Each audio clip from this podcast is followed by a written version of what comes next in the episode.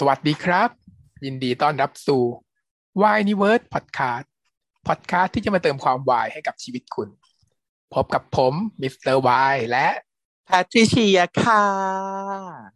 วันนี้ก็เป็น episode ที่ 19 แล้วของ Why n i v e r s e Weekly อัปเดตเรื่องราววายรายสัปดาห์มาพบกับทุกคนอีก เช่นเคยค่ะ สัปดาห์นี้ ก็เป็นสัปดาห์ที่ทุกคนรอคอย แฟนคลับก็คือยิกยิกแฟนคลับยิกยิกหลังไมค์กันมาว่าแบบว่า ดูหรือยังดูดูหรือยัง Triage recap หรือยังอะไรอย่างเงี้ยค่ะ เพราะฉะนั้นเราก็เร็วที่สุดที่จะเร็วได้แล้ว ดูเมื่อวาน recap วันนี้ต่อสองวันเสร็จ launch ออกมาให้ทุกคนได้ฟังกันนะคะก็เทคใช้เวลานิดนึงก็รอกันหน่อยนะจ๊ะอย่าเพิ่งหนีกันไปไหนนะจ๊ะแฟนคลับจริงๆแล้วเรา ดูปั๊บแล้วเราก็ทำปุ๊บนะ แต่ว่าตัดตอนนานอะก็มันยาวขนาดนั้นนะโอ้คุณผู้ฟังค่ะ ด้วยความที่มันยาวมากๆ เนี่ย ดิฉันก็เข้าใจส่วนหนึ่งว่ามันเป็นเอ่อมันเป็นจุดเด่นของช่องเราอะเนาะที่มันคลิปยาวๆคือคุณผู้ฟังส่วนใหญ่ฟีดแบ็กมาว่าดี ว่าเออแบบชอบที่มันยาวๆเพราะรู้สึกว่าฟังแล้วก็จุใจแล้วก็เปิดไปเพลินๆอะไรเงี้ยมันก็จะแตกต่างหน่อยว่าแบบวิวว่าบางทีคลิปคนอื่นสั้นสามสิบนาทีที่เกียจแบบมันมันน้อย มันยังไม่อิ่มของเราคืออิ่มไปเลยรถติดกี่ชั่วโมงก็ถึง แต่ว่าถ้ามันยาวมากเกินไปหรือว่ารู้สึกว่าเอ้ยมันจะทำให้เราแบบน่าเบื่ออะไรหรืออยากให้เราปรับปรุงเช่นแยกไปเลยไหมหรืออะไรอย่างนี้ก็ก็คริติกกันมาได้ดีมีรับฟังนะคะ แต่เราก็จะฟังเสียงหลาย ๆ คนเนาะ มันก็ไม่ได้ตามใจทุกคนไม่ได้หรอก จากกรุงเทพไปเชียงใหม่ได้ไหมฉันว่ามันยาวแบบสี่ชั่วโมงสี่ชั่วโมงอะไรอย่างนี้นะคะ ไม่ถึงเนาะคลิปยาวสุดของเรากี่ชั่วโมงคุณคะสามชั่วโมงสามเนาะสามกว่า เออสามกว่าสามเกือบสี่ตอนนั้นที่ทำที่ยาวเท่าที่ยาวรู้สึกว่ายาวสุดคือน่าจะเป็นเอ่อแปลรักหรือเปล่า ตอนนั้นหรือเปล่าคลิปที่แล้วนี่แหละยาวสุดคลิปที่แล้วยังแต่สี่ชั่วโมงเลยอะนะคะ โอเค แต่นั้นแสดงว่า feedback ดีแสดงว่า ยาวสั้นยาวแค่ไหนคุณผู้ฟังเราก็ไม่บ่ยั่นนะเพราะว่ายอดวิวขึ้นเรื่อยๆ เลยสำหรับคลิปแบบช่วงนี้นะคะ ก็ขอบพระคุณทุกคนมากที่เข้ามาฟังกันนะคะ ก็เอ่อบังเอิญช่วงนี้ต้องบอกว่าซีรีส์ที่เราดูมันเป็นซีรีส์ที่เข้าปากพวกเราด้วย หมายถึงว่าเรา critique แล้วมันมันได้มันแซบอะไรอย่างเงี้ยแต่จริงๆแล้วเราเราเราทำมาทุกแนวนะ เราไม่ได้คริติกแต่ซีรีส์การแพทย์อย่างเดียวนะ แต่ว่าบังเอิญช่วงนี้มันเข้าปากพวกเรามันก็เลยอะคุณผู้ฟังเริ่มเยอะ ก็ถือเป็นโอกาสที่ดีทำให้เราได้รู้จักทุกคนนะคะ แล้วก็ถ้าใครรู้สึกว่าแบบอยากฟังต่อก็สามารถย้อนไปดูคลิปเก่าๆได้ คอนเทนต์เรามีหลากหลายตั้งแต่ยุคโบราณเราทำมาสองปีแล้วนะคะ ช่องเนี้ย เพราะฉะนั้นย้อนกลับไปฟังได้ แต่ของเก่าอาจจะคุณภาพอาจจะแบบไม่ดีเท่าไหร่หรือว่ายังคุณภาพเสียงไม่ดีอะไรอย่างเงี้ยก็ขออภัยมาที่ด้วยนะคะ อ้าวสำหรับอาทิตย์นี้ แน่นอนสามช่วงเหมือนเดิม เพราะว่าเราตัดช่วงวายรีวิวออกไปเลย ในในช่วงนี้ที่เราเออเดี๋ยวจะก่อนจะเข้าเรื่องเดี๋ยวฝากนิดนึง ในช่อง YouTube ป่ะ ในช่วงที่ผ่านมาดิฉันเข้าไปติดตามช่องของน้องแซมมอนนะคะน้องแซมมอนเนี่ยเขาจะมา recapซีรีส์ Triage เหมือนเราเลย เขามา recap เขาก็พากันมาสามคนมีน้องโอบแล้วก็น้องปัง ซึ่งคือทั้งสามคนเนี้ยเป็น consultant ของเรื่อง Triage ไงเขาก็จะมา recap ฉากทางการแพทย์ แบบเป็นหลักเลยว่าแบบเอ้ยแบบโดนจับโป๊ะไหมตรงนั้นดีตรงนี้ไม่ดีอะไรอย่างเงี้ย จะได้คนละ aspect กับเรานะ ก็ฝากติดตามช่องของแซมมอนแล้วก็เข้าไปกดไลค์กด subscribe ซึ่งพี่ทำเรียบร้อยแล้วนะคะ พี่เข้าไปเรียบร้อยแล้วค่ะ เออ ก็ไปฟังกันได้สนุกสนานอยู่นะ ไปพูดคุยกันได้ กับในช่องของน้องแซมมอนเขานะอะเพราะฉะนั้นเรามาเข้าสู่ทางฝั่งเราของเราจะเป็นแบบฟีลว่าไม่ได้รีแคปสากการแพทย์ชัดเจน แต่ว่าเป็นการเมาส์เมาส์ขยาย เมาส์ขยายว่าเราดูแล้วเรารู้สึกอย่างไรอะไรยังไงกันบ้างนะจะคนละแบบแง่มุมกับของคุณนักเขียนและผู้นักแสดง เนื้อเรื่องห้านาที พูดไปห้าสิบนาที ใช่นะคะก็ของเรามันเป็นแนวนี้คือคนฟังช่องเราอะเป็นแนวแบบพวกแบบเออเราอยากอยากอยากรู้เรื่องแบบ อยากรู้เพิ่มอะไรอย่างเงี้ยคือทุกคนก็จะฟีดหลังไมค์กันเข้ามาว่าแบบเล่าเลยเล่าเลยคุณแพทริเชียแบบ อยากอยากฟังเรื่องอื่น ๆด้วยให้มันแบบรู้กว้างๆอะไรอย่างเงี้ยไอคนที่ เขียนมาคุยเนี่ยนะส่วนใหญ่ก็จะบอกว่าไม่รู้ว่าคนอื่นคิดยังไงนะ แต่สำหรับตัวเราอะคือเราเราอยากฟังเราชอบเรื่องทางการแพทย์อะไรเงี้ยแต่คนที่เขียนมาอย่างเงี้ยหลายคนแสดงว่าคนฟังช่องเราเขาเป็นคนประเภทแบบไทป์เดียวเดียวกันพอๆกันนะคะก็ขอบคุณทุกคนนะคะอะเรามาเข้าเรื่องเราดีกว่าสำหรับ Triage ใน EP ที่ 4 นะคะ สัปดาห์นี้ สัปดาห์ที่แล้วก็ติดเทรนทวิตเตอร์โลกเนอะขึ้นที่ หนึ่งของ Triage EP สามแล้วก็ EP สี่นี้ก็น่าจะด้วยแหละ เขาก็เทรนทวิตเตอร์ต้องเป็นที่หนึ่งแน่นอนทวิตเตอร์โลกเลยนะ ไม่ธรรมดา โหดมาก โหดมากทีนี้เริ่มต้นมันจะเป็นฉากที่เราทิ้งไว้เมื่อ EP สามที่พี่ตินเขาไม่สามารถเกลี้ยกล่อมน้องต้นได้สำเร็จใช่ไหมโดนน้องต้นเทด่าว่าแบบว่าพี่ทำอย่างนี้มันเกินไปนะอย่ามาเสือกอย่ามาเสือกกับผมอีก เออนางก็เลยจ่อยแด่ก็แห้วกลับมานั่งกับเพื่อนของของนางเนาะแต่ก็เพื่อนก็ปลอบอะไรเงี้ย แต่ว่าพี่พี่ติงก็บอกว่า ไม่เป็นไรไม่ยอมแพ้หรอก ถึงแม้ว่า จะต้องใช้เวลาอีกหลายลูปก็ตาม แต่ก็ไม่ยอมแพ้ก็สู้ต่อไปแต่ลูปนี้ยังไม่จบเนาะเพราะว่ามันเพิ่งจบแค่วันนี้ทีนี้ภาพจะตัดมาที่คุณไหม ซึ่งกำลังโทรคุย ถ้าเกิดว่า มันเป็นซีนต่อเนื่องจาก EP ก่อนเนี่ย มันคือคนที่เมมชื่อว่า Heart ใช่ไหมคะ H E A R T Heart ทีนี้จุดสังเกตอันหนึ่งหลังจากที่ฉันดูซีรีส์คือปกติไม่ไม่ได้ดู end credit แบบตั้งใจ แต่เมื่อวานเพิ่งจะดูตั้งใจจริง ๆ ปรากฏว่า Heart เนี่ยเป็นหนึ่งตัวละครที่มีชื่อว่า Heart นะ เออแสดงว่าเป็นตัวละครมีชื่อ อืมซึ่งมันไม่อาจไม่ได้ไม่ได้ไม่ได้ถูกซ่อนเอาไว้อืมมีหน้าด้วย เพราะว่า EP เนี้ยเขาโผล่มาแล้วนะเออ คุณ Heart นะ EP ก่อนเราไม่รู้ว่าเป็นใครไงเรานึกว่าเอ๊ะไปเป็นเป็นริทหรือเปล่าหรืออะไรอย่างเงี้ยนึกว่าแบบเออตั้งชื่อแบบชื่อเหมือน anonymous อะไรอย่างเงี้ยเออ หลอกล่อไม่รู้ว่าเป็นใคร แต่โอเคเขาชื่อว่า Heart ก็คือคุณ Heart เนี่ยแหละ ใหม่ก็คือน่าจะคุยกับคุณ Heart เนาะบอกเลิกไงว่าแบบว่าไม่ต้องมาไม่ต้องมาแล้ว ไม่ต้องมาดูแลแม่แล้ว เออ เรามีคนอื่นดูแลแม่แล้ว feel นั้นก็คือให้ feel ว่าบอกเลิกกับ Heart แต่ตอนนี้เขากับต้อนอยู่ แล้วต้อนก็เดินเข้ามาพอดีชีใหม่ก็รีบวางโทรศัพท์ ก็ชีหมอดอยก็เดินเข้ามาประจบประแจงคุณต้อนตามสไตล์ว่าอุ้ยแบบไม่ต้องห่วงนะครับทางนี้เนี่ยผมเนี่ยจะดูแลทุกอย่างให้เป็นอย่างดีเลยครับอืมคือไหมอะพยายามจะบอกต้อนว่าแม่ไม่ดีนะ แม่ดูแบบ ดูไม่โอเคยืนนอนลงมาแล้วทำไมไม่ดีขึ้น แต่ดอยคือขัดพูดขัด แล้วก็เหมือนแบบส่งสายตาไปหาไหมว่าแบบ อย่าพูดนะ อะไรอย่างเงี้ยทำไมก็ไม่รู้เนาะเอออาจจะกุมความลับอะไรบางอย่างของไหมอยู่ ไม่แล้วทำไมต้องปิดบังด้วยล่ะเออปิดบังอยากอยากให้ต้อนแบบ support เงิน ว่าแบบดีที่สุดผมทำดีที่สุดอะไรอย่างเงี้ยอืมประหลาดเนาะเออมีมีความแปลกประหลาดอยู่ในจุดนี้ เดี๋ยวต้องมาเฉลยเนี่ยแหละว่าอะไร ตอนก็บอกว่าเดี๋ยวเอางี้ตอนช่วงที่ใหม่ไม่อยู่เนี่ย จะจ้างพยาบาลมาเฝ้าแม่ให้เนาะอืม ตัดกลับมาที่ตินก็เดินออกมาจากร้านและเพื่อนก็บ่นชีวิตให้ฟังเนี่ยทำให้เราได้รู้ว่าอ๋อเพื่อนคนนี้เนี่ยนะ ก็เป็นหมอเหมือนกันเจเนี่ย เจผู้หญิงคนเดียวชีวิตจริงนางเป็นหมอนะรู้ได้ไงว่านางเป็นหมอ ก็นางมาพูดอยู่ในทวิตเตอร์อะไรต่างมีชื่อไหมอะ ชื่ออะไรอะๆหมอฟักแฟงนะชื่อหมอฟักแฟงหรืออะไรอ๋อทีก็บอกว่า เนี่ย ถ้าเกิดย้อนเวลาได้นะ จะแบบไปเลือกไปอยู่ ER ด้วย กับตินแล้วอะเพราะว่าแกงเขาอยู่ ER กันแต่ว่าชีจะเลือกมาเรียนเมดอืม แต่โคตรซวยเลยพอมาเรียนเมดมาเจอไอ้ดอยเนี่ยน่ารำคาญมาก แล้วขี้ประจบประแจงเดินตามอาจารย์สักต้อยต้อยต้อยจนชีได้อันนี้ส่งไปออกคลินิกพิเศษด้วย แล้วก็เลยบ่นว่าทำไมนะทำไมพวกที่ชอบเอาเปรียบเนี่ย มันถึงแบบได้ดีกันนัก ประโยคที่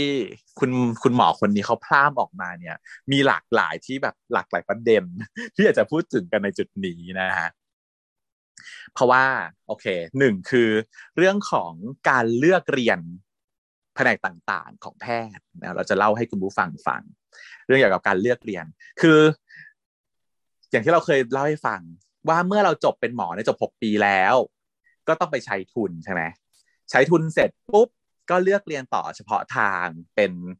แพทย์ประจำบ้านก็คือ resident เอาแค่นี้ก่อน ดังนั้นเนี่ยเราจะมีเวลาอยู่ช่วงหนึ่ง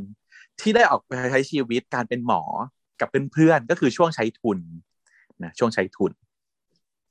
ดังนั้นช่วงชีวิตที่คุณเพื่อนสาวคนนี้เขาเมาส์ถึงว่าแบบตอนนั้นที่แบบเออได้อยู่กับทั้งแก๊งตินแก๊งสิงอย่างเงี้ยแล้วก็ได้เจอดอยด้วยเนี่ย ก็น่าจะเป็นช่วงที่อยู่ในช่วงบริเวณ ใช้ทุน ซึ่งอาจจะใช้ทุนที่นี่แหละ ก่อนจะเป็น dent ก็ใช้ทุนอยู่ที่นี่แหละ สามารถเป็นได้เนาะมี condition แบบนี้อยู่ พอใช้ทุนแล้วเนี่ย มันจะทำงานร่วมกันหมด การเป็นแพทย์ใช้ทุนเนี่ย ไม่ได้ระบุว่าเราเป็นหมออะไร เราเป็นหมอกลางๆ เป็นพนักงานกลางๆของโรงพยาบาลที่ถูกจ้างไว้ทำงานแบบเฉพาะหน้าเบื้องต้นรูทีนด่านหน้า มันก็จะวนกัน คุณหมออย่างเช่นคุณหมอใช้ทุนเนี่ยสมมตินะโรงพยาบาลนี้เนาะวันภูพิงรับแพทย์ใช้ทุนสิบเอ็ดคน สิบเอ็ดคนเนี้ยก็จะเข้าไปทำงานปุ๊บแล้วก็จะจัดเป็นกลุ่มๆ แล้วก็วนขึ้นวอร์ดต่างๆ ไปสู่ตินารีเวชไปสัญญกรรม ไปอายุรกรรมอย่างเงี้ยโรเทชันละสองเดือน แล้วก็วนกันสับแชบแชบแชบแชบแชบครบปีก็คือวนทุกวอร์ดทุกโรงพยาบาล ดังนั้นก็จะเห็นลักษณะการทำงานของแต่ละคน คุณหมอผู้หญิงคนนี้เขาถึงบอกได้ว่าไอ้ดอยเนี่ยแม่งเป็นคนที่เอาเปรียบคนอื่น ซึ่งแน่นอนค่ะ มันต้องมีทุกสังคมอะเนาะไม่ว่าจะเป็นหมอหรือไม่หมอ คนไปอยู่รวมกันเป็นหลาย ๆ คนสิบกว่าคนอย่างเงี้ย มันจะมีคนที่มีลักษณะแตกต่างกันไป บางคนก็แบบเอื้อเฟื้อเอื้ออารี เพื่อนแลกเวรก็แลกให้ ถ้าเพื่อนไม่สบายก็ไปช่วยเพื่อนอยู่เวรอะไรอย่างเงี้ยหรือบางคนก็คือเอาเปรียบเห็นแก่ตัววันหยุดไม่ยอมอยู่แลกออก ไม่ยอมอยู่วันนักขัตฤกษ์โวยวายเก่งอะไรอย่างเงี้ย มันก็มีคนที่หลากหลายนะยอมไม่ได้เลยเสียเปรียบไม่ได้เลยแม้แต่นิดเดียวแต่ถ้าได้เปรียบเอา อย่างเงี้ย มันก็มีใช่ไหมอย่างฉันน่ะโชคดีมาก ตอนสมัยฉันไปใช้ทุนที่ต่างจังหวัดเนาะฉันไปใช้ทุนอยู่จังหวัดแบบภาคอีสานริมโขง แล้วก็บรรยากาศดี และที่สำคัญของฉันนะคะ คือฉันเจอเพื่อนดีหมดเลย เพื่อนทางรุ่นที่ไปจังหวัดเดียวกันเลือกไปตอนนั้นด้วยกันเนี่ยน่ารักคือไปกันมีเพื่อนเราไปกันสองสาคน แล้วก็ได้เจอเพื่อนใหม่จากสถาบันต่าง ๆ เนาะเยอะแยะไปหมดมารวมตัวกัน แล้วทุกคนก็เข้ากันได้ หมดเลย มีการแบบแสดงละครร่วมกันไปถึงก็ตั้งแก๊งเล่นละครแล้ว คือที่ตลกก็คือ ปกติวันแรกเนี่ย ไปถึงเนี่ยเขาก็จะมีการเลี้ยงต้อนรับใช่ปะซึ่งไม่เคยมีรุ่นไหนเลยที่มีการแสดงของของน้องแพทย์ชัยทุน แต่รุ่นฉันนะไปถึงวันแรกมีการแสดงได้เลยคิดดู ก็โชว์ได้เลยคือไปถึงปุ๊บฉันก็บอกว่าเฮ้ยแบบเราเตรียมการแสดงกันเถอะ แล้วก็โชคดีที่สุดที่แบบเจอคนเคมีเดียวกันหมดเลยอะ ทั้งแก๊งอะไม่ใช่เฉพาะแต่ที่เราด้วยนะ แก๊งคนอื่นที่จบมาจากแบบจุฬาลามาศิราชแบบมันเรสวนนู่นนี่นั่นนะ พอฉันพูดว่าเฮ้ยแบบพวกเราแบบ เรามาเตรียมการแสดงกันไหมเผื่อว่าถ้ามันมีเวลามีสเกจดูที่เขาเรียนต้อนรับเราอะ เราจะได้ขึ้นไปแสดงกัน ให้อาจารย์เขาดูว่าแบบเราอะแสดงอ t ิจูดของเราว่าเราเป็นคนที่แบบร่าเริงแจ่มใสทั้งที่ตอนนั้นอะฉันไม่รู้จักใครเลยด้วยนะ ไม่รู้จักคนอื่นเลย ไม่รู้เลย แต่ว่าทุกคนน่ะให้ความร่วมมือสิ่งที่ฉันเสนอขึ้นมางงบ้าๆอย่างเงี้ย เออปกติมันมันจะต้องโดนตอกมาว่า บ้าเหรอทำทำไมอะไรอย่างเงี้ยมันไม่เอาอะเออทำทำไมบ้าเหรอเขาไม่ได้ขออะไรอะไรอย่างงี้เขาไม่ได้สั่งซะหน่อยเขาไม่ได้สั่งซะหน่อยเอออย่างงี้ คือฉันแบบ เตรียมการแสดงเลยค่ะ วันแรกไปขึ้นปุ๊บแสดงได้ปั๊บทันที อาจารย์แบบ amazing amazing ว่าเฮ้ยต้องรู้จักกันมาก่อนเหรอ หรือยังไงแล้วทำไมมีการแสดงได้เลยอยากบอกเขาเขาก็เจอกันเมื่อเช้านี่แหละค่ะเลยว่าพอรู้ว่าตอนเย็นจะจะมีงานเลี้ยงให้หนูก็เลยเตรียมมาหนูก็เลยแบบไปบอกพี่เขาว่าแบบมี schedule บนเวทีว่างไหมจะขึ้นจะให้ขึ้นแสดงแบบได้ช่วงไหนอะไรอย่างนี้ แล้วก็ไปขึ้นแสดงจ้ะเลิศแบบ โชคดีอะที่ได้คนที่ showable มาหมด ใช่ ก็คือที่จริงมีเป็นคนเรียบร้อยด้วยนะ แต่เป็นคนเรียบร้อยที่น่ารักด้วยก็คือแบบ ไม่ขัด หนูหนูเรียบร้อยหนูทำอะไรได้แค่ไหนคนเขาก็จะแบบ offer มาว่าแบบเดี๋ยวเรายืนแบบ ตรงนี้นะเราก็ตบมือยกตัวแบบนี้ได้ไหมอะไรอย่างเงี้ยคือแบบน่ารักเพื่อนน่ารักมากอันเนี้ยฉันถือว่าเป็นสิ่งที่ประเสริฐที่สุดของการไปใช้ทุนต่างจังหวัดนะ คืออยู่ต้องมีเพื่อนดี เพราะว่าอยู่อะถูก abuse ด้วยระบบแน่นอน ต้องบอกเลยว่า การเป็นหมอในเมืองไทยเนี่ย ระบบอะมันจะทำร้ายคุณใช่ไหมคะเดี๋ยวเดี๋ยวซึ่งเดี๋ยวจะพูดต่อไปเดี๋ยวจะให้เห็นว่ามันเกิดอะไรขึ้นกับการเป็นหมอที่ต้องทำงานหนักหนาสาหัสแบบนี้เนี่ย เพราะว่าเหมือนกับเราต้องมีหน้าที่ที่ต้องรับผิดชอบเยอะมากๆ แต่ว่าระบบมันไม่เอื้อให้เราเลยอะทุกอย่างคือตั้งใจจะใช้งานเราอย่างหนัก แต่ว่าถ้าเกิดว่าเรามีเพื่อนที่ดีแล้ว support กันนะชีวิตมันจะดีแล้วมันจะผ่านไปได้ดีมาก อันนี้ก็คือส่วนที่หนึ่งที่จะชี้แจงให้ฟังว่าอ๋อทำไมดอยเขาถึงได้รู้จักกับพวกแก๊งเอ่อตินทีนี้เอ่ออีกอันที่สองก็คือคุณหมอเขาบอกว่าลุงนี้น่าจะเลือกเป็นนิยากับพวกแกว่ะอ่าใช่ไหมตามปกติแล้วหลังจากที่เราใช้ทุนเสร็จก็คือแล้วแต่เนาะแล้วแต่เงื่อนไขของแต่ละหน่วย ว่าต้องใช้ทุนกี่ปี แล้วคุณจะเรียนต่อแพทย์เฉพาะทางคือแพทย์ประจำบ้านได้ บางบางที่ก็อย่างเช่น นิติเวชพาโถอะไรพวกนี้เนี่ยเป็นแผนกขาดแคลนใช่ไหมก็จะเรียนได้เร็ว แต่บางแผนกเนี่ยก็ต้องใช้ทุนให้ครบก่อน อย่างกุมารเวชอายุรกรรมมันต้องใช้ทุนครบสามปีก่อนถึงจะสมัครแพทย์ประจำบ้านได้ การเลือกเรียนเนี่ย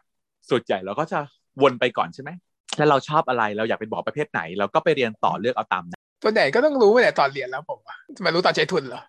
พอรู้ ตอนใช้ทุนก็อาจจะเป็นตัวช่วยเสริมในการตัดสินใจเพิ่มมากขึ้น เพราะว่าตอนเรียนเนี่ยมันก็ได้เรียนเป็นเป็นเรียนหนังสือเนาะแต่พอใช้ทุนเนี่ยมันก็จะทำให้เราได้ปฏิบัติงานจริง ๆ เพิ่มมากขึ้นจะรู้ว่าไหนเกลียดมากขึ้นรูนเอาตัดออกเออจะรู้ว่าไหนแบบ ไม่ได้แน่ๆปัญหาส่วนหนึ่งคือมันจะมีน้องหลายคนที่ได้ได้รับโอกาสคือจบ 6 ปีปุ๊บจะเรียนต่อเลยอย่างเงี้ยเนาะต้องเลือกเลย พวกนี้จะไม่ได้ออกไปใช้ทุนข้างนอก ก็จะทำให้อาจจะมีปัญหาได้แต่ละแบบเลือกไปแล้วแล้ว กลายเป็นว่าชอบไม่จริงอะไรอย่างเงี้ยหรือว่าไม่เข้ากับตัวเองจริง ๆ เพราะว่าการปฏิบัติงานในแต่ละวอร์ดของหมอแต่ละภาคส่วนเนี่ยมันไม่เหมือนกันเลยเนาะแล้วมันก็ต้องเข้ากับบุคลิกลักษณะนิสัยด้วย อันนี้เดี๋ยวจะมาพูดกันในจุดนี้ที่อยากจะพูดคุยกัน หมอในแต่ละแผนกแต่ละสาขาเนี่ย มันจะมีลักษณะเด่นๆ และก็ stereotype ของแต่ละแผนกนั้นอยู่ แต่จริงๆ เราไม่ได้บอกว่าทุกคนจะต้องเหมือนกันหมดนะฮะ แต่มันจะมีลักษณะที่แต่ส่วนใหญ่ เออ ลักษณะร่วมอะ ที่มันต้องเป็นแบบเนี้ยมันถึงจะเข้ามาอยู่ตรงนี้ได้อะ อยู่เนาะอะเรามาเล่ามันไล่ให้คุณผู้ฟังฟังกันดีกว่าว่าคนลักษณะไหนเหมาะจะไปเป็นหมอประเภทไหนหมออะไร ก็เริ่มตั้งแต่ ward major ก่อนเนาะถ้าพูดถึง major ward คือหลักๆแผนกหลักๆ ที่ทุกคนน่าจะรู้จักกันดีก็คือสูศัลย์ med เด็ก ortho เขาก็จะท่องอย่างนี้ใช่ไหมเรียนกันแบบนี้สูศัลย์ med เด็ก ortho อะสูคือสูตินรีเวชศัลย์ก็คือศัลยกรรมเนาะ med คืออายุรกรรม เด็กคือกุมารเวชแล้วก็ ortho ก็คือหมอกระดูกนะ orthopedicsสูสันเม็ดเด็กออโถห้าอันนี้อะเมเจอร์ก่อน มันจะแบ่งคนได้เป็นห้ากลุ่ม เอาที่แบบหลักๆ ก่อนเลยเนาะเอาที่แบบชัดๆก่อน กลุ่มที่ชัดที่สุดน่าจะเป็นกลุ่มกุมารเราต้องถึงชัดที่จะถูกแยกออกมาได้ก่อน ก็คือเหมือนดูรู้เลยอะ ดูรู้เลย ถ้าเกิดใครเป็นหมอเด็กดูรู้แต่แรกแหละถ้าเกิดใครเดินมาแล้วมีปากกาหลายสีเนี่ยเป็นหมอเด็กเนาะฉันรู้เลยนอกสพที่เดินมาแล้วมีแต่มีปากกาหลายสีในกระเป๋าฉันต้องถ่ายเลยว่าอ๋อชอบหมอเด็กใช่ไหมเราลักษณะเด่นคือประกาศหลายสีเพิ่งตรงร้อยเปอร์เซ็นไม่เคยผิดเลยเออเป็นครั้งเดียว เพราะว่าอืมการที่ใช้ชีวิตอยู่กับกับกุมารเนี่ย ต้องเรียนคุณฟังอย่างนี้ว่า อายุรกรรมกับกุมารเวทเนี่ย เป็นเรื่องราวแบบเดียวกันเป๊ะเลย เป็นเนื้อหาแบบเดียวกันเลย คือการดูแลโรคที่เป็นการโรคป่วยทางโรคที่ป่วยๆอะเป็นโรคอะแต่ว่าต่างกันในช่วงอายุในของเด็กกับของผู้ใหญ่ เพราะฉะนั้นจริงๆ แล้วลักษณะของหมอเด็กกับหมอเม็ดเนี่ย มันจะมีความโอเวอร์แลปกันอยู่ คือต้องเป็นคนชอบอะไรที่เป็นวิชาการ ทฤษฎี ไม่ลงไม่ไม่ไม่มีหัตถการหนักๆ เพราะว่า ฝั่งที่จะเป็นหัตถการเนี่ยก็คือจะอีกสามอันที่เหลือใช่ไหมสูก็คือทำคลอด สันก็คือผ่าตัด แล้วก็ออโถก็คือผ่ากระดูกใช่ไหมใส่เข้าฝงเข้าเฟือกไอ้สามอันนี้เป็นสามแบบแผนกหัตถการ ส่วนอีสองอันที่เป็นแบบวิชาการก็จะเป็นเอ่อเม็ดกับเด็กบุญบูอะนะแบ่งแยกบุญบู เออบุญกับบูเออพิมพ์บุญบูก่อนอันดับหนึ่ง ซึ่งถ้าแก๊งบุญก็คือหมอเม็ดหมอเด็กพวกนี้ต้องอ่านหนังสือแบบอย่างหนัก แล้วก็ท่องหนังสือแบบจำได้แบบเป๊ะๆแต่ว่าไม่ถนัดกับการทำหัตถการหรือว่าการใช้มือ ที่ต้องการความแบบเออจุกจิกเด็ดประณีตต่างๆเนี่ยอาจจะไม่ถนัดเท่าไหร่ทีนี้ความแตกต่างของสองอันนี้ก็คือ ถ้าเป็นหมอเด็กอะจะมีความสดใสร่าเริง ชอบเด็ก หลากสี แล้วก็จะมีความเยอะ เพราะว่าเด็กเนี่ย เนื้อหามันจะละเอียดกว่าอายุรกรรม เพราะว่าต้องจำ ค่าปกติในแต่ละช่วงอายุมันไม่เท่ากันไงหนึ่งขวบเท่านี้สองขวบเท่านี้สามขวบเท่านี้สี่ขวบเท่านี้ไปจนถึงอายุสิบห้าเพิ่มความโดนยาถ้าอายุผู้ใหญ่เนี่ยอายุเกินสิบห้าแล้วก็คือจำเลขเดียวได้หมดทุกคนใช่ไหมให้น้ำเกลือให้แถวนี้ ยาให้แถวนี้เม็ดหนึ่งเช้างวันเย็นอะไรเท่านี้ แต่ถ้าเด็กปุ๊บอยู่ต้องมาดูว่าอายุเท่าไหร่เพศชายเพศหญิงหนักเท่าไหร่เราต้องคำนวณโดสยาตามอะไรตามน้ำหนักตาม หรือว่าตามพื้นที่ผิวกายอะไรอย่างเงี้ยค่าปกติของเด็กอายุเท่านี้เท่านี้เท่าไหร่คนที่ไม่เยอะมันก็ไม่ได้อะคนที่ไม่เยอะพอเจอมันก็จะรู้สึกว่าทำไมมันเยอะจังวะทำไมพวกมึงเยอะจังวะเพราะฉะนั้นเนี่ย requirement แรกของหมอเด็กก็คือ มักจะเป็นคนที่ละเอียดแล้วก็เยอะนิดนึงกระจุกกระจิกเล็กๆ น้อยๆฉะนั้น character ที่ออกมาจาก General p i l a n c e ก็คือจะมีของเยอะ เป็นพวกที่มีของเยอะพ ราะว่ามันจะเหมือนจะ match กับการทำงานนะอย่างเช่นว่าเราจะส่งเราจะไฮไลท์สิ่งนี้เนี่ยเราจะไฮไลท์ที่สีชมพูอะสิ่งนี้นะอ่านเป็น priority แรกก็สีชมพูอะสีเหลืองนี่คือสิ่งที่ต้องทำภายในหนึ่งสัปดาห์นี้แล้วก็เขียนด้วยหมึกสีเหลืองอะไรเงี้ยมันก็จะมีหมึกต้องมีหมึกหลายสีเพื่อเอาไปคัตตากรายคัตตากรีแล้วก็ต้องมีแบบอีแผ่นโพสต์อิทหลาย ๆ อันหลาย ๆ สีเพื่อที่ต้องแปะแปะแปะว่าแบบว่า สารบัญเนี่ยเอกสารที่มันเรียงเรียงเรียงเรียงอยู่เนี่ยอันนี้อยู่ตรงไหน อันนี้ตรงไหนทำสารบัญอะไรอย่างเงี้ยชอบทำสารบัญมีเพื่อนเราคนหนึ่งที่ใช้เวลาในการทำสารบัญมากกว่าการอ่านหนังสือจริงตลกบ้างได้ชีตมาสมมติว่าเรียนเรียนมาตลอดปีเนาะเรียนมาทั้งปีอะจะสอบแล้ว พอถึงก่อนสอบก็ต้องมาอ่านหนังสือกันใช่ไหมทุกคนก็เอาอ่านหนังสือกัน เพื่อนเราคนหนึ่งเนี่ย ก็แบบเรียกติวไงโทรเรียกเฮ้ยมามามาติวได้แล้วมาติวเรื่องนี้กัน บอกอุ้ยวันนี้โทษทีนะ ยังไปติวได้ไม่ได้ถามว่าทำอะไร ยังทำสารบัญอยู่ เอาชีตมาเรียงเรียงกัน แล้วก็มาทำปริ้นทำหน้าสารบัญแล้วก็แบ่งแยกเป็น categoryแปเออแบ่งแยก category แล้วก็เอา Post-it มาแปะเรียงเรียงว่าเออเนี่ยนี่สารบัญหน้าหนึ่งหน้าสองหน้าสามเป็นอย่างนู้นอย่างนี้อะไรอย่างเงี้ยสารบัญของชีตอะ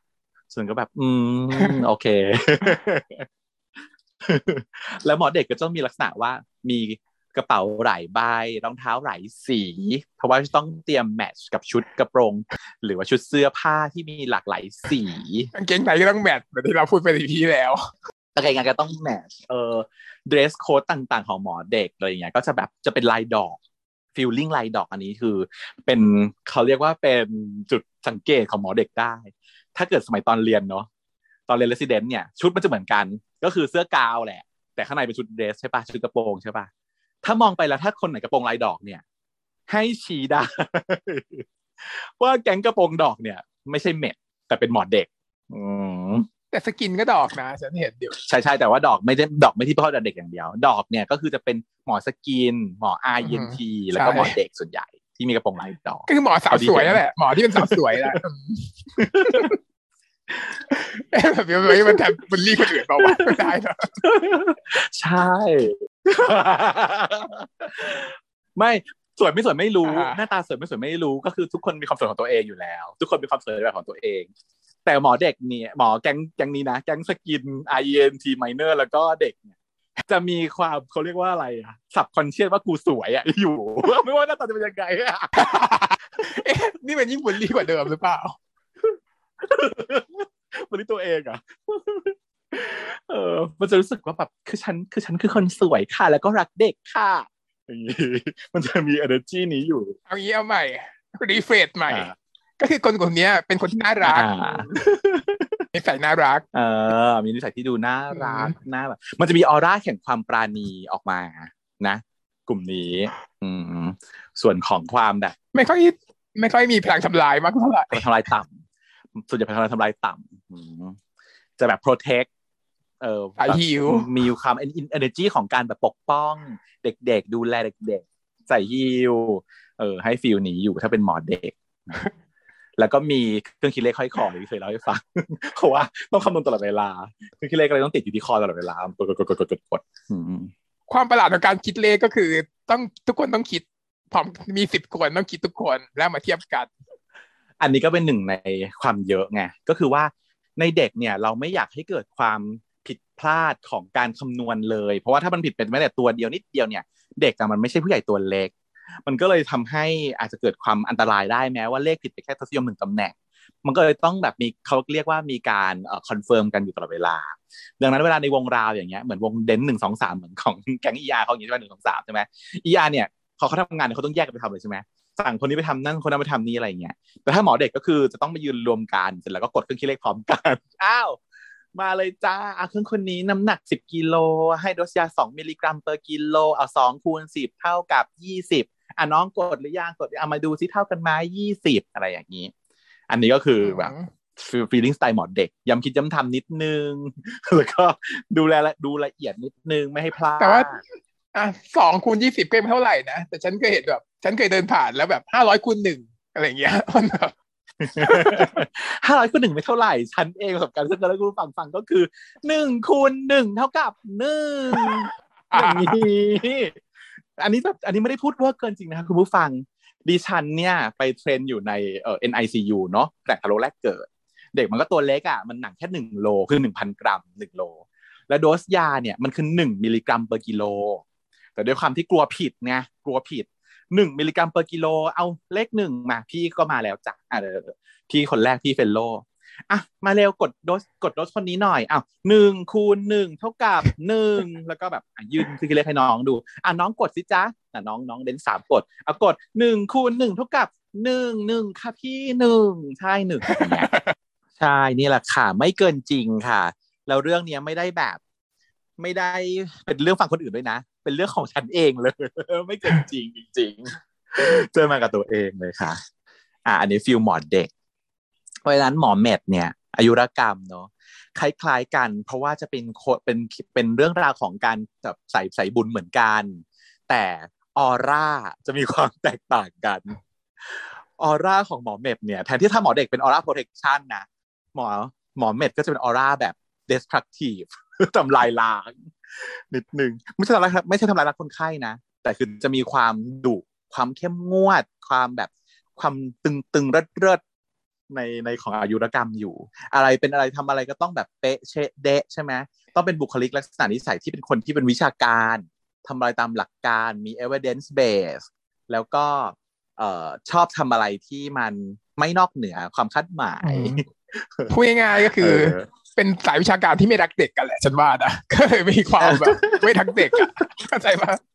เข้าใจคนที่ไม่รักเด็กปะเป็นคนแบบไหนใช่ปะเออก็คือเพราะว่าถ้าจะเป็นหมอเด็กอะมันต้องอยู่กับเด็กอะเนาะจะบอกว่าถามว่าต้องรักเด็กไหมไม่ถึงกับจะไม่ต้องรักเด็ก แต่ว่าต้องรับได้ต้องไม่รังเกียจเสียงร้องไห้ของเด็ก ต้องไม่ลาคาญเสียงร้องไห้เด็กว่างั้น ไม่ถึงกับต้องรักเด็ก แต่ต้องไม่ลาคาญต้องอยู่ได้เฉยๆอะนั่งเฉยๆได้ทำการเสียงร้องไห้ โดยไม่ลุกขึ้นมากรี๊ดอะ ถ้าคนไหนจะจะลุกขึ้นมากรี๊ดอะก็ไปเป็นหมออายุรกรรมซะก็จะมีความเข้มข้นในเชิงวิชาการสูง เป็นคนที่จะมีหูตาไวเนาะแล้วก็สามารถคริติกความผิดกับคนนู้นคนนี้ได้ก็แค่ดี ให้ความเห็นในการที่คนนู้นคนนี้ได้คือคนที่ไปเล่นเกมจับผิดแล้วเจอเจอทุกจุด ใช่จะเป็นคน feel character แบบนั้น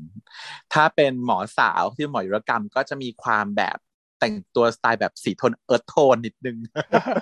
กระโปรงเออกระโปรงแบบสีเรียบอะไรเงี้ยแต่จะเปรี้ยวอาจจะสวยมีนะ อันนี้ไม่ได้พูดถึงแบบไป plain อื่นๆแต่ว่า ก็จะมีลักษณะของความแบบอะเรียบหรูถ้าเป็นชุดแบบสีขาวก็ขาวเรียบเรียบก็จะไม่เน้นดอกแพตัด pattern กริบกริบอะไรอย่างเงี้ยเป็น character แบบ feel นั้น ผู้ชายก็จะต้องแบบเสื้อตึงในไทตึงอะไรอย่างเงี้ย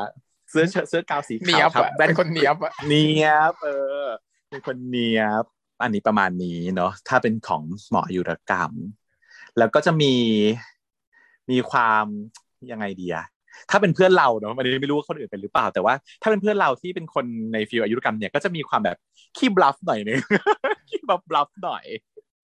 แต่ก็น่าจะเป็นทิปิคอลที่ไม่ถ้าไม่ใช่คนที่ขี้บลัฟก็ต้องทนบลัฟได้เพราะว่าการ critique ในเชิงวิชาการของอายุรกรรมอะมันจะเข้มข้นแล้วก็เหี้ยมโหด ถ้าเทียบกับกุมารนะกว่าเยอะเลยแล้วก็เป็นแค่กลางๆไม่เทียบกับศัลย์อีกทีหนึ่งศัลย์นี้คือคนละแบบคนละแบบอันนี้ถ้าเทียบกับเด็กปุ๊บเนี่ยคืออย่างเด็กเราจะรอมชอม ถ้าเกิดเราต้องมีการ critique กันหรือว่ามีแบบ conference ร่วมกันเนี้ยก็แบบประโยคแรกของเราจะคือว่า สิ่งที่น้องตอบมาก็ถูกนะคะ แต่ถ้าเป็นหมอเด็กอะจะเป็นสิ่งที่น้องตอบมาก็ถูกพี่ว่าก็เป็นไปได้ค่ะ แต่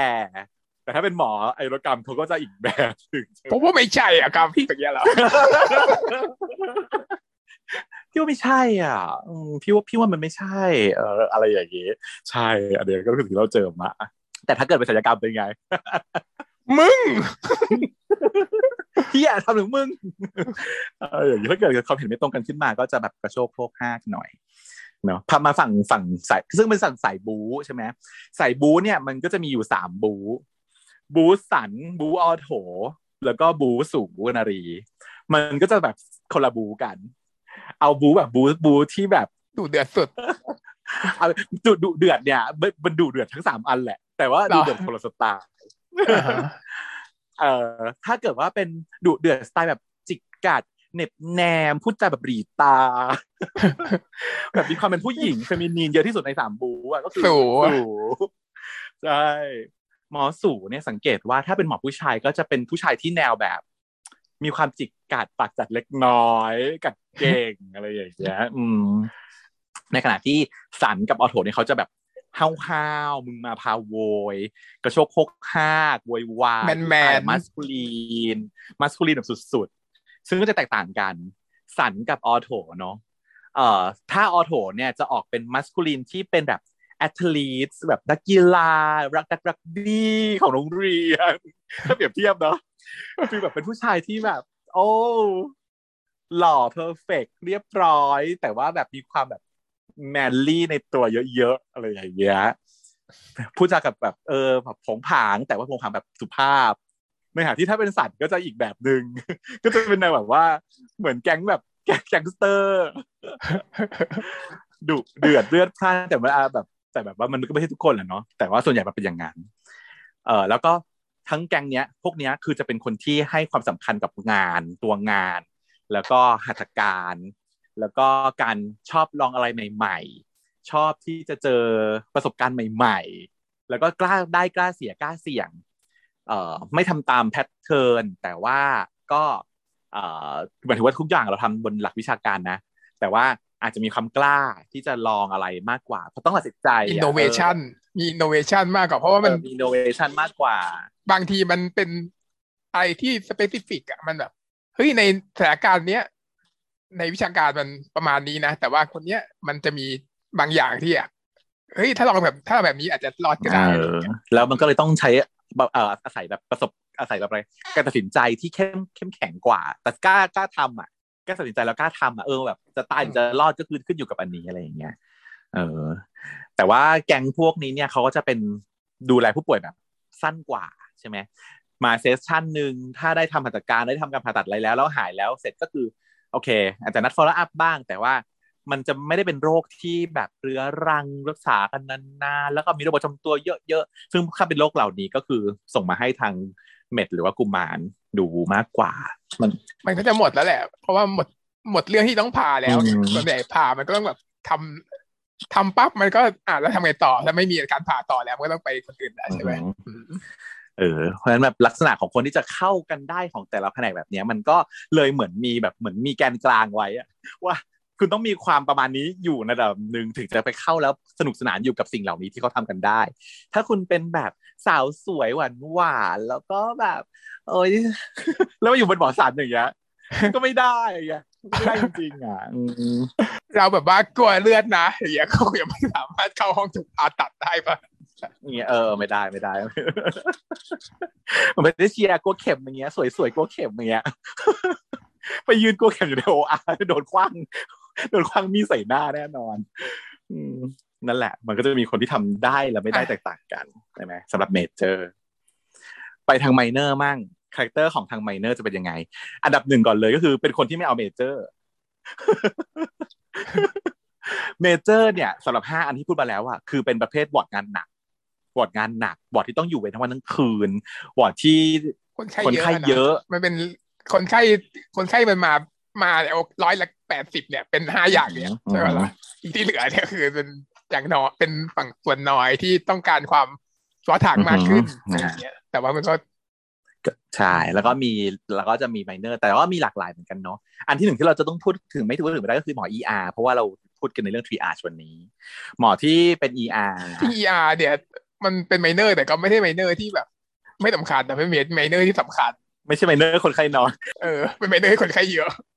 เป็นไปได้ที่คนไข้เยอะ เพราะว่ามันคือคนแรก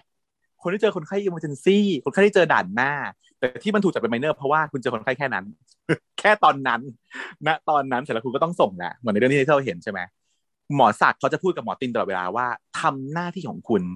แค่หน้าที่ของคุณ แล้วไม่ต้องมายุ่งวุ่นวายกับหน้าที่ของคนอื่น เพราะว่าหน้าที่ของคุณมีแค่ตรงนั้นณตรงนั้นทำเสร็จแล้วก็คุณก็ต้องส่งต่อให้กับบอร์ดต่างๆแผนกต่างๆ ตามคนไข้ที่มันเป็น แต่คุณมีหน้าที่แค่มีหน้าที่ในการกู้ชีพคนไข้อยู่ณตรงนั้นเออซึ่งมันก็เป็นหน้าที่อันหน้าที่ที่หนักมาก เป็นกองหน้าโรงพยาบาลต้องดูได้ทุกอย่างที่พูดมาสูฯ ศัลย์ med เด็ก ortho เนี่ยคนที่อยู่ ER เนี่ยต้องดูได้ทุกโรคมานี่หมด มากองที่นี่ค่ะ ทุกคนมากองแล้วที่ก็ที่นี่นี่ก่อนก่อนอืมเพ ราะฉะนั้น character ของหมอ ER เนี่ยก็จะต้องเป็น feel แบบที่เราเห็นในเรื่องก็คือต้องกล้าตัดสินใจทำอะไรฉับไวฉับไวนะต้องทำมาแล้วก็ต้องเป็นคนที่ multitasking ทำได้หลายอย่างพร้อมกันทำได้หลายอย่างมาพร้อมกัน เพราะว่ามันมีมาพร้อมกันสามสี่เตียงอย่างเงี้ยคนที่เป็นชีฟต้อง manage แล้วว่า ใครทำอะไรตรงไหนพี่พยาบาลตรงโน้นทำนี่ทำนี่ทำโน้นแล้วให้การสัญญาได้รวดเร็วใช่ไหมต้องแบบเออเจนทันทีทันใด ต้องเป็นคนที่มี reflex ไวแล้วต้องเป็นคนที่อึดด้วย ค่อนข้างอึดอืมเพราะว่าถ้าเกิดว่าอยู่ในที่ที่มีคนน้อย และอย่างเหมือนเนี่ย เดนสามมีสองคนน่ะ ดูซิว่าพี่ตินกับพี่สิงห์เขาว่าอยู่เวรกันยังไง สลับกันไงเห็นไหมว่ามันมาเจอกันตลอดเวลา สลับกันแค่นี้ สลับกันแค่นี้วนไปวนมาสลับกันแค่นี้อืมซึ่งเดี๋ยวเราจะคุยคุยให้ฟังในเรื่องของสเก็ตดูของเบดีอานะฮะก็ประมาณนี้คาแรคเตอร์ก็จะฟิลนี้ ส่วนถ้าเป็นไมเนอร์อื่นๆนะที่เรารู้จักกัน ถ้าในเรื่องนี้ปรากฏตัวแล้วเหมือนกันก็คือ นิติเวช นิติเวชเป็นยังไง character ก็ต้องเป็นคนที่ไม่ชอบเจอคน ไม่อยากเจอผู้คน หมอบานไม่เห็นจะไม่ชอบเจอคนเลย เอออันนี้ชอบ อันนี้ชอบเจอคนเยอะ แต่หมายถึงว่าในงานในงานในงานพูดถึงในงาน ไม่ค่อยอยากดีลกับเอ่อญาติโยมของผู้ป่วย ไม่ค่อยอยากดีลกับความเรื่องมากเรื่องนู้นหรือว่าการพูดมากไม่ต้องการการฟังอะไรแบบเยอะแยะ ก็คือใช้หลักฐาน evidence ของตัวเองทำงานแล้วก็ส่ง report แค่นี้ ไปเจอก็คือคนไข้ที่ไม่พูดแล้วไม่พูดด้วยแล้ว แล้วก็อาจจะเป็นคนที่แต่ว่าเป็นคนแปลกอะนิติเวชเป็นคนแปลกเจอเพราะว่าปกติเวลาคนเป็นหมออะตตั้งต้นมามันก็เหมือนกับว่า เราเป็นหมออยากเราเราอยากรักษาคนใช่ไหมแต่พอนิติเวชมันกลายเป็นไม่ได้รักษาคนเป็นซะแล้วอะอืมแต่จริงๆมันไม่ใช่อย่างนั้นเนาะสโคปของนิติเวชมันไม่ใช่แค่ ชนสูตร หรือว่าผ่าคนตายอย่างเดียว มันยังมีอีกหลายอย่างที่ที่เกี่ยวข้องกับในกระบวนการนิติวิทยาศาสตร์หรือนิติเวชเช่น การตรวจเรื่องสารพิษ การดูเรื่องสารเสพติด การเอ่อดูเรื่องอุบัติเหตุการให้ลงความเห็นว่าอะไรนะคดีความหรือเปล่าอะไรอย่างเงี้ยใช่ไหมที่เกี่ยวข้องกับนิติอืมทั้งหลาย มันก็จะมาดีลกับนิติเวชก็คือนิติเวชใช่ไหมนะก็คือคนที่มาเป็นหมอแล้วไม่อยากเป็นหมออะเป็นอะไรที่ไม่เหมือนหมอที่สุดแล้วนิติเวชอะ เข้ามาแล้วก็เลยแต่ว่าจริงแล้วไม่อยากเป็นหมอก็เลยมาทางนิติเวชจนว่าเออจะต้องเป็นคนที่ชอบเอ่อลักษณะจะต้องเหมือนทนายเว้ยฉันรู้สึกว่าอย่างนั้น จะต้องมีความที่แบบเออเหมือนกับนักกฎหมายในส่วนหนึ่งนะอีกแบบหนึ่งเป๊ะอีกแบบหนึ่งเป๊ะแบบคนละแบแบบบอีกแบบหนึ่งก็จะเป็นนิติเวชได้ เพราะว่าทนายเนี่ยมันคือนิติเวชมันก็คือต้องเรียนรู้เกี่ยวกับเรื่องนิติศาสตร์ด้วยถูกไหมฮะเออ ก็ต้องมี feel แบบเป็นแบบแบบนั้น ส่วนหมอ minor อื่น ๆ มีอะไรอีกอ่าไอ้พวก ออร์แกนเล็ก แก๊งหมอออร์แกนเล็ก เช่น หู คอจมูก ENT ตาและผิวหนัง อ่า แก๊งนี้จะให้ feel คล้ายๆกันก็คือว่า จะเป็นคนที่ต้องแบบละเอียดแล้วก็ลงลึกในส่วนของที่ตัวเองถนัด ส่วนใหญ่จะเป็นคนที่ค่อนข้างประณีตเรียบร้อย แล้วก็มีความเนี้ยบถ้าผู้หญิงก็จะแบบว่าสวยเนี้ยบหมดเลยนะที่พูดมาเนี่ยเนาะสกิน INT นี่คือขึ้นชื่ออืมอืม พวกใช่ luxuryก็คือเป็นอย่างนี้เว้ยฉันที่ว่า my mindset ของกลุ่มเนี้ยก็คือ ฉันไม่ชอบเด็ก และฉันก็ไม่สามารถทนหนังพวก med ได้ฉันต้องไป minorไม่ไม่แค่ mindset ฉันไม่อยากทำงานที่จะต้องแบบหัวฟู อยู่เวรทำงานหนัก ฉันทำงานในเวลาเท่านั้น ไม่ต้องการทำงานใน emergency ฉันต้องการแบบว่าดูแบบโรคที่แบบอะตื่นเช้ามาแปดโมงนั่งทำงานสี่โมงเย็นกลับบ้านอะไรอย่างเงี้ย ก็ feel ดีเพราะว่าพวกอ่าพวกเนี้ย บางสถานที่ไม่มีเวรเหล่านี้เลยนะ ใช่ไหมเพราะว่ามันมันไม่ได้เป็น true emergency เอออาจจะมันก็ on call on call ที่เราบอกว่าต้องแบบ on call คือตลอดเวลานั่นแหละแต่ว่าไม่ค่อยมีหรอก ไม่ต้องแบบงานของเขาอาจจะไม่ได้ต้องเข้ามาทำงานที่โรงพยาบาลทันที ทุกคนอาจจะปรึกษาเฉยๆเออให้เขาปรึกษาได้เป็นแก๊งแบบว่าอวัยวะเล็ก ทั้งหลายแหล่นัดมาได้รอได้ไม่รีบอะไรอย่างเงี้ยถ้าต้องการอยู่ด่วนก็อยู่ทำไปก่อน เสร็จแล้วค่อยนัดมาให้พี่ที่หลังนะคะ ก็เป็นหมอพวกออร์แกนเล็ก นอกจากนี้ไมเนอร์อื่นๆ มีอะไรอีก จิตเวชเป็นยังไงจิตเวชจิตเวชนี่แปลกยิ่งกว่านิติเวชอีกฉันว่า ต้องคุยกับคนบ้าอะ requirement ของหมอจิตเวชคือมีจิตเวชในตัวหรือเปล่าถูกเอาอย่างนี้เก้าสิบเก้าเปอร์เซ็นของนี่ไม่ได้นะพูดไม่ได้เนาะอะใหม่ ไม่ได้ เออ บุลลี่ไม่ได้ต่อประโยคกันเองนะ แต่แปลกจริง แปลกจริง แต่มันคือเท่าที่ประสบการณ์ของเราที่เราผ่านมาเนี่ย คือหมอจิตเวชเนี่ย ต้องคุยกับคนบ้านบนเรื่องอะเออ ต้องเข้าใจคนไข้จิตเวชใช่ปะ ดังนั้นต้องเป็นหมอคนที่คนที่เป็นจิตเวชที่ดีนะ จะต้องชอบในการรับฟังอืมต้องเป็นคนที่ถนัดในการรับฟัง แต่หมอเนี่ยโดยพื้นฐานเบสิกแล้วอะมักเป็นคนชอบพูด ชอบพูดชอบอธิบาย ชอบแบบที่จะแบบบรรยายให้คนอื่นเข้าใจ มันก็เลยมีส่วนน้อยที่จะชอบนั่งฟังเฉย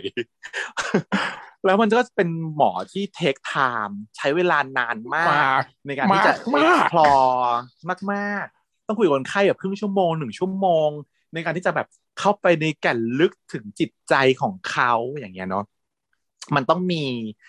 strength ทางด้าน mental ที่ดีมาก ๆ ที่จะทำให้เราไม่ได้แบบว่าอาจจะเบรกดาวน์ไปก่อน สั่นคลอนไปกับเรื่องราวสตอรี่ของคนไข้อะ เออ มันก็เลยโอ้ยแต่ว่าหมอจิตเวชที่เก่ง ๆ นี่คือเก่งมากแล้วก็ดีมากที่มากเคยเจอนะก็คือมี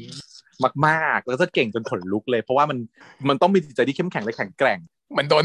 เข้าสิงใช่เวลาคุยกับอาจารย์จิตเวชนะเหมือนเหมือนโดน explore ตลอดเวลา ใช่น่ากลัวไม่กล้าคุยด้วย เหมือนโดนทะลวงเข้ามาในจิตใจเออ แต่ว่าถ้าเกิดเป็นหมอจิตเวชที่แบบไม่เข้มแข็งพออะมันก็จะกลายเป็นหมอจิตเวชบางส่วนที่เราอาจจะเห็นว่า เฮ้ยหมอจิตเวชก็แปลกๆก็มีก็มีอยู่ เพราะว่าโดนโดนทำร้ายจากงานที่เขาทำสงสัยจะเป็นอย่างงานเป็นไปได้อยู่ เออ ก็จะมีลักษณะที่แบบ เออ เราพอพอนึกออกว่าคนประเภทไหนที่จะเป็นหมอประเภทไหนอย่างนี้แหละเออนี่แหละที่เราให้ฟัง ทีนี้ของของเพื่อนคนนี้ที่บอกว่า เออลูกนี้น่าจะไปเรียน ER กับพวกนายแต่แรก แต่ว่าดันมาเลือกยูเมดเลือกตามเพื่อนได้ด้วยเหรอพวกนี้เขาแบบนี้มันเลือกไม่ได้ฉันว่า เราก็ไม่เคยมีใครเลือกตามเพื่อนเลยอืใช่ เราเป็นเพื่อนสนิทกันมากกลุ่มเรามีกันแบบเจ็ดแปดคนอย่างนี้ใช่ไหมสนิทกันมากทุกคนก็ต่างเลือกแต่ที่ตัวเองชอบแล้วไปคนละที่ เพราะว่าเรารู้ว่าเราไม่เหมือนกัน เป็นคนแปลกๆที่ไม่เหมือนกัน ก็ต้องไปในลักษณะ character ของตัวเองเนาะเลือกตามเพื่อนไม่ได้ แต่ที่สงสัยคือทำไม เออแต่ว่าไม่สงสัยหรอกถามถามว่าทำไมคุณหมอแฟงเนี่ย ถึงบ่นว่าต้องมาเจอไอ้ดอยตลอดเวลา ไอ้ดอยเนี่ยเขาเป็นหมออะไรก่อนหมอสัตว์ไงใช่ไหมเรารู้สึกว่าเขาเป็นหมอสันความที่ว่าสันกับเม็ดเจอกันเนี่ย มันก็คือมีอยู่นะคะ เหมือนน้ำกับไฟอะแหละใช่เขาก็เลยบอกว่าเขาต้องเจอไอ้ดอยตลอดเวลาเลยน่ารำคาญ เพราะว่าคนไข้คนหนึ่งเนี่ย เมื่อเวลามีโรคมาหาที่โรงพยาบาล มาเจอคุณหมอส่วนใหญ่ก็เจอหมออายุรกรรมก่อนใช่ไหมมาด้วยปวดท้องปวดหัวอะไรต่างๆ ก็เจอหมอ med condition เสร็จปุ๊บ ถ้าเกิดตรวจเจอว่ามี surgical condition ก็คือศัลยกรรมคือต้องการความช่วยเหลือทางศัลยกรรมที่ว่าต้องมีการผ่าตัดในการรักษาเนี่ย ก็ส่งปรึกษาไปที่ศัลยกรรมศัลยกรรมก็จะรับคนไข้ต่อไป ดูแลเรื่องผ่าตัดผ่าตัดเสร็จปุ๊บก็จะส่งกลับมาให้หมออายุรกรรมดูแลต่อนะในเรื่องอื่นๆ เพิ่มเติม อันนี้ก็เป็นแพทเทิร์นปกติ เพราะฉะนั้นหมอสองแผนกเนี้ยก็จะมีความเชื่อมโยงต่อกัน เพราะฉะนั้นก็ต้อง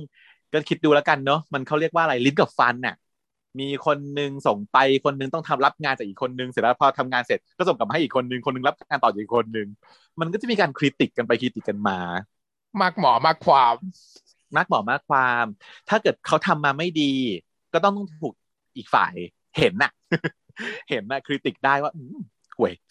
ทำไม่ดีเลยทำไมทำอย่างนี้ส่วนใหญ่มันก็มีแต่เม็ดคีติกสัตว์แหละฉันว่าสัตว์คีติกเม็ดมีไหม มีดีสารคดีมันก็มี พี่ออบยังไงทำอย่างนี้ได้ยังไง จะทำได้จะผ่าได้ยังไงอะไรอย่างเงี้ยมันก็มีคริติกกันไปมา มันเป็นทั้งสองฝ่ายและสองด้าน แต่ว่าทั้งหมดทั้งมวลมันเป็นเพื่อคนไข้เนาะที่เวลาคริติกกันหรือทะเลาะกันอะไรอย่างเงี้ย การที่มันเป็นลิ้นกับฟันเนี่ยมันคือทั้งสองอันทำงานเพื่อการกินข้าวและเคี้ยวเข้าไป แต่มันก็จะกัดกันแล้วก็โดนกันมีการบาดเจ็บกันบ้าง เป็นธรรมดานะคะ ส่วนอีกคู่หนึ่งนอกจากหมอเม็ดกับหมอสันแล้ว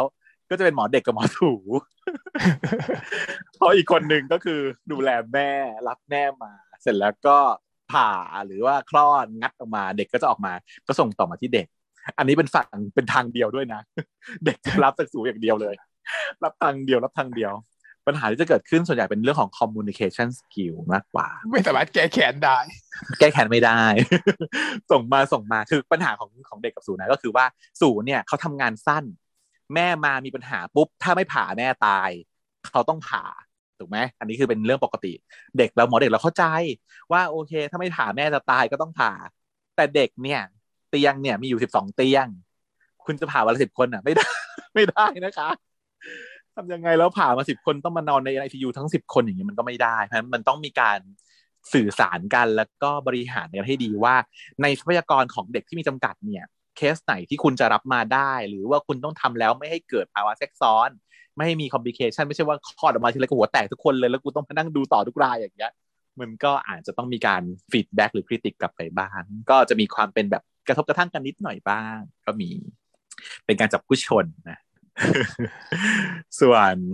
คุณดอยเนี่ยเขาบอกว่า ไปเดินตามอาจารย์ต้อยต้อยต้อยจนได้อานิสงส์ไปออกคลินิกพิเศษ เออ อันนี้คืออะไร ก็คือคลินิกพิเศษคือไม่ใช่คลินิกปกติ คือปกติหมอเนี่ยทำงานในโรงพยาบาลเนี่ย จะได้เงินเดือนถูกไหมฮะ แล้วไม่ได้อย่างอื่นแล้วนะ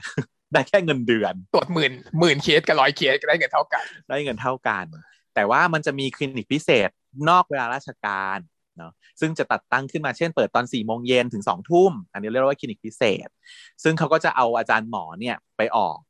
พอมันเป็นเวลานอกเวลาราชการปุ๊บคนไข้ที่มานอกเวลาราชการก็ ต้องจ่ายเงินเพิ่มใช่ไหมคะ เราก็จะมีการเก็บสิ่งที่เรียกว่า doctor feeคือค่าตรวจหรือว่า DF คือ doctor fee ซึ่งคนไข้ก็จะจ่าย อาจจะสักสองร้อยสามร้อยห้าร้อยก็แล้วแต่สถาบันแล้วแต่ที่ก็ว่าไป แต่อันเนี้ยยิ่งตรวจยิ่งได้ตังค์ยิ่งเยอะยิ่งมีเงินเยอะมากขึ้น ดังนั้นเนี่ยหมอที่ไปออกคลินิกพิเศษก็คือเท่ากับว่าเป็นการหาเงินเพิ่มให้ตัวเองนอกจากเงินเดือนที่ได้รับในช่วงเวลาราชการ ถ้าเป็นปุถุชนคนปกติทั่วไป ก็ไม่ได้มีปัญหาอะไรหรอก เพราะว่าคนไข้จริง ๆ แล้วว่าก็สะดวกมานอกราชการใช่ไหมเขาจะได้ไม่ต้องลางานจุดวัตถุประสงค์มันมีเพื่อสิ่งนี้ เพื่อให้คนไข้ที่ไม่สะดวกในมาในเวลาเนี่ยได้มาตรวจนอกเวลาราชการ แล้วก็จ้างหมอเอ็กซ์ตร้ามาตรวจ แล้วหมอก็ต้องได้เงินใช่ไหมล่ะทำงานนอกเวลาเนี่ยแต่ว่าพอมันพอมันได้เงินเนี่ย มันก็จะมีคนหลายคนที่อยากจะไปออก แล้วห้องมีผลประโยชน์ไงมีผลประโยชน์แล้วไงเออ ห้องมันก็จะไม่พอ เพราะว่าห้องในโรงพยาบาลที่ไปตรวจเนี่ยมันก็อาจจะมีจำกัดใช่ไหมล่ะสมมติว่ามีสิบห้อง แต่เกิดว่ามีหมอที่อยากออกคลินิกนอกเวลาแบบสิบคนมันก็คือพอดีห้องแล้ว คนที่สิบเอ็ดมามันก็ไม่มีห้องก็ตรวจไม่ได้พยาบาลช่วยก็ไม่มี มันก็เลยกลายเป็นว่าคนที่ได้ออกตรวจเนี่ยต้องมีสิทธิพิเศษนิดนึงดังนั้นการที่น้องดอยอะเขาไปเดินตามอาจารย์ศักดิ์ต้อยต้อยต้อยต้อยแล้วเป็นลูกรักเนี่ย อาจารย์เขาก็ใช้เส้นสายของความยิ่งใหญ่ของอาจารย์เนี่ย สามารถล็อกห้องตรวจคลินิกพิเศษเนี่ย เพื่อให้หมอดอยเขาไปตรวจได้ด้วย ดังนั้นดอยก็จะเป็นคนที่ได้เงิน extra มากกว่าเพื่อนๆคนอื่น ได้ privilege เพิ่มขึ้น อันนี้เป็นสิ่งที่ คุณแฟนก็ถึงบอกว่า มันคืออันนี้สงส์ไม่งั้นคนก็จะไม่เข้าใจว่าอ้าวเออการไม่ได้ตรวจมันเป็นอันนี้สงส์ยังไงตกลงดอยเนี่ยก็รู้สึกว่าเป็น resident เหมือนกันนี่หว่านึกว่าเป็น fellow รุ่นเดียวกัน รุ่นเดียวกัน เพราะว่าเขาอยู่ด้วยกันอืม ก็บอกว่าอยู่ด้วยกัน เพิ่งมารู้ตอนนี้ใช่ตอนแรกนึกว่าเห็นทำตัวเหนือกว่านึกว่าเป็น fellow เออที่แท้คนรุ่นเดียวกัน แต่ทำตัวเหนือกว่า เพราะว่าไปแบบติดตามติดหนึบแนวติดหนึบเออการที่ดอยเขาได้ดีเนี่ย เพราะว่าเขาเนี่ยมีการเอาตัวรอดหรือ survival guidebook เนี่ยอย่างดีนะเข้าแบบเหมือนกับเข้าหาอาจารย์ คือต้องยอมรับว่าระบบการเรียนแพทย์เรามันเป็นระบบอุปถัมภ์อย่างหนึ่งนะ เพราะว่ามันมีช่องที่จำกัดเหมือนที่ฉันบอกว่า สมมติว่าคนอยากเรียนเด็กเนี่ยทั้งหมด 50 คนเนี่ย แต่สถาบันเปิดรับเปิดสอนได้ 20 คนเท่านั้น มันก็มีคนได้เรียน 20 คน และมีคนอดเรียน 30 คน แปลว่าอะไรแปลว่าสถาบันน่ะต้องเลือก 20 คนที่ดีที่สุดในสายตาของคณะกรรมการเพื่อเอามาเรียน แล้วดีที่สุดของอาจารย์มันหมายความว่าอย่างไรล่ะ มันก็หมายความว่าตามความเห็นของคนที่รับเข้าไปเรียน ใช่ไหมดังนั้นมันก็เลยเหมือนกับเป็นการสร้างระบบอุปถัมภ์แบบกลายๆอะเพราะว่าคะแนนสัมภาษณ์มันไม่ได้วัดจากคะแนนสอบ การเอาเข้าไปเรียนจะเลือกใครเรียนไม่เรียนมันวัดจากคะแนนสัมภาษณ์ ดู portfolio ดูการทำงานดูลักษณะ นิสัยดู performance ซึ่งมันเป็นการคะแนนให้โดยใช้ความชอบชื่นชอบของอาจารย์แต่ละคนที่จะให้ ตอนเรียนอะ มันเป็นระบบเหมือน mentoring ก็คือ มันต้องเป็นสิทธิอาจารย์ที่แบบอะคุณอาจจะมีอาจารย์ที่แบบ ชื่นชอบเป็นเมนทอร์ให้อย่างเงี้ย มันก็จะ เพราะว่าอาจารย์ก็ไม่สามารถสอนทุกคนได้เหมือนกัน มันก็มีเวลาจำกัดใช่ไหมในการสอน ถ้าเกิดมันเป็นเหมือนบางทีมันเป็นหนึ่งตอนหนึ่งอะบางเรื่องอย่างเงี้ยสัตว์อย่างเงี้ย เทคนิคเหมือนวิชาไม้ตายรับอะไรอย่างเงี้ย บางทีมันก็ไม่ได้สอนทุกคนได้เพราะมันไม่ได้ไปผ่านด้วยกันตลอดเวลา ใช่ มันมันคือเหมือนหนังเออจีนเลยอะแหละใช่ไหมการที่คุณจะต้องรับศิษย์เข้ามา แล้วคุณจะต้อง mentor แล้วก็ฝึกฝนศิษย์คนเนี้ยให้รับวิชาของคุณไปอะมันเป็นอย่างนั้นเลย การผ่าตัดวิธีนี้ ซึ่งคุณอะไปเรียนมาจากอาจารย์ของคุณอีกทีหนึ่งที่เยอรมันอย่างนี้เนอะไหม staff ไป train ที่เยอรมันได้แบบเทคนิคอันนี้มา ซึ่งอาจารย์คนนี้มีเทคนิคนี้อาจารย์อีกคนนึงไปเรียนที่อเมริกาคนละเทคนิคกันอาจารย์คนนี้เรียนญี่ปุ่นก็อีกคนละเทคนิคหนึ่งคุณซึ่งอยากจะได้เทคนิคไหน คุณก็ต้องไปแบบเข้าหาอาจารย์ท่านนั้น เพื่อจะไปสืบทอดมาแล้วคุณก็เป็นศิษย์สำนักนี้อะอย่างเงี้ยอืมฉันอยู่สำนักนี้ค่ะ วิชาของบูตึงเล่าหลินก็ไม่เห็นกัน ใช่ เป็นแบบนั้นแล้วแล้วต่อให้คุณอยู่ในบูธตึงอะคุณก็มีความเป็นว่าฉันคือปรมาจารย์บูธตึง และฉันต้องมีสิทธิเอกบูธตึงหนึ่งคนใช่ไหม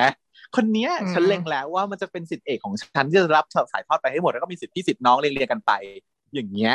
เพราะฉะนั้นบางทีก็แข่งขันกันด้วยไงเพราะว่าเกลียดกันเพราะว่าอีเอออีปรมาจารย์บูตึงกับปรมาจารย์ของแบบเซาหลินก็อาจจะเกลียดกันอีกอย่างเงี้ยมันก็ยังไม่สามารถมาเรียนคนหนึ่งไม่สามารถเรียนทั้งสองอันได้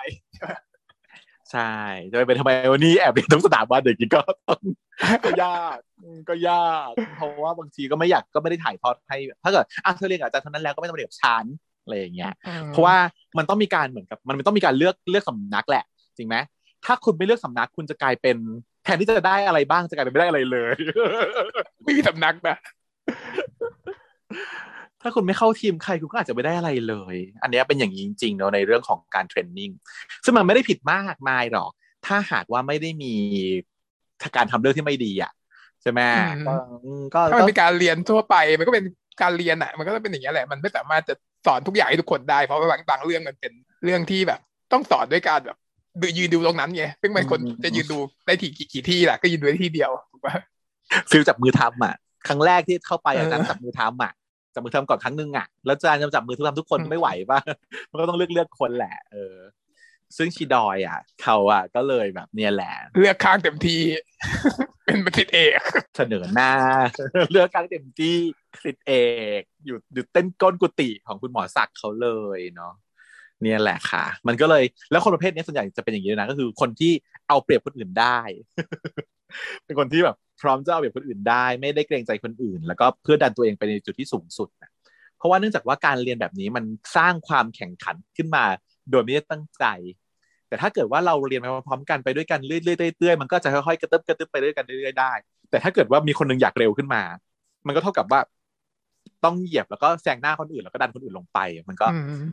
โดยที่ไม่ได้ตั้งใจซึ่งจริงๆก็ไม่ค่อยดีเท่าไหร่นะจริงๆแล้วฉันคิดว่าการไปเป็นทีมจะดีกว่าอืมใช่ ตินเขาก็เลยบอกสักแทกว่า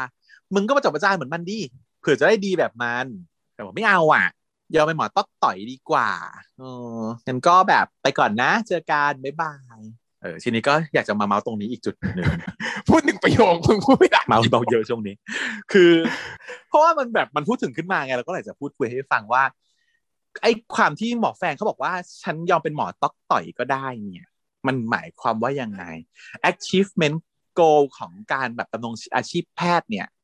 มันไม่ได้มีแค่ด้านเดียวนะที่จริงแล้วเออคนเรามันไม่ได้ต้องการแบบไปสู่โกเดียวกันหมดอย่างเช่นอย่างหมอศักดิ์เนี่ยโกของเขาคือเขาต้องการไปที่ผอใช่ไหมเออเป็นตำแหน่งของความเป็นผู้บริหาร แต่ก็ไม่ได้สนใจอะไรอย่างอื่นเท่าไหร่เว้ยคุณธรรมการช่วยเหลือคนไข้อะไรก็อาจจะไม่ได้ไม่ได้รู้สึกถึงมากนัก วิชาการอาจจะไม่ได้สนใจเท่าไหร่เลยคนตำแหน่งบริหาร เพราะว่า พอท่านพักคิดจริง ๆ ถ้าคุณอยู่ในวงการเนี่ยคุณก็จะทราบว่าวงการวิชาการกับวงการบริหารเนี่ย มันเป็นคนละวงกัน คนที่มีชื่อเสียงด้านวิชาการ อาจไม่ได้เป็นคนใหญ่คนโตที่อยู่ในวงการบริหาร คนที่มีลูกศิษย์แต่มาถือตามากมาย อาจจะลูกเป็นลูกศิษย์รัก อาจจะเป็นแค่อาจารย์ธรรมดาก็ได้ อาจจะไม่มีตำแหน่งวิชาการก็ได้ อะไรอย่างเงี้ยเพราะมันคือทุกทุกทุก อันอะมันมันเป็นคนละวงขึ้นอยู่กับไลฟ์โกของแต่ละคนเนาะอันนี้ก็เลยมาชี้แจงให้ฟังว่า ในในการเป็นหมอคนหนึ่งเนี่ย การจะก้าวไปจุดสูงๆเนี่ยมันมีอะไรบ้าง ถ้าเป็นฝั่งสายบริหารใช่ไหมคะสมมติว่าเราไปทำงานเป็นหมอ สมมติอยู่ต่างจังหวัด ไม่กลับเข้ามาเรียนแล้วเป็นแค่หมอเจนเนอเรลเนี่ยแหละถามว่าประสบความสำเร็จได้ไหมก็ได้นะไม่ต้องต่อเฉพาะทางเลย ก็มีคนเยอะนะ เพื่อนเราที่แบบ ก็ไปเป็นสายบริหารไปเรื่อยเป็น ก็ได้เป็นผอโรงพยาบาลได้เป็นสาธารณสุขจังหวัด ได้เป็นอะไรอะปลัดกระทรวงอะไรอย่างเงี้ยไปนั่นก็คือสายนี้ใช่ไหมเธอพูดถึงสายนี้ใช่ไหมอืมใช่ใช่ก็คือสายของการบริหารเนี่ยมันก็มีตั้งแต่ระดับระระระดับที่เป็น local เลยก็คือ เป็นผอโรงพยาบาลท้องถิ่นใช่ไหมพอเข้ามาในจังหวัดก็คืออยู่ในงานของส่วนกลางก็เป็นสสจก็คือสำนักงานสาธารณสุขจังหวัดห รือถ้าเข้ามาระดับประเทศก็คืออยู่ทำงานอยู่ในกระทรวงเนอะมีตำแหน่งในกระทรวงเป็นปลัดกระทรวงสาธารณสุขอะไรก็ว่าไป อันนี้ก็คือเป็นสายบริหาร ซึ่งก็สามารถไปได้ โดยไม่ต้องเรียนต่อแม้แต่ตัวเดียวถูกไหมเป็นแค่นายแพทย์ธรรมดาไม่ต้องมีอะไรเลยนะนั่นก็คือสายหนึ่งสายสายบริหารอ่าถ้าเป็นสายวิชาการส่วนใหญ่เขาก็จะมาอยู่ในมหาวิทยาลัยกันเนาะเข้ามาโรงเรียนแพทย์มาเป็นอาจารย์ แก๊งเนี้ยก็จะมีสายทางวิชาการเนาะก็จะไล่เรียงลำดับใช่ไหมตำแหน่งขึ้นมา เข้ามาถึงบรรจุอ่าบรรจุครั้งแรกก็เป็นอาจารย์ก่อน ยังไม่มีอะไรมานำหน้า เสร็จปุ๊บกระเถิบมา ขอตำแหน่งครั้งที่หนึ่งเป็นผู้ช่วยศาสตราจารย์นี่คือผอสอเสร็จแล้วก็มาดูเป็นรอสอก็คือรองศาสตราจารย์ แล้วก็เป็นสอคือศาสตราจารย์นะอันนี้ก็ระบบเดียวกับการเรียนคือของครูของมหาวิทยาลัยตำแหน่งพวกนี้เป็นตำแหน่งที่ให้โดย มหาวิทยาลัย เพราะฉะนั้นคนที่มีตำแหน่งวิชาการแบบสูงใหญ่โต อาจจะไม่ได้มีตำแหน่งบริหาร หรืออะไรเลยก็เป็นไปได้ใช่ไหม เหมือนเหมือนเหมือนเหมือน ไม่ต้องเป็นหมอหมอศักดิ์อะไม่ได้เป็นผอไม่ได้เป็นอะไรเลย เป็นแค่ศาสตราจารย์เฉยๆ professor เน้นการทำวิจัยสอนต่างๆทำวิจัยสอนหนังสืออะไรไป แต่ว่ามันก็จะมีตำแหน่งบริหารในมหาลัยอยู่ดีเนาะถ้ามีถ้ามีตำแหน่งวิชาการสูงสูงก็มีโอกาสมีชานส์ที่จะเข้าไปอยู่ในระบบบริหารมหาลัยกลายเป็นประเภทว่าผออธิการบดี เออ คณะบดี อธิการบดี หรือผอโรงเรียนแพทย์อะไรอย่างเงี้ยพ วกนี้ก็มีโอกาสไปทำสายนี้ได้เหมือนกัน หรือถ้าไม่ได้สองสายนี้ ไปสายแบบแบ็กสมิธปั๊มเงิน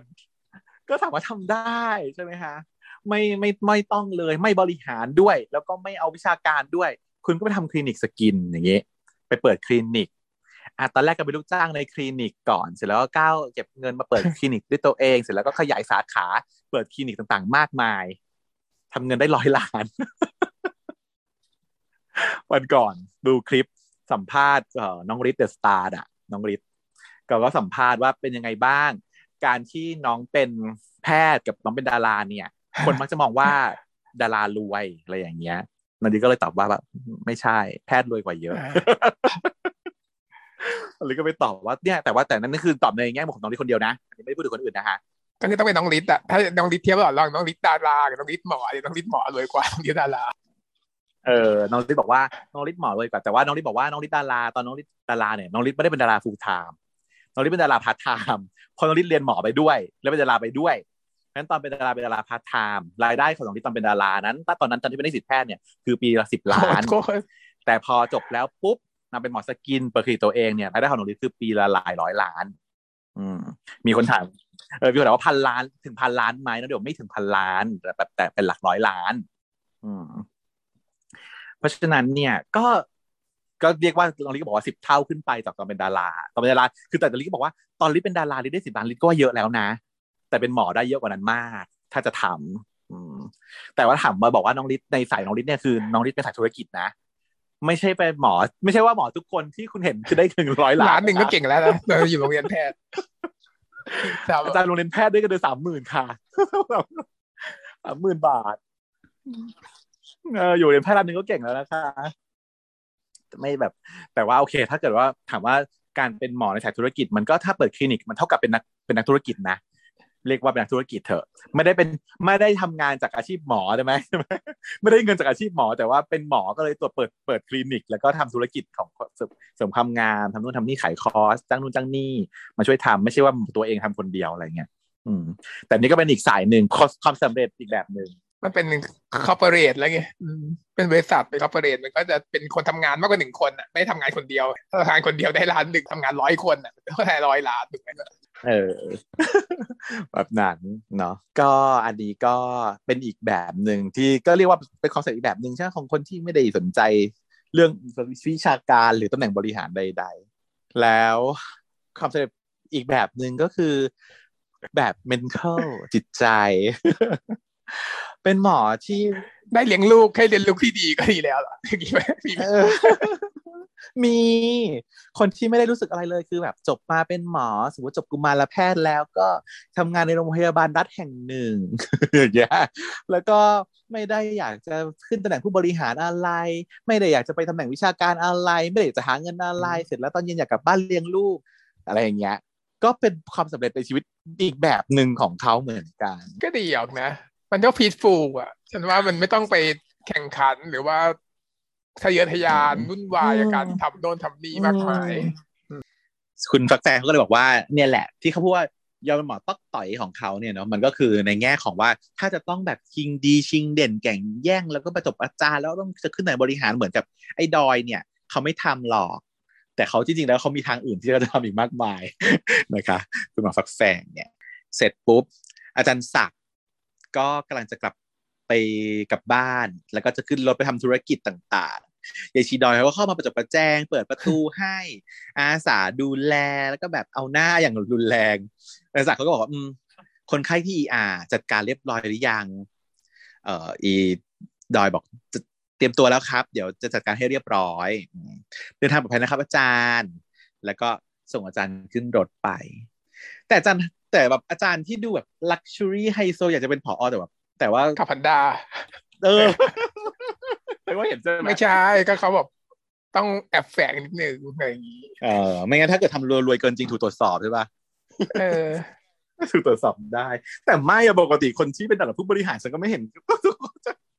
ใครก็ขับแบบเออ luxury car กันนิดนึง แต่มันก็แล้วแต่คนใช่ไหมบางคนเขาก็ให้ความสำคัญกับรถ บางคนก็ไม่ได้ความสำคัญอย่างฉันเนี่ยไม่ได้สนใจหรอก ว่ารถจะยี่ห้ออะไร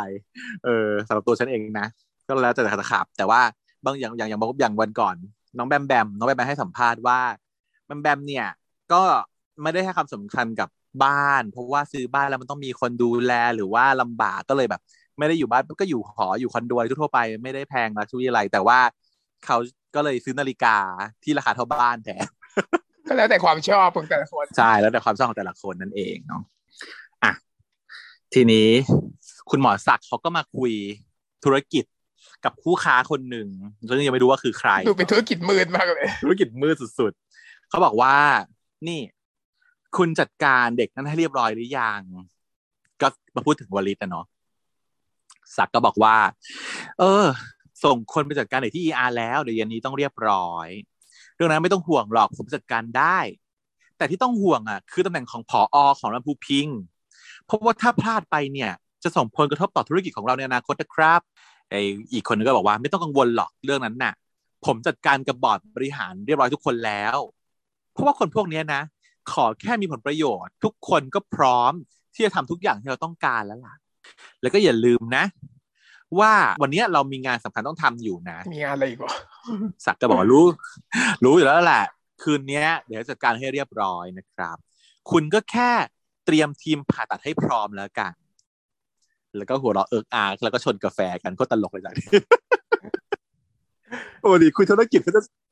เขาจะชนวายใช่ไหมแต่นี่คือแบบทำตัวผู้จาร้ายกาจมากแต่ชนกาแฟบอกว่าเป็นหมอหมอแดกกาแฟ ทำไมทำตัวร้ายขนาดนั้นเออลายมาก ถ้าเกิดฟังแล้วให้เราคาดเดาก็คือเป็นการแบบขายออร์แกนอะเนาะธุรกิจขายอวัยวะ ซึ่งน่ากลัวมากเลยอะ พอทำอย่างนี้คนจะเชื่อไหมว่ามีการขายอวัยวะจริงๆ ซึ่งคงถ้าไม่ในหรชีอวิกตจริมั้งงทำยากมากนะคะ บอกไว้ก่อนคุณผู้ฟัง มันทำไม่ได้ง่ายๆอย่างนี้เลยนะคะมันมีระบบมากมายตรวจสอบ ไม่ใช่เรื่องง่าย ๆ ที่จะทำเนาะเออ พอแบบออกมาอย่างนี้แล้วอุ๊ยดูร้ายกาจมากเลยน่ากลัว แต่เดี๋ยวค่อยขยายแล้วกันถ้าเผื่ออยากรู้ให้ว่ากันใหม่ ต่อก่อน ฝั่งทางตีนเขาก็นั่งอยู่กับแก๊ปชีแก๊ปเขาก็แซวเรื่องแบบตินเขาพิมพ์ขอความพิมพ์พิมพ์ลบลบพิมพ์ลบลบอะไรอย่างเงี้ยก็คือมีความลังเลอยากส่งข้อความแทนของต้อนไงอยากจีบ แต่ก็ลังเลไม่พิมพ์ไปสักที พอโดพอยายแก๊ปมาแซวก็เลยโดนไล่ไปทำงานไปไปไปยายแก๊ปก็เลยบอกว่า โอ้ยวันนี้ชิลเฮีย ว่างยังไงเวรก็ไม่เยินดูคนไข้น้อยอะไรอย่างเงี้ยยายหมอปิ่นก็เลยด่าเขาให้บอกว่าตบปากสามทีตบปากเดี๋ยวนี้ห้ามพูดว่าว่างเห็นไหมเป็นแบบ superstition ที่เราพูดกันไปเมื่อ EP ก่อนนะฮะว่าแบบถ้าพูดว่าว่างถ้าพูดว่าว่างจะไม่ว่างซึ่งจริงก็เลยขำๆเพราะรู้อยู่แล้วแหละว่าพอพูดว่าว่างแล้วอย่างเงี้ยก็คือเดี๋ยวระเบิดตูดแตกแน่นอน นับถอยหลังได้เลยห้าสี่สามสองหนึ่งแล้วเบนก็ย่นทันทีเพราะนางรู้ว่านาคตอยู่แล้วไงเพราะนางบนประสานรู้ใช่นางก็บอกว่าอะเปิดพยาบาลเปิดมาคนไข้มี BP drop ค่ะก็คือเคสของวาลิดนั่นเองเออวันนี้เออวันก่อนที่ฟังช่องของน้องแซมมอนก็บอกว่าจริง ๆ แล้วมันน่าจะรายงานว่าคนไข้ heart rate ช้ามากกว่า เพราะว่า BP จริงๆยังไม่ได้ drop เท่าไหร่ ในมอนิเตอร์ยังไม่ drop นะที่จริงตอนที่ไปถึงอะอ่าเหรอแต่รีบมารายงานว่า BP drop เออแต่จริงคือ heart rate มันช้าเป็น bradycardiaไม่ได้เช็คไม่ได้ดูละเอียดขนาดนั้นอันนี้เขาก็มา excuse แต่จริง BP drop มันก็มันก็ตามมาอีกแหละ หลังจากที่ดันดีไปแล้วอะใช่แต่ว่าในในใน scene น่ะมันยังไม่ทัน drop ไงเสร็จค่ายังไม่ทัน ยังไม่ทันร่วง ตอนแรกมาด้วย heart rate ช้าก่อน เหมือนน้องปังเขาเซตไว้อย่างนั้น เพราะว่าจริง ๆ แล้วเขาต้องการให้ differentiate ว่าไอ้ bradycardia เนี้ยมันอาจจะเกิดจากตัวอัลกาโนฟอสเฟตเองก็ได้ หรือว่าเป็นเรื่องของ bradycardia ที่ที่เห็นเป็น sine wave หรือเปล่าอะไรอย่างเงี้ยอืมแต่นี้คุณตินเนี่ยเขารู้อยู่แล้ว พอรายงานคนไข้ไม่ว่าจะเป็นอะไรมาเขาก็เดินออกไปแล้วบอกให้เจาะแล้วก็บอกให้ให้แคลเซียมบูโคเนตแก้เลเคยเลยไม่ต้องเจาะโดยยังไม่เจาะเคไม่ต้องเจาะ เออ อีกแก็บลูกแม่นี่คืองงอะนะบอกฮะเฮียอะไรนะ ให้แคลเซียมเลยเหรอ แต่เฮียยังไม่ได้เจาะเลยนะยังไม่เจาะเคเลยนะเดี๋ยวว่าเออเอาหน้าเชื่อกูเชื่อกู กูรับผิดชอบเองอะไรอย่างเงี้ย ซึ่งจริงๆทำไม่ได้นะคะ คุณอืมทำอย่างนี้ไม่ได้นะคะ ให้โดยไม่มี evidence เนี่ย ถ้าเกิดถูกฟ้องเนี่ยเป็นเรื่องนะ ถ้าไม่มีพลังบนลูมอะเออแต่จริงแล้วแคลเซียมกลูโคเนตในโดสเนี้ยมันมันไม่ได้ดูฮาร์มมาก ถ้าคุณคิดว่ามันมี evidence หรือมี risk หรือมี หลักฐานอะไรก็ตามที่ยังไม่ยังไม่เจาะอะแต่มีหลักฐานว่าน่าจะใช่อะ ก็ก็คงให้ได้ไม่ไม่ได้น่าเกลียดมากอืมแต่จริงๆเนี่ยควรจะมีก่อนเพราะว่าเดี๋ยวนี้เจาะแลบมันไม่ได้ช้า มันไม่ได้ช้าขนาดที่มันจะช่วยคนไข้ไม่ได้ เพราะว่าอย่างลูปลูปที่แล้วอะเขาเจอเจาะแล้วบอกว่าเคเก้าก็จะช่วยคนไข้ทันถึงไหมไม่ถึงกับตาย มันไม่ต้องรีบว่าแบบวิให้ตอนนี้แล้วมันจะแตกต่างกันมากไม่ขนาดนั้นนะฮะระหว่างที่กำลัง management อยู่เนี่ยอีหมอดอยค่ะ เขามายืนแอบแอบๆดูอยู่ แล้วก็รีบโทรรายงานอาจารย์ศักดิ์ อาจารย์ครับ ผมทำสำเร็จไปแล้วนะครับ แต่ว่าไอ้ตินน่ะ อยู่ๆก็เข้ามาแก้อาการเฉยเลยอะมันช่วยเด็กไว้ได้ทันเฉยเลยอะไม่รู้มันรู้ได้ยังไงครับอาจารย์ยังไม่ได้ตรวจเลยด้วยซ้ำครับอาจารย์ อีห่าฉันขนลุกมากฉากนี้ตกใจเลยว่า ขนาดนี้เลยหรอคือแบบ ในฐานะที่เราเป็นหมอมาฉีดอะเคใส่คนไข้เนี่ยนะในฐานะที่เราเป็นหมออะเราพยายามหาข้อมูล แล้วก็หาทางออกให้ว่าทำไมเคถึงขึ้นใช่ปะโดยที่เลี่ยงสิ่งนี้ออกไปเลยว่า โอเคมันขึ้นได้เพราะนั้นเพราะนี้มีเปเปอร์ยืนยันว่านั้นนี้อะไรอย่างเงี้ยว่าทำไมอยู่ๆเคถึงขึ้น แต่ปรากฏว่าเฉลยปุ๊บแบบอุยตกใจเลยอย่างที่ฉันบอกคุณผู้ฟังอยู่เสมอว่าโพแทสเซียมอะมันคือยาที่เอาไว้ใช้ประหารชีวิตเนาะหรือว่ากระทำยูเทนาเชียอะไรก็ตาม ที่จะต้องการให้คนไข้ตายอะ อืมเขาเรียกว่าอะไรนะการุญยฆาตเนาะการุญยฆาตจะฆ่าโดยให้แบบว่าสงบไปตายอย่างสงบสุขเนี่ยเขาก็จะคือให้ยานอนหลับแล้วก็ฉีดโพแทสเซียมนี่แหละ ซึ่งมันก็เลยเป็นยาที่ทำให้คนไข้ตายได้ แต่อยู่ๆหมอคนหนึ่งจะแอบเอาโพแทสเซียมมาฉีดให้คนไข้เนี่ยมันคือการฆาตกรรมนะคะฆาตกรรมมันไม่ได้อืมฆาตกรเหี้ยคือเลวมากคือพอเห็นฉากนี้แล้วคืออีดอยเลวมาก ตอนแรกกะว่าหรือเป็นตัวละครแบบ add up ตัวเสริมจะมีคู่กับเขาหรือเปล่านะ หรืออะไรอย่างเงี้ยจะกลับใจตอนหลังที่จะแบบเอ้ยแบบไม่เข้าข้างอาจารย์ศักดิ์แล้วหรือเปล่านะแต่นี่ไม่ใช่แล้วค่ะนี่มันคือแบบเป็นส่วนรวม involve กับ crime ของเขาแบบเต็มที่มาก แถมเป็นฆาตกรเองด้วยคือเป็นคนฉีด K เข้าไปในตัวคนไข้เลย เออ ผิดต่อคำสาบานผิดต่อคำสาบานไม่มีทางเจริญแน่นอนนะซึ่งซึ่งเอาจริง ๆ ถามว่ามีคนถามมาหลังไมค์แล้วสำหรับฉากนี้ว่า ในชีวิตจริง อาจารย์เพชรเชียร์เคยเจอไหมครับ เพชรเชียร์ถามอาจารย์มิสเตอร์วายดีกว่า มีไหมคะอะคดีเนี้ย คดีแบบที่หมอฉีด K ให้คนไข้ตายเนี่ยมีไหมคะ ไม่น่ามีนะไม่เคยได้ยินมาก่อนเลยอะ ไม่รู้เหมือนกัน ยังไม่เคยมีใครจับได้เออมาถามไม่รู้เหมือนกันค่ะคุณผู้ฟังขาแต่ว่าประสบการณ์ experience แล้วก็การเรียนการสอน แล้วก็จากทุกอย่างที่ได้ฟังมา มันไม่เคยมีคดีความที่หมอจะฉีดยาให้คนไข้ตายแบบนี้ มันไม่มีประโยชน์อะ ในความรู้สึกของฉันนะนะมันไม่มีประโยชน์เพราะว่าอย่างที่บอกมันโอเค ถ้าจะฆ่าใครคนใดคนหนึ่งเนี่ย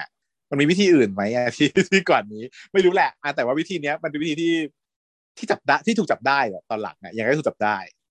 เพราะว่าในวอร์ดพวกเนี้ย ก็มีกล้องอยู่ตลอดเวลาอยู่แล้ว ยาพวกเนี้ยโพแทสเซียมอะก็มีเช็คสต็อกอยู่แล้ว ถ้าจะเอาจากโรงพยาบาลทำไมต้องไปซื้อข้างนอกมาเออแล้วการที่จะมาเข้าหาคนไข้อะ มันก็ต้องมี witness มีพยานต่างๆอยู่แล้ว จะไม่มีคนไข้ที่แบบ เอ้ยอยู่คนเดียวในห้องเปลี่ยวๆแล้วก็มีใครคนนึงเดินเข้าไปแล้วก็ไปฉีดโพแทสเซียม ให้คนไข้อย่างเงี้ยมันไม่ได้พยาบาลก็ต้องเฝ้าอะไรเงี้ยแต่อันเนี้ยมันคือเข้าใจว่ามันเป็นละครเนาะมันเป็นซีรีส์เนาะเพื่อความสุขสนานเนาะมันก็เลยมีซีนแบบนี้เกิดขึ้น แต่ความจริงแล้วอะไม่มีเหตุการณ์นี้เกิดขึ้นนะเท่าที่เพื่อนทราบ มันเคยมีที่ต่างประเทศไงที่ไทยไม่มีหรอกที่ต่างประเทศมันมีพยาบาลที่แบบ เป็นพยาบาลแล้วก็เป็นแบบบ้าๆเป็น serial killer อะอืมก็ฆ่าคนไข้ที่แบบนอนแบ็บอยู่แล้วก็ฉีด K ให้ตายอย่างเงี้ยอืมเป็นสิบสิบคนเลยโอ้แล้วมาตรวจเจอทีหลังอ่ามมาเจอทีหลังก็คือมีคนมารีวิวเคสแล้วบอกว่า เอ๊ะทำไมทุกคนมัน K สูงหมดเลยทุกคนแล้วก็อ่าอ่าอ่าอ่าอยู่ในวอร์ดนี้ของคนนี้ แล้วคนนี้มันก็มาฉีดอะไรไม่รู้ อยู่จนแบบเขาก็มาตั้งกล้องแล้วก็เลยรู้ว่าคนนี้เป็นคนทำอย่างเงี้ย ก็นี่แหละเนาะก็คือด้วยความเทคโนโลยีสมัยใหม่เนี้ยเราคิดว่าการทำแบบนี้มันถูกจับได้อยู่แล้วค่ะ มันไม่มันไม่รอดเจอดเลือดคนไข้ไปก็รู้แล้ว จริงแล้วหมอก็ฆ่าคนไข้โดยการไม่รักษาแล้วมันก็ตายแล้วไม่ต้องถึงขนาดนี้เนาะ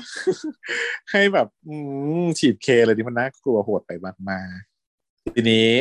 อีดอยเขารายงานอาจารย์เสร็จอาจารย์ก็บอกเป็นไปไม่ได้ จะอยู่จะมาให้ calcium gluconate ได้ไง ยังไงก็ต้องเจาะ blood gas ก่อนดี ถึงจะรู้ว่า hyper K เนาะ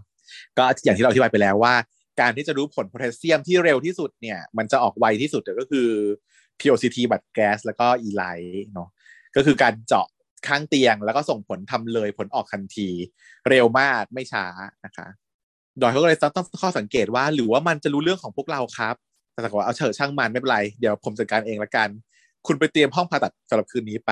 ก็แสดงว่าคืนนี้จะมีการ harvest organ อีกใช่ไหม จะมีการอืมจกไต ซึ่ง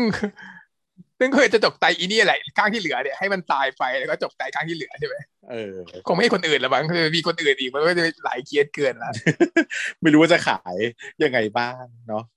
แต่ว่าคนนี้เนี่ยไตวายแล้วนะจะใช้ได้หรือเปล่าวายยังวะไม่รู้เออแต่วายปะวายไหมยังยังยังไม่ได้ยังตไม่รวจบอกเลยว่าดีเป็นเอสิ่งอใช่ไหมอย่างอย่างอืมอืมแต่เราแค่คิดเองแต่ว่า ว่าไตแบบแต่กินยาพิษแล้วมันจะใช้ได้หรือเปล่าแบบมากกว่าฉันว่า มีสารพิษอยู่เนาะอืมที่เรากระโดดแฟสเฟสอย่างเงี้ย แล้วเอาไปแล้วมันมีไปไปที่ไตไหมอย่างเงี้ยไม่รู้เหมือนกัน น่าจะอันนี้ไม่รู้น่าน่าน่าน่าจะไปว่ะ น่าจะไป แต่ไม่รู้เหมือนกันว่าหลักการแล้วเอาไปใช้ได้ไหมต้องทิ้งไว้ยังไงกี่ชั่วโมง หรือว่า expire ขนาดไหนถึงจะใช้ได้ก็ไม่แน่ใจอืมแต่น่าจะไม่เอาถ้าเป็นฉันเขาไม่เอา ไม่คงไม่เอา มันก็คงต้องคิดที่เข้าจริงๆก็คือเคสสมม ติเป็นเคสแม่ของใหม่ที่ตอนนี้อาการไม่ดี แล้ว แล้ววันนี้ที่ดอยมันอยู่ดีมันก็จะบอกไม่ยอมให้บอกว่าการไม่ดี แปลว่ามันแน่ใจว่าจะดีแล้วทำไงจะดี ก็คือต้องมีไตมาเพิ่มอีกไตหนึ่งก็คือจะเอาไตของ แล้วไตก็ต้องคนที่เข้ากันด้วยไม่ต้องเป็นอันเดิมถูกป่ะเพราะฉะนั้นก็ต้องเป็นของอีเนี่ยแหละอีกข้างหนึ่งที่เคยได้มาข้างหนึ่งแล้ว แล้วตอนนี้ก็วายไปอีก ก็เลยต้องการอีกข้างหนึ่งก็จะมาขโมยของอีไตของอีตัวลิตเนี่ยแหละ กลับไปอีกรอบหนึ่งไปให้แม่ของใหม่ อันนี้เดา จิ๊กซอว์ซับซ้อนซึ่งแบบคนลุกอะฟังดูแล้วจะเป็นไปได้มากๆเพราะตัวละครมันมีแค่นี้ เออ มันมันมันต้องวนเวียนอยู่ในนี้แหละ อืม เป็นไปได้มากๆเลยอะเพราะว่าใช่ เพราะว่าเหมือนตอนที่ดอยแบบบอกใหม่ว่าจะต้องดีแน่ๆก็คือจะต้องเอาไตได้อีกคนอีกข้างหนึ่งแน่ๆอะไรอย่างเงี้ยเนาะอืมอืมเพราะฉะนั้นแปลว่า อีวันนี้แต่มันไม่ได้ฆ่าตัวตายนะ อืมมันต้องถูกบังคับ ถูก force อะไรบางอย่างเกี่ยวกับอืมเรื่องที่กินออร์แกโนฟอสเฟสด้วยอืมน่ากลัวเออขโมยไตแกล้งขโมยไตแกล้งหมอจกไตน่ากลัวมากเสร็จแล้ว โอเค พอ ไอฝั่งที่ตินกับแก๊ปก็ผ่านพ้นมาได้เนอะช่วย ช่วยวริดไว้ได้คือไม่ตายแก๊ปก็บอกว่าดีนะ ที่เฮียเอะใจเรื่องเคสูงอะ ไม่งั้นน้องคงตายไปแล้วเฮียก็บอกว่าเออก็มีเคจีมีไซเวฟมาก็ต้องสันนิษฐานไว้ก่อนสิโอ้ยถ้าเป็นผมนะ ผมคงนึกว่าคนไข้ brady จากยาฆ่าแมลงอะแหละก็เลยแบบ ไม่ได้อาจจะไม่ทันคิดว่านี่คือ sine wave แต่คิดว่าเป็น brady จากยาฆ่าแมลงมากกว่าอืมก็คือหัวใจเต้นช้า ดูมันผ่านๆมันก็แบบจะไม่เห็นนะนะมันก็เป็นคลื่นอืมอยู่ตรงนั้น คือยืดยืดๆอะ คือเต้นช้าๆยืดยืดๆทีนี้พอพูดกันไปพูดกันมาปุ๊บเนี่ย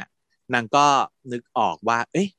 คนเนี้ยเคยซาวด์แล้วไม่เจอไตนี่หว่าข้างหนึ่งก็เลยบอกว่า เอ้ย แก๊ปถ้างั้นเดี๋ยวคนเนี้ยช่วยส่งอัลตราซาว KUB ด้วยนะ แล้วก็ขอผล official ให้พี่ด้วย อืม อันนี้ก็จะเล่าให้คุณฟังฟังไอ้เรื่องนี้คืออะไร ก็คือว่าตอนแรกอะเขาอันเดอร์ซาวแล้วใช่ไหมตัวตินเองอะเขาอันเดอร์ซาว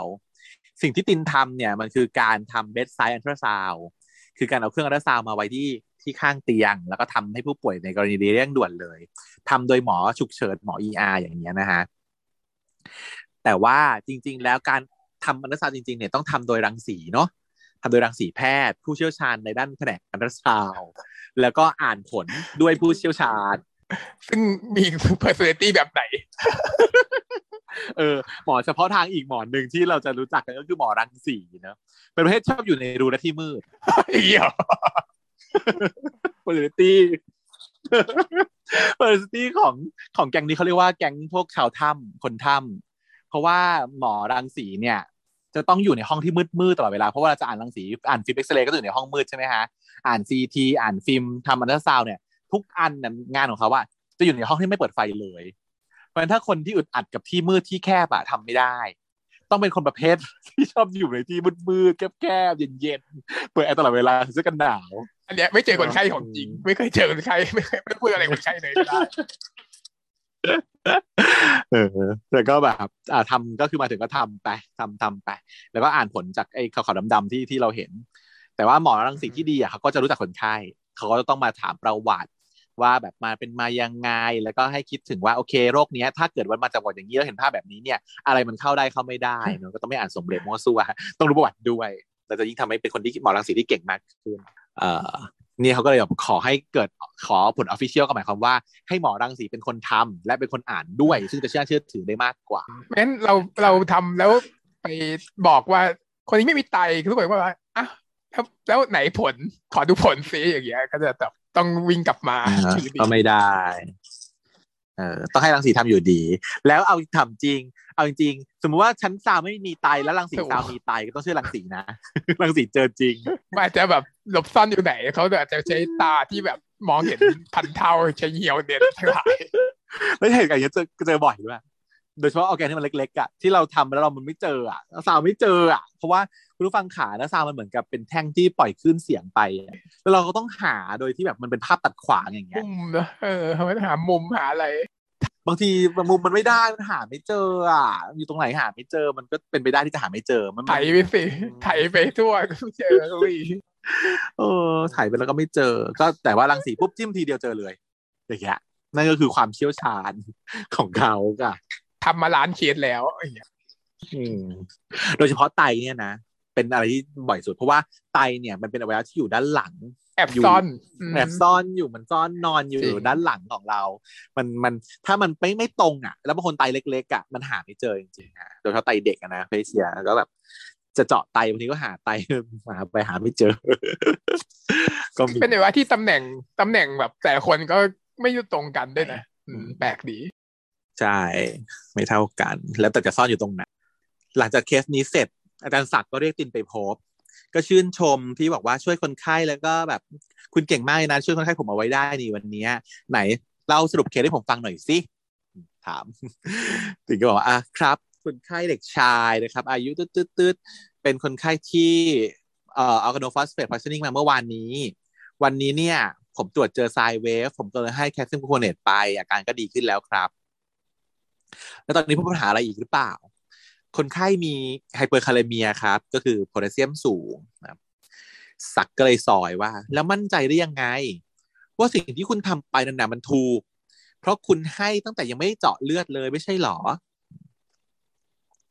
ก็ผมคิดว่าคนไข้อะมีปัญหาเรื่องไตครับ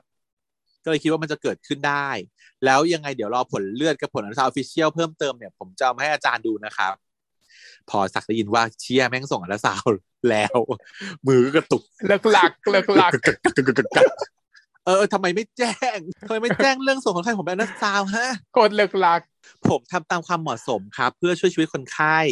ผมคิดว่าเคสบริตเนี่ยมีบางอย่างแปลกๆ ผมก็เลยอยากตรวจสอบดูอะครับ จักก็เลยจะตวาดว่าผมเป็นเจ้าของไข้ผมเป็นคนไข้ของผมดี คุณอย่าทำงานเกินหน้าที่ของคุณนะหมอติน กลับไปทำงานของคุณซะดีกว่า อันนี้ก็คือเป็นสิ่งที่เราบอกเมื่อกี้ว่า เป็นการด่าแบบว่าล้ำเส้นเนาะคุณหมอ ER เนี่ย ก็มีหน้าที่ในการดูแลกู้ชีพคนไข้เบื้องต้น เสร็จปุ๊บคนไข้สเตเบิลก็ต้องส่งต่อให้เข้ามือกับหมอเจ้าของไข้นั้นเป็นมารยาตามปกติที่ควรทำ แต่พอเคสนี้ไอตินเขาสงสัยว่ามีอะไรแปลกๆถามว่า ในฐานะที่เป็นหมอคนแรกที่คนไข้มีสิทธิ์ส่ง investigation เพิ่มไหม มีนะ สามารถทำได้เต็มมีสิทธิ์เต็มมีสิทธิ์เพราะว่าเขาทำอะไรก็ได้ เออเพราะว่าเขาดูแล้วว่าเอ้ยมันมีอะไรแปลกๆคนไข้อาจจะมีสิ่งนี้ซ่อนอยู่หรือเปล่าอะส่งอัลตราซาวด์ไปอะไรเงี้ย ไม่จำเป็นต้องขออนุญาตหมอเจ้าของไข้นะใน practice เพราะว่าไม่ได้จำเป็นต้องขอ แต่ว่าพออันนี้เขาคุณศักดิ์เขาก็รู้สึกว่าแบบโดนหยามโดนเหยียบหน้าด้วยอะไรด้วย แล้วก็จะซ่อนความผิดอยู่อะก็ลำบากอะอยู่ๆประสงค์อัลตราซาวด์อย่างเงี้ยนางก็เลยแบบด่าเขาให้หน่อย แต่ก็ไอ้ตินก็รู้สึกได้อะว่าศักดิ์มีอะไรแปลกๆแล้วก็กับกำมือแน่น แต่ก็ยอมโดนด่าไปว่าขอโทษครับอาจารย์ แล้วก็พอศักดิ์ไล่ตินออกจากห้องไปปุ๊บศักดิ์ก็ต้องโทรหาลังสี ว่าแบบคุณ คุณดูใช่ไหมว่าเคสวันวันนี้มีวริศส่งไปรัฐซาววันนี้ ก็แสดงว่าเป็นรังสีที่อยู่ในทีมเดียวกัน เช่นเดียวกันเนอะทีมไม่ต้องมีกี่คนเดี๋ยวเยอะแยะมากมาเอยอรังสีก็อยู่ด้วยต้องคอยปกปิดความผิดเนอะทำความผิดแล้วมันต้องคอยปกปิดก็เป็นอย่างนี้ยแหละ ก็แน่นอนปรากฏว่าพออันดัซาวกลับมาปุ๊บผล official กลับมาไตดีปกติสองข้างซึ่งอันนี้ขอ amazing นิดนึงว่าผล official ultrasound เร็วมาก ปกตินี่คือแบบ อันนี้ขอ emer ไงขอ emer ขอ ultrasound emer ด้วยครับเออขอเรา emer แต่ว่าแต่ว่าหมอแก๊ปนี่เก่งนะ หมอแก๊ปต้องแบบว่าหลับโลกนะถึงสามารถไปขอ ultrasound emer ได้แบบชั่วโมงเดียวได้ ใช่ค่ะ ระบบของการการทำงานตรงนี้เนาะเราให้คุณผู้ฟังฟังว่า การทำ imaging หรือการถ่ายภาพทางรังสีที่เราเคยพูดถึงกันไปแล้วเนี่ย ไม่ว่าจะเป็น CT MRI ultrasound เนี่ย คนไข้ทั้งโรงพยาบาลเนี่ยใช้ facility เดียวกันนะซึ่งคนสมมติอย่างเช่น CT ทั้งโรงพยาบาลมีสองเครื่อง MRI หนึ่งเครื่อง ultrasound สองเครื่องอย่างเงี้ยแล้วหมอรังสีมีอยู่สามคนอย่างเงี้ยเพราะนั้นมันต้องมีการเรียงคิวรันคิวอันที่หนึ่งคือตามมาก่อนหลัง ถ้าเกิดว่าคุณมาก่อนคุณทำก่อนมาหลังคุณทำหลัง อันที่สองคือตามความเร่งด่วน คือถ้าคุณด่วนมากคุณได้ทำก่อนแม้ว่าคุณจะมาทีหลังใช่ไหมดังนั้นมันจะมีคิวนัดของแต่ละวันอยู่แล้ว ซึ่งบอกเลยว่าทุกโรงพยาบาลนะคะ เต็มวันทุกวันกระทรวงรังสีเนี่ยเต็มไปสามเดือนจ้ะไม่ได้เต็มแค่วันเดียวเต็มไปแล้วสามเดือน นัดวันนี้คือทำสามเดือนข้างหน้าใช่เต็มวันทุกวันเต็มวันทุกวันไปเรื่อยๆดังนั้นเนี่ยการเข้ารอตามคิวอะ ก็แล้วแต่เลยว่าจะจะได้คิวเมื่อไหร่ไม่แปลกเลยที่คุณหมอบอกว่าอุ้ยได้คิวเร็วแล้วนะ แต่ว่าคนไข้บอกว่าจะตายแล้วคืออีกหกเดือนกว่าจะได้เออน้องชายฉันโทรมาหาว่าแบบว่าอุ้ยแบบ นานมากเลยพี่แบบ MRI นัด MRI เพราะว่าคนไข้หูหนวกหูดับไป มีคนไข้คนหนึ่งมาด้วยอาการหูดับอยู่ๆหูไม่ได้ยิน เขาก็แบบเครียดมากว่าจะพิการเนี่ยหูไม่ได้ยิน คุณหมอเขาส่งนัดทำ MRI แบบเร่งด่วนให้ได้คิวหกเดือนเนาะก็ว่าเราผมร้องง่ายว่าแบบว่าทำไมหมอไม่ทำมาทำอย่างนี้อะไรอย่างเงี้ยซึ่งก็อ๋อ MRI หกเดือนนี่คือคิวเร็วที่สุดแล้วจ้าใช่เร็วที่สุดที่จะเร็วได้แล้วหกเดือนนะอืมเพราะคนอื่นเขาไม่ใช่แค่หูดับนะจ๊ะเรียงเรียงกันไป นั่นแหละ ก็เลยแบบ แต่ว่าอัลตราซาวน์เนี่ยมันจะง่ายกว่าทำเร็วแล้วก็ทำง่าย ถ้ามันมีคนคนหนึ่งคอย available อยู่ที่เครื่องเนาะมันก็ทำไล่ไล่ไล่ไล่ไล่ไล่ไปมันก็วันหนึ่งมันก็เคลียร์ได้เร็ว แต่ MRI อย่างเงี้ยมันเข้าเข้าไปในอุโมงค์อะใช้เวลาสองชั่วโมงในการทำอะเพราะฉะนั้นวันหนึ่งทำได้สามคนหมุนหมุนหมุนติ้วติ้วทำได้สามคนเพราะฉะนั้นโอ้ยแล้วคิวมาทั้งแล้วที่ MRI ในประเทศไทยมันก็มีทำได้ไม่กี่ที่ด้วยอะเพราะฉะนั้นเองเนี่ยมันก็เลยต่อคิวกันเหมือนต่อทั่วประเทศมาต่อคิวเดียวกันอะ มันก็เลยยาวหน่อย เป็นปกตินะฮะปกติแล้วว่าถ้าอยากได้เร็วต้องไปขอแบบส่วนตัวเนาะไม่ใช่ว่าแค่ส่งหนังสือเอกสารไปแล้วบอกว่าขอนัดวันนี้วันนี้อย่างเงี้ยไม่ได้แน่นอน ถ้าอยากได้เร็วไม่ด่วนต้องจริง ต้องส่งตัวคนน่ะ คนจริง ๆอะเดินเข้าไปอะคุยกับหมอรังสีว่า ขอได้ไหมมีคิวช่วงไหนที่พอจะแทรกได้ไหมสิบนาทีห้านาทีโดยเฉพาะอันดาซาวอย่างเงี้ยมันใช้เวลาไม่นานใช่ปะระหว่างที่เจอเรียกคนไข้คนนี้กับคนไข้คนคนไข้คิวที่สี่กับคิวที่ห้า นัดไว้บางคนว่าคิวที่สี่เสร็จเร็วขอแทรกได้ไหมเออขอแทรกได้ไหมสิบนาทีขอคนนึงอย่างเงี้ยมันมีโอกาสที่จะพอทำให้ได้เพราะว่าส่วนใหญ่อะสล็อตเขาจะสล็อตไว้ประมาณสิบห้าถึงยี่สิบนาทีต่อคนสำหรับอันดาซาวเนาะแต่ถ้าเกิดว่าบางคนมาเสร็จเร็วสิบนาทีมันก็จะเหลือช่องสิบนาทีอย่างเงี้ยเราก็เอาไปแทรกตรงนั้นพอได้ แต่ต้องอาศัยกำลังภายในของการไปพูดคุยไปขออืมอธิบายเหตุผลว่าทำไมถึงด่วน ไม่ใช่ว่าเส้นนะ แต่การที่ไปเนี่ยคือ อธิบายว่าทำไมคนที่ถึงต้องการทำตอนนี้ทำไมถึงต้องด่วน ก็เลยบอกว่าใช่เป็นความเก่งของแก๊ปที่ไปขออันดับสาวออฟฟิเชียลแล้วได้ผลภายในเวลารวดเร็วแบบนี้ ปรากฏว่าผลกลับมาปกติดีสองข้าง ข้างหนึ่งเก้าจุดแปดเซนข้างหนึ่งสิบจุดห้าเซนไอพี่ไอตินก็บอกว่า เอ้ยแน่ใจนะแกว่าถูกคนน่ะ ถูกดีเฮียนี่ไงวลิตบุญวิไลก็ถูกแล้วนี่ มีอะไรป้าซึ่งก็ลงวันที่เรียบร้อยว่าทำล่าสุดคือวันที่สิบแปดเดือนเจ็ดปีสองพันยี่สิบสองก็เลย เอองงว่าเป็นไปได้ไงวะ เราเห็นแค่ข้างเดียวนี่ทำไมคนนี้มีสองข้าง แต่ก็เริ่มถูกใจแล้วว่าอะหรือว่าลังสีก็ร่วมด้วยช่วยการกบเกิดความผิดเนาะพอตกเย็นมาถ้าเราเป็นตินเราคงช็อกแล้วอะเราแบบว่าไม่กล้าพูดกับใครแล้วตอนเนี้ยไม่กล้าคุยกับใครแล้วเนี่ยไม่รู้ว่าใครจะเป็นศัตรูบ้างนะน่ากลัวอืมพอตกเย็นก็เข้าลูปแล้วทุ่มทุ่มห้าสิบก็ใกล้เวลาที่ต้นจะเกิดอุบัติเหตุแล้วตินก็เลยนึกออก เลยรีบโทรหาอาร์ตถามอาร์ตอาร์ตอยู่ไหนเนี่ยก็เนี่ยอยู่ปาร์ตี้บ้านต้นนะพี่ต้นเมาเปล่า ไม่เมาต้นไม่กินเลยเพราะว่าต้นบอกว่าจะขับรถไปส่งเมียแล้วแล้วอาร์ตเมาไหมผมก็ไม่เมาเดินตรงมากสบายมากอะอาร์ตคนเดียวแต่โคตรเมาเลยใช่แต่อาร์ตอาร์ตฟังดีๆนะ คืนเนี้ยทำไงก็ได้ อย่าให้ต้อนเมาแล้วขับเด็ดขาดห้ามต้อนขับรถ ไอ้อาร์ตก็งงๆว่าอะไรวะ แต่ก็เออเออได้พี่ได้สบายมากเดี๋ยวผมจัดการให้พี่คืออาร์ตเนี่ยเขารักเคารพพี่ตินมากเพราะว่าช่วยชีวิตเขาไว้ใช่ไหมพอพี่ตินสั่งอะไรก็คือทำตาม เออ แล้วก็สายก็หลุดไป แต่อาร์ตก็คือตั้งใจทำภารกิจอย่างดีที่สุดเลยตอนมันกินมันไม่ได้กินหรอกมันนั่งกันอยู่ในแก๊งแต่เพื่อนมันนะก็เริ่มแบบ เมานู่นเมานี่ขยันขยอเรียนพยอให้ให้กิกินนอืม ทีนี้แต่นางก็ไม่กินนะนางไม่กินนางไม่กินแบบนางปฏิเสธแซวแน่มากเออบังเอิญมันมีอยู่เพื่อนอยู่คนหนึ่งหลุดปากเผลอหลุดปากขึ้นมาว่า เนี่ยเราผ่านกันมาได้ไงวะแม่งโคตรโหดเลยไอ้วิชาเรียนเนี้ยโชคดีนะ ได้ไอ้ลิศเข้ามาช่วย แนะนำให้ผ่านได้งานผ่านได้ด้วยดีอะแต่ทุกคนดูอ้ำอึ้งกับกระอวนดูแบบเฮ้ยไม่น่าพูดออกมาเลยอีนี่อะไรเงี้ยซึ่งตอนเออทำไมมันเออเป็นคำต้องห้าม ไม่ครับต้องของคนในห้ามกลุ่มนี้เนาะไม่รู้ใช่ต้อนกับวันต้อนกับลิศเนี่ยต้องมีปัญหาอะไรกันสักอย่างแน่ๆอืมแต่ยังไม่เฉลยอืมตอนก็แบบเสยะยิ้มแบบไม่ค่อยเชื่อถือแบบว่า คนอย่างไอริสน่ะเหรอ ที่จะช่วยมึงไว้อะเออ กูก็ไม่คิดหรอกว่าว่ามันจะมาช่วยกูได้อะนะ เออ แต่ว่าทำไมอะ เจ้าภาพชวนมาแต่ไม่โดนบิ๊กยกเลยว่าพยายามเปลี่ยนเรื่องแล้วก็ขยันขยอให้อี อีตอนดื่ม ตอนก็ตอนแรกก็จะไม่กินไม่กินแต่ก็แบบเริ่มจะเกรงใจเพื่อนแล้วเพื่อนก็แบบยกแขยันขยออาร์ตก็เลยเข้ามาช่วยทันเวลาอาร์ตก็มาหยิบแก้วไปแทนเอ้ยมานี่เดี๋ยวกูกินให้เองกูกินให้เองก็กินหมดเลย เพื่อนยกให้กี่แก้วอาร์ตกินให้ต้อนหมดเลย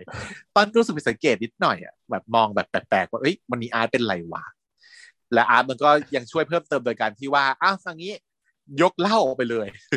ยกเหล้าออกมาจากโต๊ะ แล้วก็ทำค็อกเทลแล้วกลับมาทำค็อกเทลสองถัง สีฟ้าสีชมพูอะไรอย่างเงี้ยแล้วยังไง แล้วแล้วทำไมแล้วแล้วทำเป็นค็อกเทลมาดิต้อนก็เลยแปลกใจว่าเฮ้ยไม่มีเหล้าเหรอค็อกเทลมัน dilute ไงเออค็อกเทลมัน dilute เยอะมันเปอร์เซ็นต์แอลกอฮอล์มันต่ำใช่ไหมอาร์ตก็อ้างว่าแบบก็ไม่อยากให้ใครเมาอะวันนี้มึงเออ กินเนี้ยแหละอร่อยกูทำเองนะเว้ยทำเท่ๆเลย ระหว่างนั้นก็คือมีคนมากระแทกกับต้อนที่ยืนยืนอยู่อะบอกว่าเหล้าก็เลยหกใส่ เสื้อเลอะเหล้าไปหมดเลยต้อนก็เลยจะไปล้างที่ห้องน้ำไออาร์ตก็เลยเดินตามไปดูด้วยว่าเดี๋ยวเอ้ยเดี๋ยวกูไปดูต้นกันนะ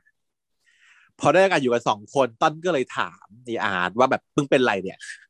กูเป็นเพื่อนมานานกูรู้นะว่ามึงมีอะไรแปลกๆมึงมีอะไรปิดบังกูมึงบอกมาอาร์ตก็เอ้ยก็เปล่าไม่ได้อะไรไม่มีอะไร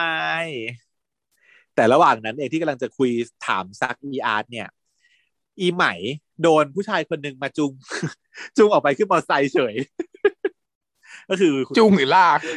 โดนจับตัวไปไหมไม่ถึงโดนจับตัวมันเพมีราะการจับตัวไปไหมเพราะว่ามันขึ้นมอเตอร์ไซค์แล้วก็ซ้อนรอยท้ายเกาะเอวเขาไปอะมันก็เลยไม่ใช่การจับตัวตอนแรกก็แบบ ดูกระชากลากถูอยู่นิดหน่อยดูแบบโอ๊ยไม่ไม่แต่ว่าพอขึ้นมอเตอร์ไซค์ปุ๊บซ้อนแล้วก็เกาะเอวเข้าไปเลยอืม ก็เลยแบบเอออะไรวะอีไอไหมนี่ ก็น่าจะเป็นฮาร์ดเนอะคนนี้คือฮาร์ดอืมอืมก็เลยได้เห็นว่าอ่ามันมีผู้ชายอีกคนหนึ่งด้วย มันไม่ใช่คนที่มันไม่ใช่คนอื่นอื่นมันเป็นคนนี้เลยคือฮาร์ดต้อนก็เลยโมโหว่าแบบจะรีบตามมีใหม่ไปปรากฏว่านึกได้ว่ากุญแจรถของต้อนเนี่ยเป็นบีเอ็มเนาะวางอยู่ที่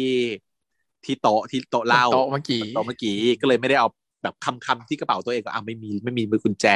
งั้นเอารถอีนี่ละกัน เอารถอีอีอาร์ตหยิบรถกุญแจรถอีอาร์ตไปยาก็พยายามห้ามอะแล้วก็หลุดปากว่าแบบ ไม่ได้มึงไปไม่ได้พี่ตินสั่งมาให้คอยดูแลมึงให้มึงขับรถอีตอนได้ยินก็แบบโกรธใหญ่เลยว่าไอ้เชี่ยนั่นเหรอไอ้เชี่ยสั่งมึงมาคุมกูเหรอเออ ก็แต่ยังไม่ทันได้วีนอะไรนะก็รีบไปตามอีใหม่ก่อนเนอะไม่ฟังอีลาค่าอีโร แบบอีนี่ก็แบบวิ่งตามแบบพี่เขาเป็นห่วงมึงนะอะไรอย่างเงี้ยเป็นห่วงเชี่ยอะไรเราเอ้าอะไรอย่างเงี้ยอาร์ตก็เลยแบบสรุปอาร์ตก็เลยไปด้วยไปด้วย ก็คือตามไปด้วยไม่ได้มึงไปไม่ได้ถ้ามึงจะไปจะช่วยมึงอะไรก็ได้เอออย่างน้อยไปคอยแบบปรามห้ามปรามไงห้ามปรามไม่ให้ขับเร็วอะไรอย่างเงี้ยอืมแล้วก็เข้าไปซึ่งสู่ได้ผลไหมไม่ได้เลยไม่ได้ขับเร็วชิบหาย เข้าสู่ scene ไล่ล่า Fast and Furious ทำดีดีเนาะนึกว่าซีโกเกียวดิกเออ Tokyo Drift มากอะขับกันแบบโอ้โหด้วยความโมโหคราวนี้ก็คือในรถมีสองคนแล้ว มีทั้งต้อนแล้วก็มีทั้งอาร์ตด้วยแล้วแถก็มยังไม่ใช่รถเดิมด้วย เป็นรถคันใหม่อีกคันหนึ่งเออเป็นรถคนละคันกันรถของใช่ไหมรถของอาร์ตใช่คราวนี้รูปอื่นมันเป็นรถรูปอื่นเป็นรถต้นใช่ไหมน่าจะใช่ขาวๆเป็น BM อืม BM อืมคราวนี้เป็นรถ ER แล้วก็มาจบด้วยคาร์อุบิเหตุอยู่ดี ชนกับลุงที่ขี่มอเตอร์ไซค์มาเหมือนเดิม คนละคนใช่ไหมไม่รู้ว่ะเดิมทีเป็นลุงมาซาเล้งไม่ใช่เหรออ้าวเหรอเป็นซาเล้งเหรออุ้ยตายไม่รู้ฉันนึกว่าคนเดิมนะ ไม่รู้เหมือนกันมันก็ไม่แน่ใจเหมือนกัน เออ ไม่แน่ใจ คุณคุณว่าเดิมมันเป็นซาเล้งดิแล้วเนี้ยเป็นแบบว่าไทยเปลี่ยนขี่มอเตอร์ไซค์ก็แต่ว่ารอบนี้มอเตอร์ไซค์ใช่ อืมอ่าแต่ก็มี car อุบิเหตุเกิดขึ้นพี่ตินที่เขารอ standby อยู่ที่ ER วันนี้เขาก็ภาวนาว่าแบบว่าขอให้สำเร็จด้วยเถิดอย่ามาเลย อย่ามาเลอย่ามาอย่ามา ปรากฏว่าพยาบาลเปิดประตูเข้ามาคุณหมอครับเคสฉุกเฉิน e m e r g e n c y มีสามคนบอกว่าอีเหี้ยทำไมมีเพิ่ม จากสองเพิ่มเป็นสามงอกมาจากไหนหนึ่งคนวะอืมก็เห็นหน้าก็คือเป็นอีติไมายก็คือเป็นน้องอาร์ต อีติไมายของแม่เล่นตาเหลือกก็น่าสงสารมากตาเหลือกแบบเหมือนคนตายเลยดูไม่ออกเลย ดูไม่ออกว่าเป็นใครเลยอะว่าใครมาบอกว่าตกลงเดี๋ยวพยายามจ้องว่าตกใครมาก่อน ก็คือคนแรกเป็นตีไมายเว้ยก็คือ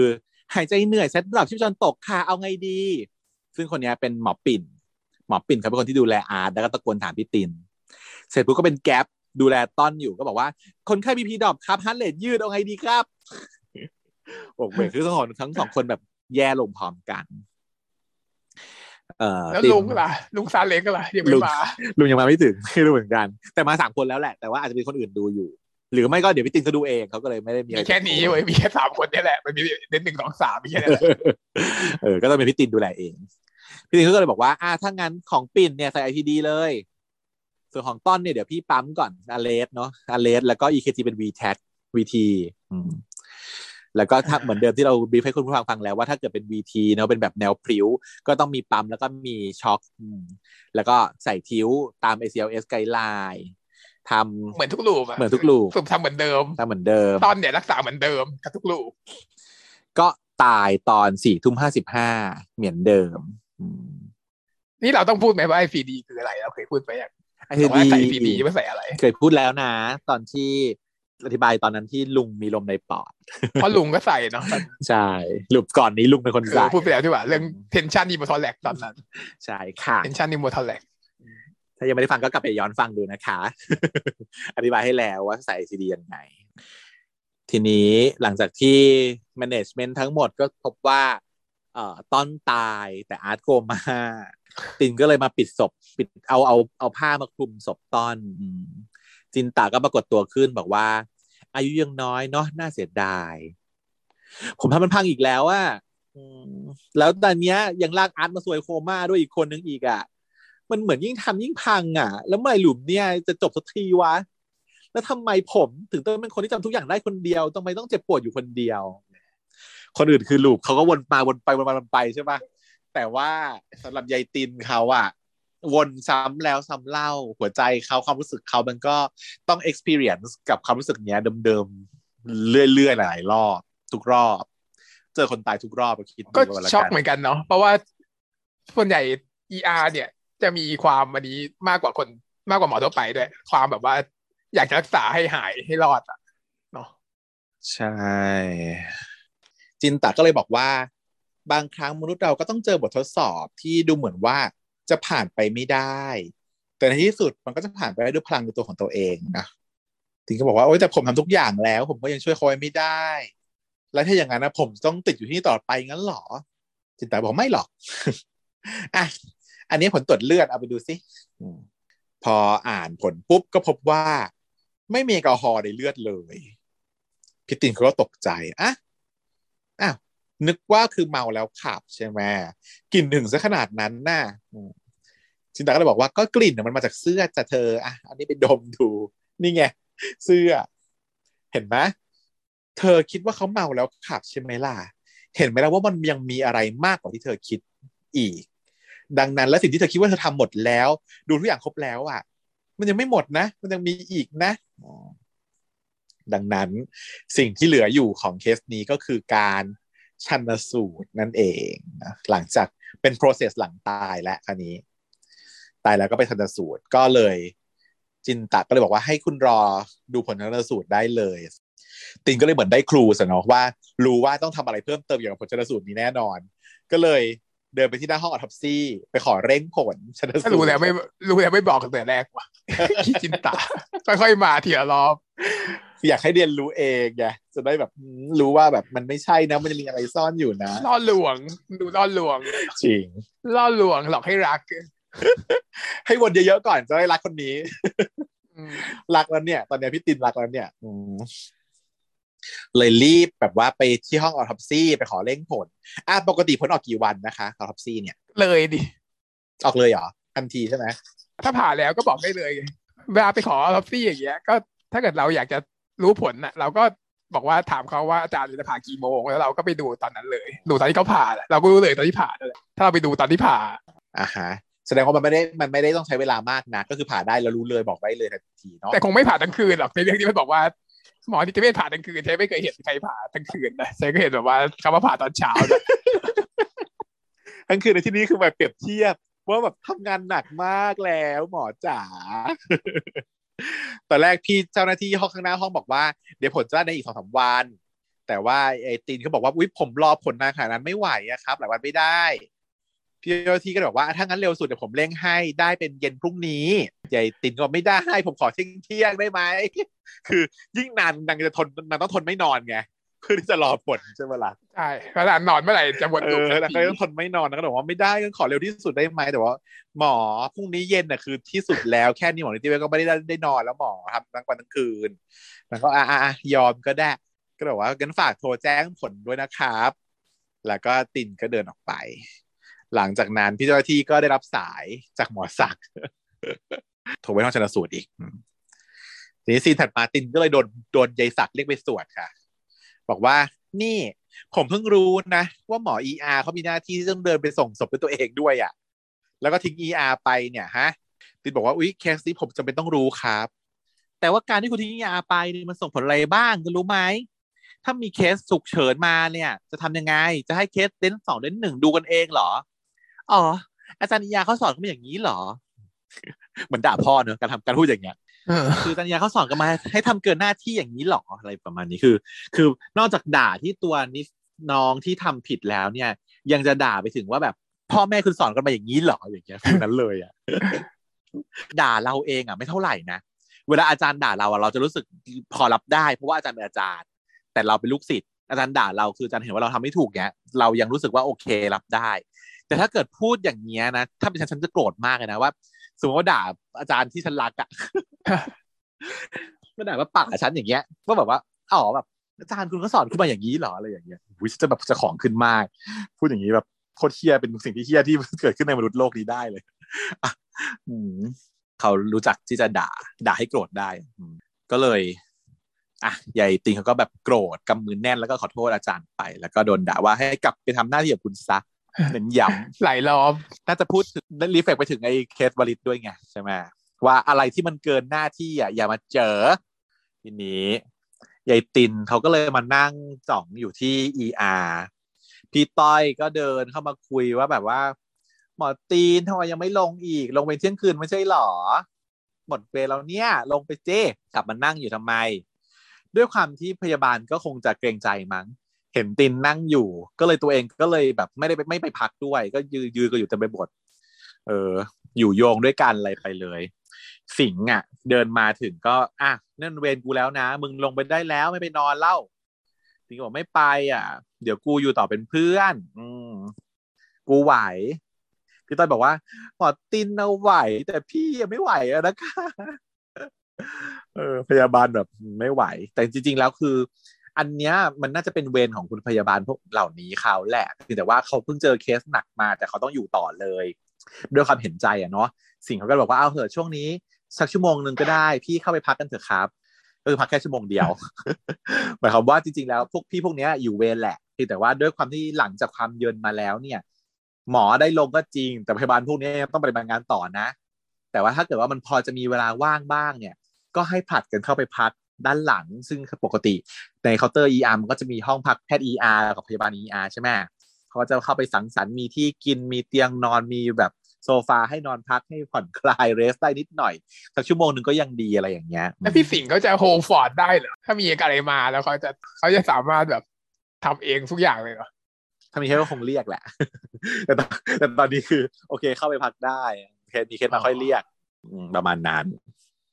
พี่ต่อยก็บอกขอบคุณนะคะหมอสิงห์ไปไปพวกเราเร็วๆๆๆก็หอบพิ้วกันเข้าไปกินข้าวอาจจะเข้าไปกินข้าวเที่ยงข้างเที่ยงคืนข้าวเที่ยงคืนแล้วทำไมตินไม่ให้ไปพักตั้งกันทำไมตินมันแบบว่างอกแงกอยู่อย่างนั้นวะ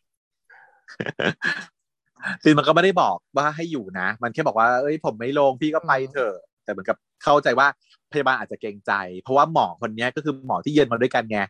หมอที่เย็นมาด้วยกันพยาบาลที่มาด้วยกัน แต่หมอยังอยู่อยู่เลยอะพยาบาลจะเข้าไปพักก็เกรงใจหมอไง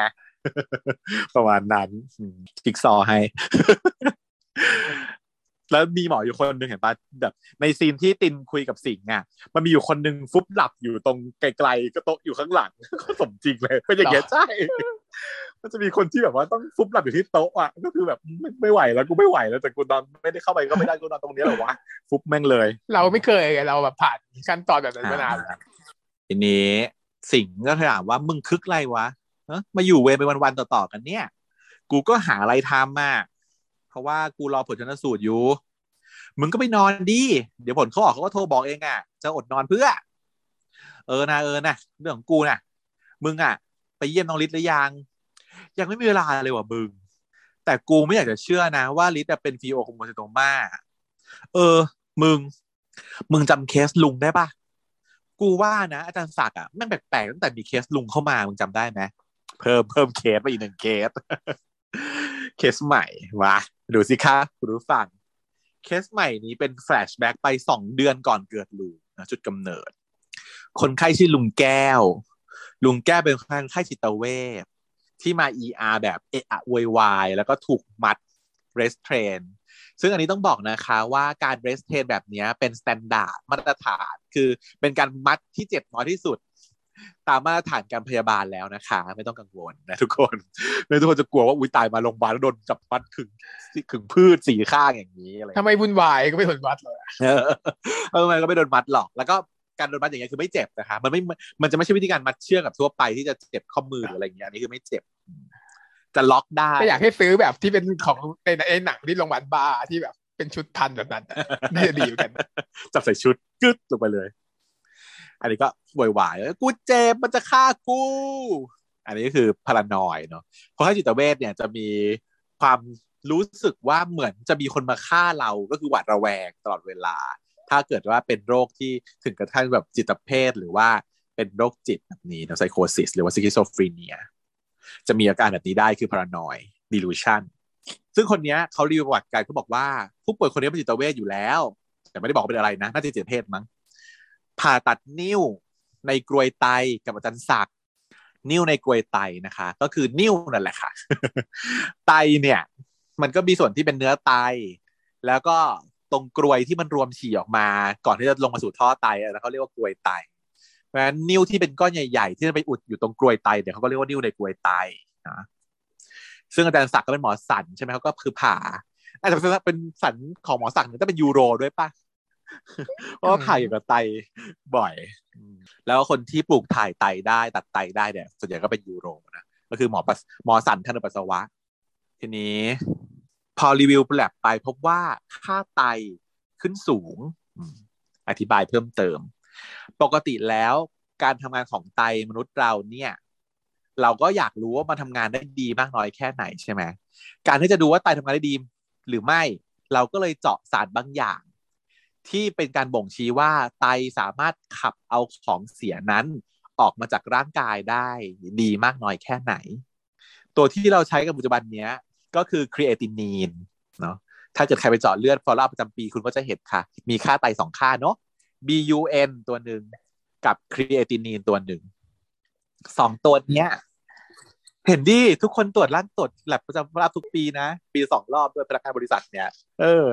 น้องชายจะนำให้ดูทุกวันเลย ทุกรอบเลยเนี่ย BUN เท่านี้ creatinine เท่านี้อะไรอย่างเงี้ยแต่ว่าอาจจะไม่รู้ลึกไงวันนี้เราก็เลยจะพูดให้คุณผู้ฟังของเราฟังหน่อยว่าเวลาคุณไปตรวจ check up ประจำปีเนี่ยคุณอ่านผลแลบของคุณเองเนี่ยคุณก็จะเห็นว่ามี BUN นะคะมี creatinine นะคะสองตัวนี้เป็นเรื่องของไตเรื่องอื่นๆมีอีกเยอะแยะเลย แต่ว่าไม่พูดนะมาสอนเรื่องไตก่อนวันนี้ ก็ตัว BUN เนี่ยมันจะเป็นลักษณะของของเสียประเภทโปรตีน ที่คุณกินเข้าไป หรือว่ากล้ามเนื้อคุณที่มันสลายออกมา แล้วก็ มีการเปลี่ยนแปลงอีกระดับหนึ่งก็คือเป็นมีครีนินกับ BUN สองตัวนี่แหละที่เป็นตัวของเสีย ที่ร่างกายต้องขับออก เช่นคุณเป็นคนที่มีกล้ามเนื้อเยอะมาก เป็นมัสคูล่าแมนแล้วก็มีมีโปรกินอาหารที่มีโปรตีนสูง ร่างกายคุณมันก็เลยจะต้องอขับไอ้สิ่งเหล่านี้ออกเยอะ มันอาจจะเหลือค้างในร่างกายคุณเยอะกว่าคนอื่น ๆ ซึ่งอาจจะไม่ได้บอกว่าคุณไตวายนะ แต่คุณกินโปรตีนสูงอย่างนี้ก็ได้ แต่ว่าโดยทั่วไปเนี่ยถ้าเกิดว่ามันมีการเปลี่ยนแปลงค่าของเสียพวกนี้มันเพิ่มขึ้นเพิ่มขึ้น มันก็รีเฟล็กถึงว่า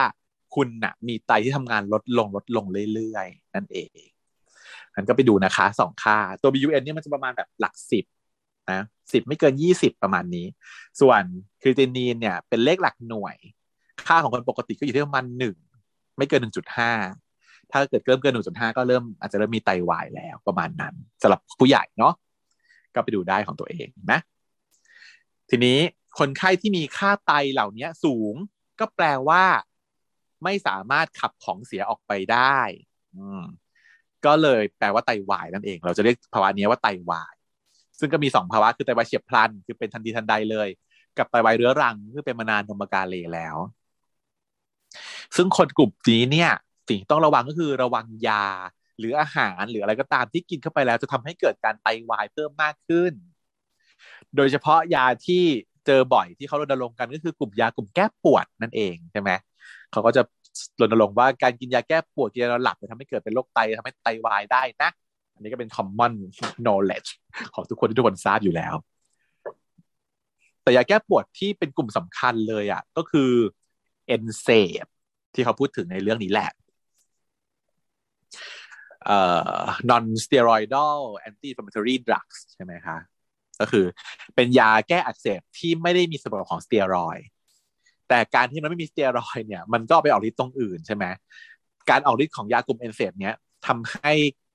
เลือดไปเลี้ยงไตลดลงทำให้ไตวายเพิ่มมากขึ้น ก็เลยต้องหลีกเลี่ยง พี่สิงห์เขาก็เลยเมาว่า เอ้ยว่าเออบอกว่า เฮ้ย คนไข้คนนี้ค่าไตสูงสูงสูงขนาดนี้ทำไมหมอสักยังสั่งเอนเซดอยู่อีกวะก็คือแก้ปวดใช่ปะคุณหมอฟักแฟงก็บอกว่า เออ อาจารย์สั่งแม่งสั่งยาแปลกๆหลายรอบแล้วนะตินก็พยายามเบรกไว้แบบ เอ้ยเขาคงมีเหตุผลเขาหรือมั้งอีสิงบอกเหตุผลสุนตีนอะไรอะกูว่ามันโง่ีเลยเหรอเออแบบอืม ซึ่งเป็นเวลาเดียวกับที่อาจารย์สกมาเดินเข้ามาพอดีสกมาเดินเข้ามาได้ยินแบบไม่รู้แต่ว่าพอเดินเข้ามาปุ๊บก็เออสวัสดีครับอาจารย์อะไรอย่างเงี้ยทำเนียนแต่เมื่อกี้คือด่าเขาว่าโง่อยู่เลยหมัดหมาดเลยพี่สิงห์เหมือนจริงมากๆชอบการโปะแตกต่อหน้าอาจารย์ใช่ไหมแล้วคือหมอเนี่ย อาจารย์จะเยอะมากคุณขา การเรียนการแพทย์ของเราเนาะเทอมหนึ่งเนี่ยเรียนไม่รู้จะกี่ตัวแต่กี่ตัว ซึ่งตัวหนึ่งอะ อาจารย์สอนคนหนึ่งแค่บทเดียวถูกปะแล้วก็เปลี่ยนเปลี่ยนเปลี่ยนเปลี่ยนเปลี่ยนเปลี่ยนเปลี่ยนเดิมเทอมหนึ่งเนี่ย เจออาจารย์เนี่ยห้าสิบคนเนาะที่เป็นหน้าใหม่ ไปเรื่อยๆ เปลี่ยนเปลี่ยนไปเรื่อยๆ แล้วเราก็จะไม่ค่อยรู้จักอาจารย์เท่าไหร่ตอนสมัยเด็กๆจำได้ไหมเคยมีเหตุการณ์หนึ่งที่ขึ้นลิฟต์ขึ้นลิฟต์กันในแก๊งเพื่อน เราก็บอกว่า เฮ้ย เรียนอะไรวะวันนี้ เออ ก็นี่ไงเนี่ยเนี่ยเรียนจิตติมาอย่างเงี้ยก็คือเหมือนตามสไตล์เราเด็กๆกันเนาะเราก็จะพูดชื่ออาจารย์ ไม่ได้พูดชื่อวิชา ไม่ได้พูดชื่อคาบ ไม่ได้พูดชื่อบทหัวข้อบทที่เราจะเรียน แต่เรารู้ว่าเนี่ยเดี๋ยวต้องไปเรียนจิตติมานะเออแล้วก็เรียนเรียนจิตติมาเรียนจิตติมาอะไรเงี้ยแล้วก็อะเดินกันเข้าไปถึงห้องปุ๊บก็ไปนั่งในห้องเสร็จแล้วอาจารย์ก็เดินเข้ามา อ้าวคือผู้หญิงคนเมื่อกี้ที่ยืนขึ้นลิฟต์อยู่กับเรา ดีนะ ที่ไม่ได้พูดอะไรไม่ดีไปอะไรอย่างเงี้ยดีนะที่เขาไม่บอกเลยว่าพี่นี่แหละจินตมา พี่นี่แหละค่ะ อะไรอย่างเงี้ยเออ เป็นบ่อย เจอบ่อยเวลาขึ้นลิฟต์ต้องมองดูดีๆว่ามีคนอื่นอยู่ด้วยเปล่าวะอืมเพราะว่าเราบางทีเราไม่รู้จักหน้าจ้ะยังไม่เคยเจอไงเพิ่มเมาใช่ อันนี้ก็อะ กับอีกอันหนึ่งที่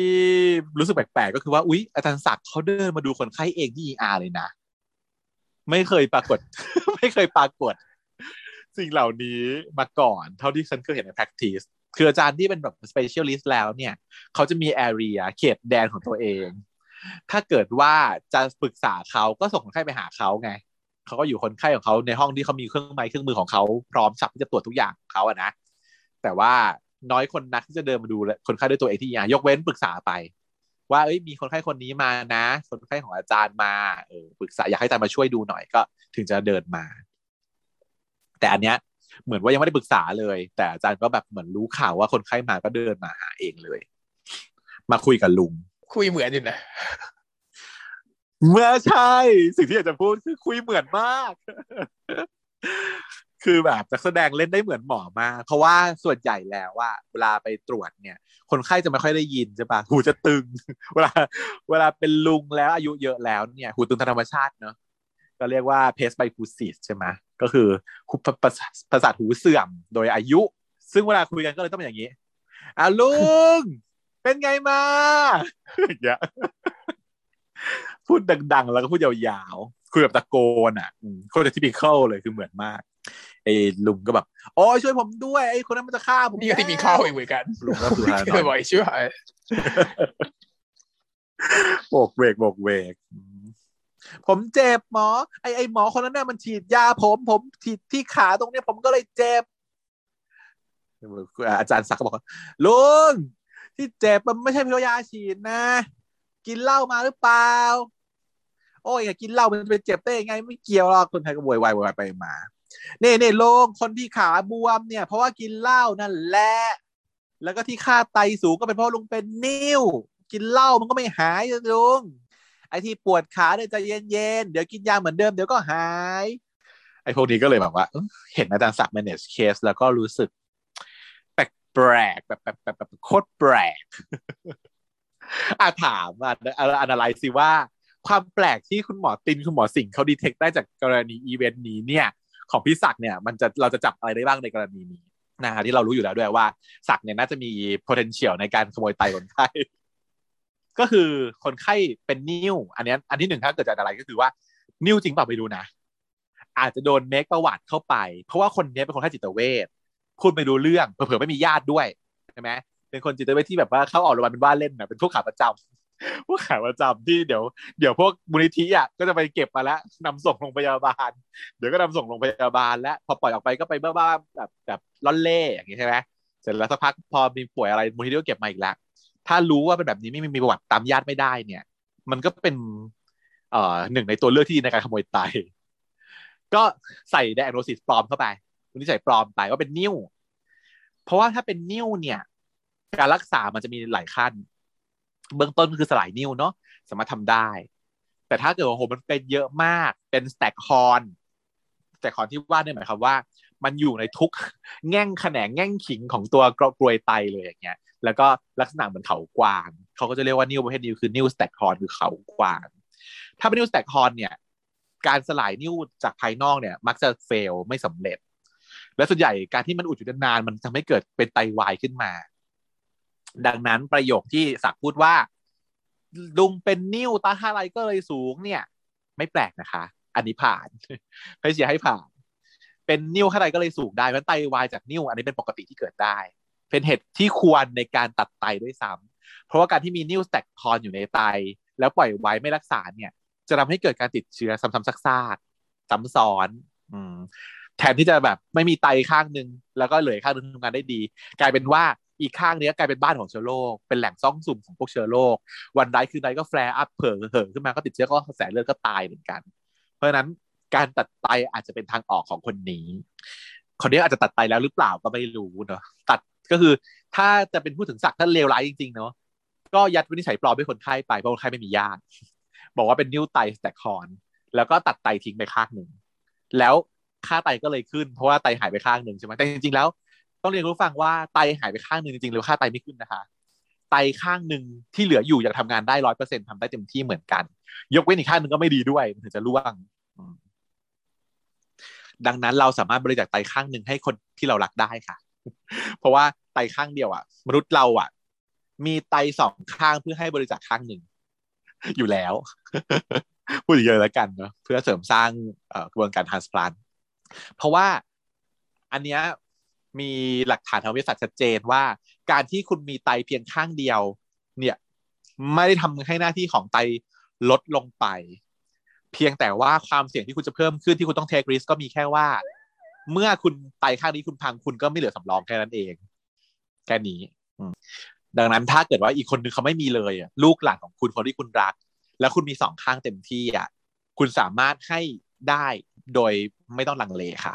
ไม่มีผลกับสุขภาพคุณ เพียงแต่ว่าคุณแค่ไม่มีลองแต่ท่านแรกมากับชีวิตของเป็นคนนึงที่คุณรักอะมันก็อาจจะคุ้มไงอะแต่อันนี้ก็ด้วยความเป็นนิ้วอะเนาะค่าอะไรก็เลยสูงอันนี้ก็ไม่ได้ว่าอะไรแต่ว่าเขาบอกว่าขาลุงบวมนะ ขาลุงบวมเพราะกินเหล้าว่าอธิบายได้ด้วยท่าถั่วก็ได้ก็ไม่เห็นจะมี ไม่ค่อยเท่าไหร่เนาะขาบวมเพราะกินเหล้านี่อาจจะพูดยาก ถามว่ามีโอกาสจะอธิบายได้ไหมต้องมีอยู่แล้วแหละทางการแพทย์เราอะ ขากินเหล้าก็เลยเกิดตับแข็ง liver cirrhosisแล้วก็หาก็เลยเฟลหรือตับแข็งเองอะบูบินก็ต่ำพออะมูมินในเลือดต่ำก็เลยเกิดมีการบวมจากภาวะโปรตีนต่ำได้นะฮะก็เป็นไปได้ แต่ว่าโอ๊ยมันก็หลายขั้นกว่าจะมาถึงขาบวมอะไม่ใช่ว่าแค่กินเหล้าแล้วขาบวม คุณต้องมีลักษณะของคนไข้ที่เป็นโรคตับเรื้อรังก่อน เช่นตาเหลืองตัวเหลืองตับโต เอ่อซึ่งคนลุงคนนี้เรายังไม่เห็นว่ามีจะอยู่ๆจะมาโบยว่าที่ขาบวมเป็นเพราะว่ากินเหล้ามันก็เลยพูดยากหน่อย น่าจะไม่ใช่ แต่คนนี้ถ้าเกิดจะลิงก์กับเรื่องนี้เนาะที่ขาบวมอาจจะเป็นเพราะว่าไตถูกขโมยไปแล้วดึก และไตข้างที่เหลือมันก็ไม่ดีด้วย เพราะฉะนั้นคนไข้เลยเป็นเพราะไตวาย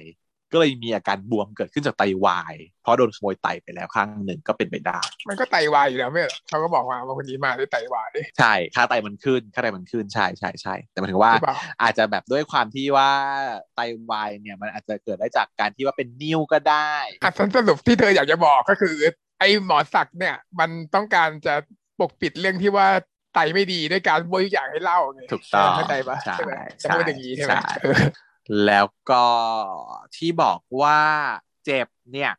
ก็เลยให้ยาแก้ปวดไปเนี่ยทำไมถึงต้องให้อย่างนั้น แล้ว แล้วอันนี้แหละเป็นสิ่งที่ทำให้คุณหมอเหล่านี้หมอสิงห์หมอติณเนี่ยเลยจับโป๊ะได้ก็คือตรงนี้ที่รู้สึกว่ามันแปลกๆที่แปลกๆแล้วถูกด่าว่าโง่เนี่ยว่าให้ NSAID ในคนไข้ที่ไตวายทำอย่างนี้ได้ยังไง ให้ทำไมจิ๊กซอว์ไหมว่าทำไมถึงต้องให้ ก็อาจจะเป็นเพราะว่าอยากจะโบ้ยเหรออยากจะโบ้ยความผิดให้กับยานี้ไหม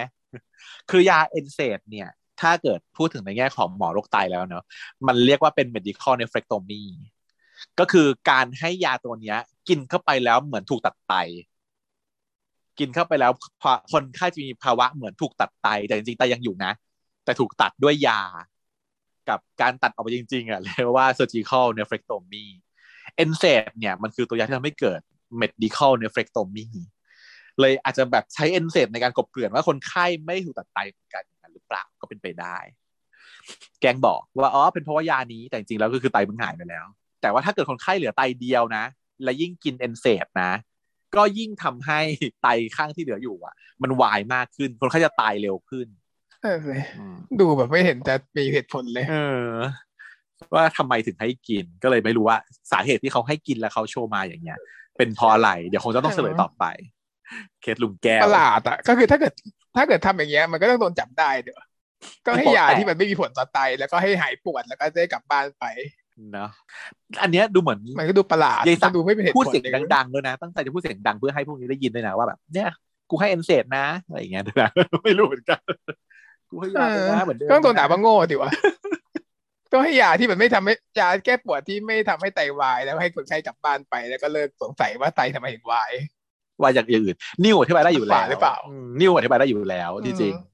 แต่ตัดไปแล้วไงให้เหลือไตอีกข้างหนึ่งมันมีนิ้วหรือเปล่าล่ะมันไม่มีเลยเออไม่มีน่าจะไม่มีไอ้เธอบอกว่าไตคนเรามีไตเดียว ไม่ทำให้ค่าไตขึ้นไงอยู่ได้ เออ มันก็ต้องแปลกอืมแล้วมีคนสงสัยว่าทำไมค่าไตถึงขึ้น เลยเอา เลยเอายานี่มาเป็นตัวรับโทษมั้งรับเคราะห์แทน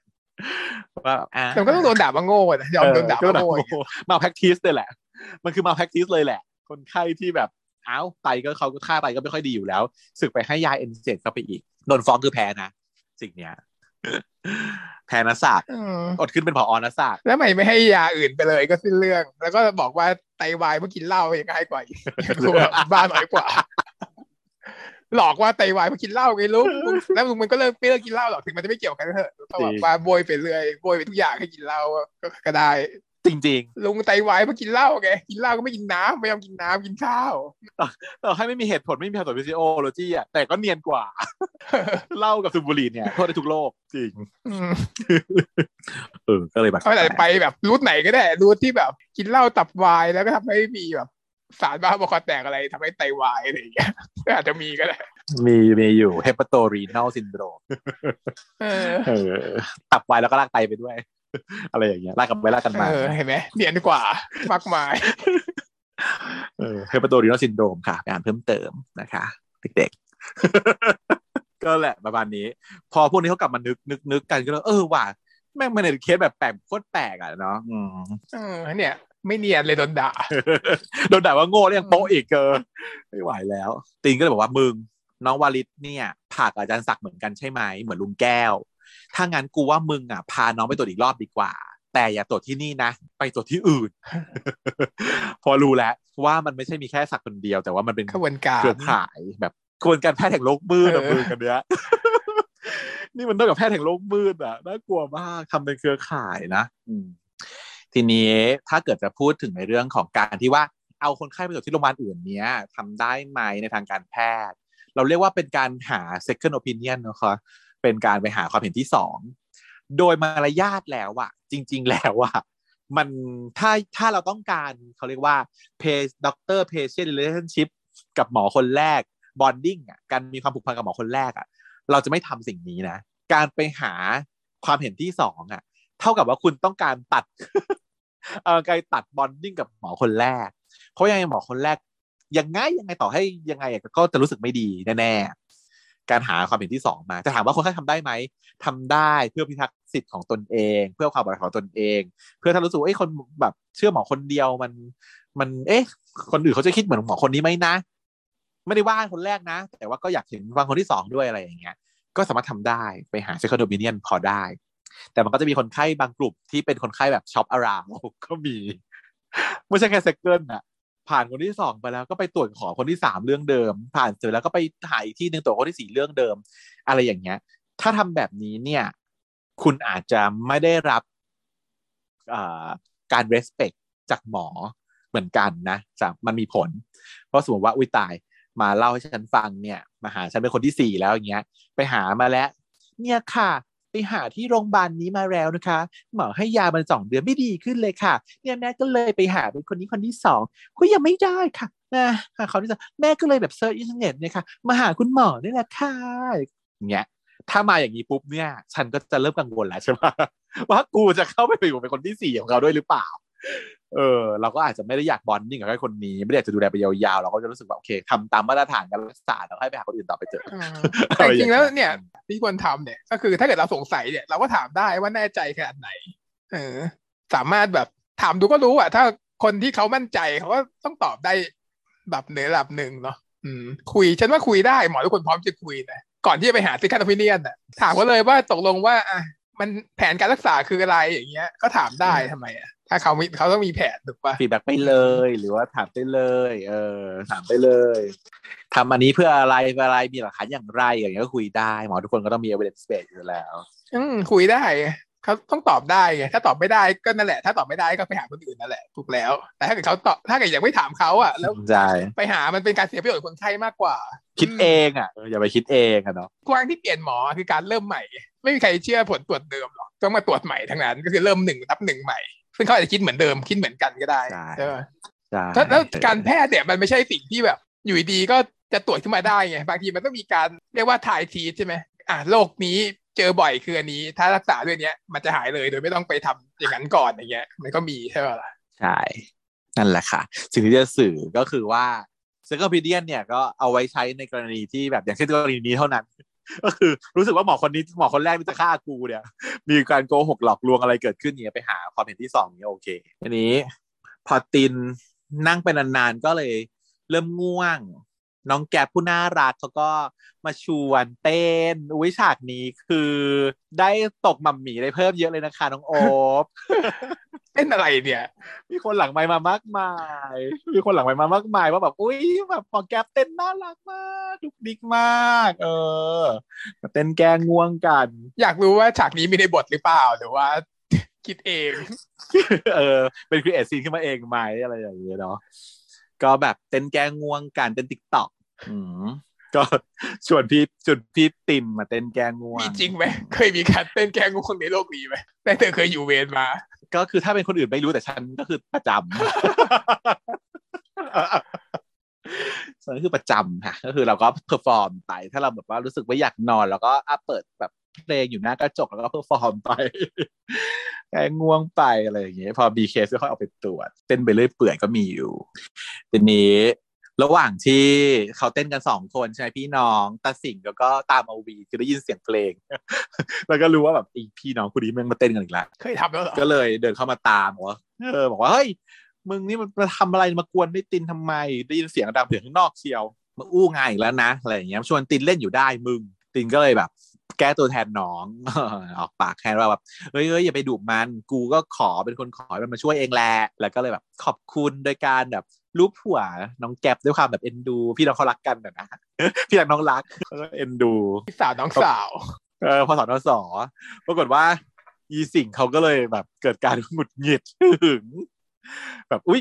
มา skinship กันได้ยังไงแบบนี้ไม่ได้ไม่ยอมแล้วก็เลยไปกระชากเอาต่อหน้าฉันแต่ทำอย่างนั้นได้ยังไงเอ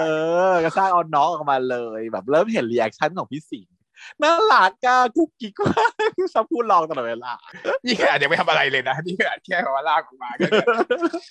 เล่าว่าแค่นี้ แล้วก็ออกมาแล้วคือแบบ มันเป็นการแบบ skinship ไงนางก็ล็อกคอแทนแล้วก็ skinship แทนแล้วก็ดึงออกไปว่าเฮ้ยมึงไปทำงานเสร็จแล้วเหรออะไรอย่างเงี้ยใหญ่ แกก็ว่าเสร็จแล้วดีไม่เสร็จทำวันนั้นยังไงเอององแงงกัน แต่ว่าดูรู้นะ ดูรู้นะว่าไม่ได้เกลียดกัน เป็นการว่ากัดกันแบบพ่อแง่แม่งอนนะเออ มันชวนให้นึกถึงแบบเก่าตกลงที่ผ่านมาคืออะไร แล้วที่ด่ากันตลอดตลอดมาๆคืเป็นอะไรพ่อแง่แม่งอนอ๋อนึกว่าแนวหลอกก็แบบจริงแล้วแอบแอบแบบว่าทบกันแต่ว่าหลอกคนอื่นด้วยกันทะเลาะให้เท่ก็ไม่แน่ก็ไม่แน่อาจจะอย่างนั้นก็ได้ แต่ว่าถ้าเป็นในนิยายเนี่ยก็คือจริง ๆ แล้วหมอสิงห์กับหมอแก๊ปอะเขาจะชอบผู้หญิงคนเดียวกันนั่นคือหมอปิ่นแบบแข่งกันจีบๆอันนี้ไม่มีวี่แววเลยจ้ะในซีรีส์เนี่ยไม่มีวี่แววเลยจ้ะน้องปิ่นแบบว่าไม่มีไหนเลยนะเออถูกถูกดึงโครงเรื่องนี้เอาออกไปอะไรอย่างเงี้ย อันนี้คุณผู้ฟังเราเล่าให้ฟังบอกมาว่าแบบน่าเสียดายเหมือนกันเพราะว่าปกติแล้วหมอปิ่นในในนิยายจะเด่นกว่านี้เยอะ เพราะว่าเป็นตัวกลางระหว่างหมอ หมอสิงห์กับหมอแก๊ปเลยแบบแย่งกันจีบ แล้วด้วยความที่แบบตีกันไปตีกันมาทะเลาะกันไปเพราะว่าแบบเราก็ได้กัน น่าจะฟีลพล็อตเดียวกับ ไอ้แจ็คโกโก้แจ็คเออจะได้ได้ได้ได้ feel นั้น แต่อันนี้ก็เลยตัดไปพี่ว่าไม่ได้จำเป็น ให้มัน bonding กันไปเองด้วยความแบบอย่างนี้ดีกว่าเป็นแนวเอ่อปักเป็นแนวกัดการเออพอแง่แม่งอนซึนเดเรเออน่ารักแล้วแบบฉันก็แอบแบบว่า จับได้นะคะ ว่าตอนที่ตอนที่คุณแซมมอนกับหมอปังกับหมอโอ๊บเขาเขา recap อะฉันจับได้ว่าคุณแซมมอนน่ะ ชอบน้องต้นน้ำเหมือนฉันเพราะว่าพอน้ำเสียงที่พูดถึงแบบน้องต้นน้ำอะไรอย่างเงี้ยมันแบบมันจะเป็นคนละเสียงกันใช่เสียงสองเหรอเออเสียงสองเสียงแปดใช่ไหมคะเออ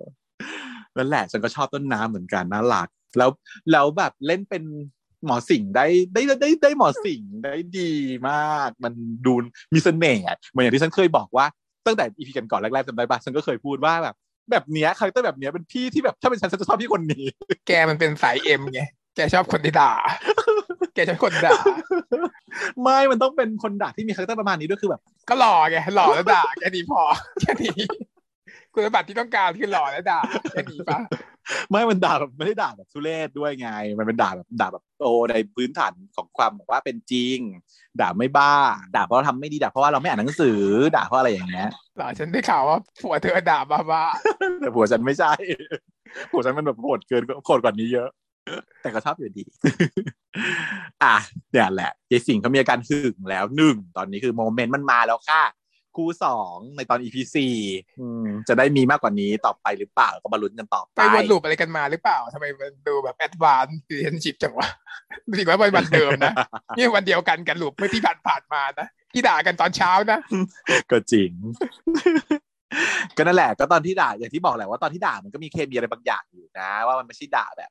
มันไม่ใช่ด่าแบบด่าแบบด้วยความกดเคือง เพราะว่าพี่สิงห์ค่ะเขาก็เรียกเลือกเลือกคำด่าน้อง มึงไปทำงานได้แล้วอย่างเงี้ยแหละเออ มันไม่ใช่แบบกดเคืองอย่างเช่นแบบเนี่ยมึงพาน้องมึงไปฉีดยาหน่อยนะอย่างเงี้ย เออ เป็นแบบหมากัดเก่งเหลือเกินน้องพาน้องไปฉีดยาเลยนะอย่างเงี้ยใช่ไหมหรือว่าเออเออก็แบบมึงห่วงตัวเองบ้างสิอะไรอย่างเงี้ยเป็นแบบแบบเป็นการวีนแบบ ก็ไม่ได้วีนเป็นเป็นความเป็นห่วงอย่างเงี้ยอยู่แล้วที่จริงอะอืม พอมาถึงอีกวันแล้วคราวนี้เนาะตอนนี้เป็นเวลาสิบเอ็ดโมงสิบห้าของอีกวันหนึ่งตินก็ยังแบบถ่างตาอดนอนต่อให้ได้ เพราะจะรอผลชนสูตร ก็แบบพยายามจะกินของดองให้เปรี้ยวๆจะได้ตื่น เสร็จแล้วก็ขี้แตกคราวนี้ไม่ต้องนอนจริงเพราะว่าขี้แตกที่ห้องน้ำบ้าบอต้องไปลากมาให้ไอวีที่ ER อีก สิ่งก็เดินมาบ่นว่าแบบมึงนี่นะ ให้ไปนอนไม่นอนกูต้องไปลากกูจากห้องน้ำมาให้ไอวีเนี่ยอาการหนักก็ถ้าเย็นนี้มึงเข้าเวรไม่ไหวกูไม่ช่วยมึงนะยายตินก็บอกว่าเออไม่เป็นไร ยังไงก็อยู่ไม่ถึงหรอกอย่างเงี้ยยังไงเดี๋ยวก็ลูบแล้วเดี๋ยวก็ไปแล้วแล้วก็เอ้ยว่าไงนะอ๋ออ๋อเปล่าเปล่าไม่ต้องถึงมึงหรอกกูจัดการได้อะอย่าตายแล้วกันมึงกูไม่อยากเบิ้ลเวรที่ต้องเข้าใจนะ คือพี่ตินนะอยู่เวรตอนสี่โมงเย็นถึงเที่ยงคืนเมื่อวานถูกปะต อนช่วงที่ต้นตาย แล้วพอหลังเที่ยงคืนจริงๆไปเป็นพี่สิงห์พี่สิงห์ก็จะต้องอยู่เที่ยงคืนถึงแปดโมงเช้าเสร็จปุ๊บพอแปดโมงเช้าถึงสี่โมงเย็นเนี่ยก็พี่สิงห์อีกตอนนี้เพราะว่าพี่ตินไม่ได้ไม่ได้อยู่เวรกลายเป็นพี่จริงพี่สิงห์อะเขาควงมาสองเวรแล้วนะตอนนี้ และต้องเป็นเย็นเนี้ยสี่โมงเย็นเนี่ยเดี๋ยวยายตินต้องเข้ามาอยู่กับต่อเวรเขา นี่ก็คือการทำงานของเดนสามเนาะมีอยู่อยู่สองคนมันก็วนไปแค่นี้แหละเพราะมีสองคนไงมันก็วนแค่เนี้ยเพราะมันต้องวนสองเวนได้อย่างเงี้ยใช่ป่ะล่ะเอไม่งั้นมันไม่อถึได้งจะมีช่วงว่างบ้างไม่งั้นก็ไม่ได้เลยถ้าวนคนละแปดไม่ได้เท่ากับมึงไม่ต้องไปไหนเลยจะเหนื่อยเกินไปมากถ้าวนคนละแปดเพราะว่าอยู่ทุกวัน ต้องวนคนละสิบหกถึงจะมีช่วงที่แบบเป็นหลุมเป็นช่วงว่างได้บ้างเล็กน้อยเหมือนตอนเราเป็นเอ็กเทิร์น ER ก็ก็มีช่วงที่วนแปดเหมือนกันนะก็คือไม่ต้องไปไหนกันก็คือนอน นอนแล้วไปทำงานแล้วนอนแล้วไปทำงาน ก็วนแปดไปใช่เพราะว่าตอนนั้นเราอยู่เวนเออาร์เราก็มีอยู่สองคนไงใช่ป่ะล่ะอืมขึ้นฉุกเฉินเออาร์เราก็มีสองคนเราไม่เจอกันเลยอะฉันเจอใช่เธอด้วยใช่ไหมใช่แล้วเราไม่เคยเจอกันเลย เพราะว่าช่วงไหนที่เธอทำงานฉันต้องนอนช่วงไหนเธอจะสับกันไปสับกันมาแค่นี้ แต่ก็เป็นอะไรที่ทำให้เราสามารถกลายเป็นคนที่ไม่ต้องนอนได้จากการแบบว่าทำลาย circadian rhythm ในครั้งนั้นใช่เนอะคือปกติแล้วค่ะ คนเราเนี่ย มันมีวัฏจักรวัฏจักรชีวิตตามรอบนาฬิกา เราเรียกว่า circadian rhythm เนาะก็คือตื่นกลางวันนอนกลางคืน หิวข้าวสามมื้อ ฮอร์โมนหลั่งช่วงไหนช่วงไหนตามรอบนาฬิกาไอ้พวกเนี้ยหรือว่าเมลาโทนินทำงานตอนไหนตามรอบนาฬิกา เหล่านี้เราเรียกว่า circadian rhythm แต่ถ้าเกิดว่าคน คนที่มันพังไปแล้วอะ ร่างกายมันไม่รับรู้แสงแสงจันทร์แสงตะวันอะไรแล้ว อะ ก็คือจะนอนตอนไหนก็ได้ตื่นตอนไหนก็ได้ คนพวกเนี้ยก็จะไม่มี jet lag ไงอืมใช่อย่างคนที่มี circadian rhythm เนี่ย ถ้าคุณเคยอยู่ในโลกซีกตะวันออก อยู่ๆคุณไปตั้งตัวอยู่โลกซีกตะวันตก เท่ากับคุณรีเวิร์สริทึมมัน แทนที่คุณจะต้องนอนตอนตอนเนี้ย ตอนที่มันมีตอนที่มันฟ้ามืดอะ แต่คุณดันต้องนอนตอนมันมีแสงอะไรอย่างเงี้ยมันก็ทำให้ริทึมคุณมันผิดปกติ แล้วก็เกิดอาการที่เรียกว่าเจ็ตแลกขึ้น แต่คนที่ไม่มีริทึมนี้อะค่ะ ก็เมื่อไหร่ก็ได้ นอนเมื่อไหร่ก็ได้ตื่นเมื่อไหร่ก็ได้ ก็คือพวกหมอนี่แหละ ที่อยู่เวรกันบ้าๆอะนะคะซึ่งเดี๋ยวริทึมจะพังหมดตอนเราไปอเมริกาหรือตอนกลับมาก็คือไม่มีเจ็ตแลกเลยนะขาไปก็ไม่แหลกขากลับก็ไม่แหลกก็คือปกติตีก็ใช้ชีวิตใช้ชีวิตที่นี่เหมือนอยู่อเมริกาอยู่แล้วใช่อยู่ที่ไหนก็เหมือนกันนะคะตื่นตอนไหนก็ได้นอนตอนไหนก็ได้กลางวันก็นอนได้คือก็นอนได้แล้วแต่ แต่ข้อเสียคือพวกฮอร์โมนมันจะแย่หน่อย คนไม่ไม่ใช่ข้อดีนะ การที่เกิดริทึมพังเนี่ย มันก็มีข้อดีในแง่ของการใช้ชีวิตง่าย ๆ แต่การใช้ชีวิตง่าย ๆ คุณก็รู้ว่าร่างกายก็พังร่างกายก็พังเร็วค่ะฮอร์โมนพวก growth hormone แทนที่จะมันจะหลั่งให้ sustain เอ่อความเยาว์วัยของคุณไปได้นานๆคุณก็อาจจะแก่เร็วเซลล์นะมาถึงระดับเซลล์ เซลล์ก็จะแก่เร็วกว่าชาวบ้านชาวเมืองเขา คุณก็ต้องหลีกเลี่ยงความแก่โดยวิธีอื่นแทนอาจจะใช้ครีมบำรุงหน้าอาจจะต้องหลีกเลี่ยงคาเฟอีนถ้ามีคาเฟอีนอะไรอย่างเงี้ยนั่นแหละนี่ก็คือเวรของพวกแกง ER เนาะทีนี้พอดีกับที่ห้องชนสูตรโทรมา ว่าผลออกแล้วอีพี่ตินเขาก็เลยหันไปหยิบเอาออฟน้ำเกลือตัวเองเฉยเลยหมุนหมุนปิดน้ำเกลือ แล้วก็เดินลุกออกมา อืมฉันก็พยายามสังเกตว่า เอ๊ะ โดยปกติแล้วเนี่ยการให้น้ำเกลือเนี่ยมันจะมีใส่การใส่จุกใช่ไหมคะจุกให้น้ำเกลือที่เส้นเลือดที่แขน เราเรียกสิ่งนี้ว่าเฮปล็อกเฮปารินล็อกอีเฮปล็อกเนี่ยมันคือถ้าเกิดถอดน้ำเกลือออก แต่คาเฮปล็อกไว้คุณผู้ฟังคงเคยเห็นใช่ไหมคาจุกเอาไว้ก่อน แต่ว่าพอพี่ตินเดินมาถึงที่ชนสูตรแล้วอะฉันไม่เห็นเฮปล็อกแล้วนะคือถอดออกเลยนะก็ถอดไปเลยก็ได้ไม่เป็นไร แต่ว่านางเพิ่งให้ไอบีเมื่อกี้นี่เองก็ไม่ก็ไม่เอาแล้วไงเพราะเดี๋ยวไปแล้วหลุมนี้จะไปแล้วเออไม่เอาแล้วน้ำกลน้ำเกลือ แต่ไม่ฉันฉันจะถือถือมาด้วยนะเพราะว่าเสียดายถือมาถือน้ำเกลือน้ำเกลือมาด้วย เห็นเสามาด้วยไหนๆก็ให้แล้วก็เอามาด้วย เออ เอามาด้วย เอามาก่อน จริงทีนี้ระหว่างที่มาเจอกับคุณพนักงานเขาก็บอกว่าเดี๋ยวไปจัดการให้ก็เลยต้องมานั่งรอที่หน้าห้องตรวจ นั่งรอไปรอมาก็คือง่วงแบบจะตุยแล้วอะใกล้ตุยเย่เต็มที ปรากฏก็มีวิญญาณ ของยายต้อน มายืนเรียกพี่ตีนพี่ตีน พอเงยหน้าไปเจอเป็นต้อนก็ตกใจ ไอ้ต้อนก็พุ่งเข้ามาก่อนเลยค่ะ ฝันเนอะฝันปะใช่คิดว่าเป็นฝันไม่รู้อะไปอาจจะเป็นในฝันมินนี่คือเป็นในฝัน เพราะว่า เพราะว่าต้นคนเนี้ย ไม่ใช่ต้นที่เรารู้จักอืมใช่ป่ะตอนที่เรารู้จักอะมันคือนางเชิดหญิง หน้านี่แบบว่าแหงนมองเพดาน ตึงโบตลอดเวลา หน้าตึงโบตลอดเวลา แต่ว่าต้นคนเนี้ย เป็นต้นแบบอ่อนโยนแล้วก็รักอ่อนโยนเออือมแบบว่าพี่ตินจริง ๆ ด้วยแล้วเข้าไปก่อนตินก็งงว่าเอ้ยเป็นไปไม่ได้ ต้นตายแล้วนี่ แล้วก็แบบต้นพี่ขอโทษนะที่ช่วยต้นไว้ไม่ได้ ไม่เป็นไรครับ พี่อย่าโทษตัวเองนะ ผมมาผิดเอง ก็ผิดที่ไม่เชื่อใจพี่ ไม่เชื่ออืมเออ ไม่เชื่อพี่ ถ้าเกิดทุกอย่างจบแล้วว่า เรามาเริ่มต้นกันใหม่นะครับ ทุกอย่างจบคืออะไรวะเออมีการจบเหรอเออจบลูปไงจบลูปต้องออกจากลูปนี้ได้แล้วเดี๋ยวค่อยเริ่มต้นกันใหม่นะอ๋อพูดถึงรูปนี้หรอกเหรอคือถึงลูปนึกว่าพูดถึงแบบว่าเอ็นเอ็นพอยต์กับทุกอย่าง ก็ไม่แน่ก็อาจจะพูดถึง end point สุดท้ายจบเกมจบเกมก็ได้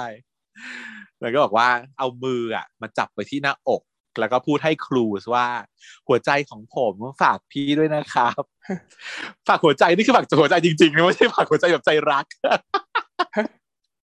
คือถ้าเป็นเรื่องอื่นอะ เราก็รู้สึกว่า ผมฝากใจไปด้วยนะครับฝากใจคือฝากใจ ฝากตัวฝากใจฝากใจรักไปด้วย แต่เรื่องเนี้ย ผมฝากหัวใจไว้ให้พี่ด้วยนะครับ มันหมายว่าพี่ช่วยดูหัวใจของผมด้วยนะครับว่าหัวใจผมเป็นอะไร ก็ก็ใจรักเหมือนกันแต่เป็นใจรักษารักษาด้วย ใช่แล้วก็ได้ยินเสียงตีนตีนอย่าเพิ่งหลับตีนก็สะดุ้งเฮือกขึ้นมาแบบอ้าวตายห่าเมื่อกี้ฝันใช่ไหมถ้าเมื่อกี้คือฝันแสดงว่ากูหลับไปแล้วใช่ไหมแสดงว่า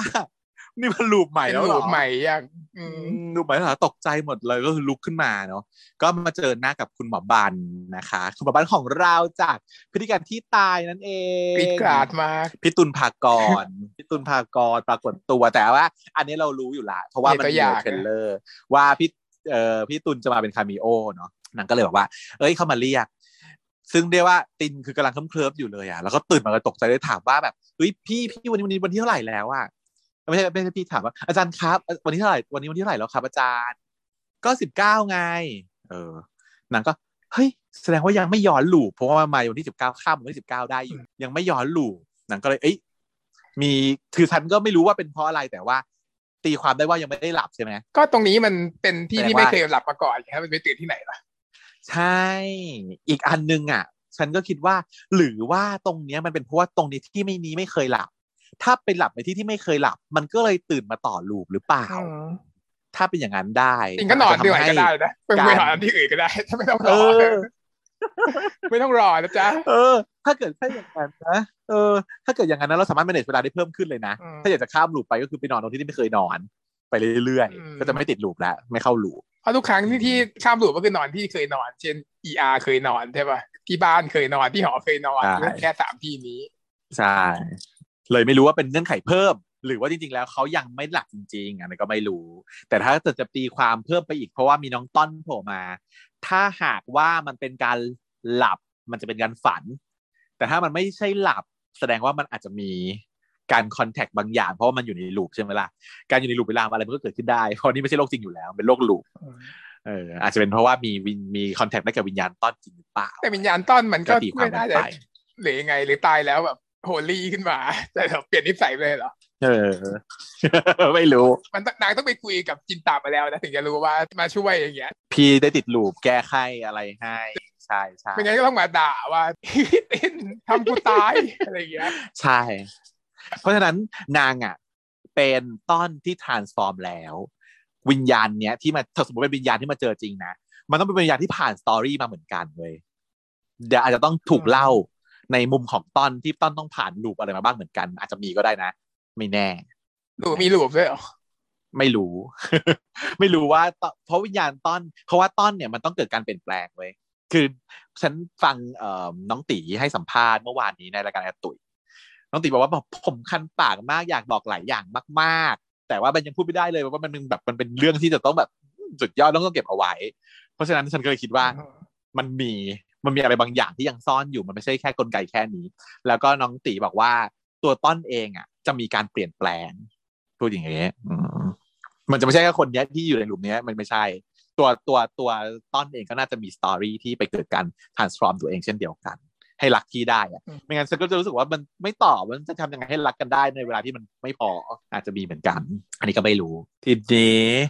อ่าก็เลยพบว่าไม่ไม่หลับเนาะ ในในความคิดของตินอะเขาคิดว่าตัวเองไม่หลับบอกเฮ้ยนึกว่าจะหลับไปซะแล้วเออโชคดีที่ไม่หลับเนาะพี่บันก็บอกเอ้ยเป็นเป็นไรพูดอะไรแปลกๆบูบูบูชนผลชนสูตรกันเปล่า คือเจ้าหน้าที่บอกพี่อะว่าตีนมารอที่หน้าห้อง ผู้เสียหายนี่เขาเป็นคนรู้จักเราหรอ ใช่ครับอพี่เสียใจด้วยนะ ขอบคุณครับอาจารย์ อะอันนี้ก็เป็นสิ่งที่อยากพูด พอเขาพูดกันอย่างนี้ฉันก็แบบสุขใจขึ้นมาได้ ว่าการเรียก แทนตัวเองของอาจารย์แพทย์กับลูกศิษย์เนี่ย มันเป็นอย่างนี้จริง ๆ ที่เราเคยบอกเนอะถ้าคุณฟังเคยฟังช่องเราเราเคยพูดถึงหัวข้อนี้แล้ว ว่าอาจารย์น่ะ จะได้แทนตัวเองว่าพี่ เพราะว่ามันให้ความรู้สึกของการเป็นพี่น้อง หรือว่าเพราะไม่อยากแก่เพราะว่าอยากแก่ แต่ส่วนใหญ่ที่คนที่ได้เจอว่าพี่จะเป็นคนเป็นอาจารย์ที่ใจดีนะอืมหรือเปล่าก็ไม่อะก็ไม่ได้ทั้งหมดอะเนาะแล้วแล้วถ้าเกิดใจร้ายจะเรียกตัวเองว่าอะไรไม่รู้ ก็ไม่ใช่ทั้งหมดหรอกแล้วแต่เป็นแล้วแต่ เพราะว่าคนที่ได้แทนตัวว่าพี่แต่บ้าก็มีเออแต่ว่าอะแต่แต่ถ้าในแง่ของความรู้สึก ถ้าอาจารย์เรียกตัวเองว่าพี่อะมันจะดู informal แต่ถ้าอาจารย์แรงแทนตัวเองว่าผมอาจจะดู formal มากกว่า อืม แต่ยังไงก็ตามลูกศิษย์น่ะ ต่อให้อาจารย์แทนตัวเองว่าพี่อะไม่มีสิทธิ์จะไปเรียกอาจารย์ว่าพี่นะอืมอย่างไรต้องติดคำว่าอาจารย์ไว้สักหน่อย เช่นสมมติว่าอย่างอย่างของสองชั้นอย่างเงี้ย ก็จะมีลูกศิษย์อาจจะเรียกว่า อาจารย์พี่ที่เชียร์อย่างเงี้ยก็คือมีมีอาจารย์อาจารย์พีเหรอเออมีพี่ด้วย ใส่เข้าไปจะเรียกพี่อย่างเดียวไม่ได้ ก็เลยใส่คำว่าอาจารย์พี่เข้าไปนำหน้า อาจารย์พี่แพทย์อะไรเงี้ยอืมแล้วก็อะเขาก็คุยแสดงว่าความสัมพันธ์ของตินกับบันเนี่ยค่อนข้างดีอืมคุยกันดี ก็มาถึงเตียงน้องที่น้องต้อนนอนร่อนต้อนอยู่บนเตียงท็อปซี่อาจารย์ก็เริ่มแบบอธิบายว่าแบบอะ คนเนี้ยเนาะ cause of death ก็คืออุบัติเหตุนะ พี่ตรวจพบตับฉีกสิบเซน แล้วก็มี bleeding ไปสิบลิตร ก็คือมีการเสียเลือดออกจากตับที่มันฉีกนี่แหละ เพราะว่าตับเนี่ยเป็น blood reservoir organ ใช่ไหมเป็นอวัยวะที่มีเลือดอยู่ในผู้อยู่ในนั้น เยอะ ก็พอฉีกมันก็เลยเสียเลือดเยอะสามลิตรนี่คือเยอะมากเนาะเยอะใช่ไหมเยอะดิเออ แล้วก็มีสมองบวมด้วย แล้วก็มีกระโหลกร้าว แล้วก็เลือดออกในสมอง ซึ่งเหล่านี้มันก็คือรวมกันแล้วก็คือเป็นการอุบัติเหตุนี่แหละใช่ไหมเป็นสาเหตุการตายของผู้ป่วย แต่มีอย่างหนึ่งนะ ที่น่าสนใจ แล้วก็ยื่นกระดาษให้ดูผล ชีพิตตินเขาก็แบบฮะ HOCM เหรอครับอาจารย์ HOCM นะ HOCM H O C M นะคะ ไม่มีตัว U นะคะมันย่อมาจากอะไรมันคือโรคอะไรนะ ช่องเราก็จะต้องมา declare ให้ผู้ฟังฟังอยู่แล้วนะคะแน่นอน hypertrophic obstructive cardiomyopathy นะคะคือ HOCM เนี่ยมันเป็นโรคหัวใจเนาะในแปลรากศัพท์ตามเทอมคือ cardiomyopathy ก็แปลว่า กล้ามเนื้อหัวใจผิดปกติไป ส่วนคำว่า hypertrophic ก็แปลว่าหนาตัว ส่วนคำว่า obstructive ก็แปลว่า อุดกั้น ในซีรีส์อะเขาก็เลยแปลมาให้ พี่มาเดี่ยวแปะ subtitle ไอแปะคำแปลมาให้ว่า เป็นภาวะ กล้ามเนื้อหัวใจห้องล่างซ้ายหนาผิดปกติทำให้เกิดการอุดกั้นการไหลเวียนของเลือด และทำให้เกิดหัวใจวายเฉียบพลัน พบบ่อยในคนที่อายุคนอายุน้อย ก็ให้นึกว่าหัวใจเราเนี่ยมันมีสี่ห้องใช่ไหมคะ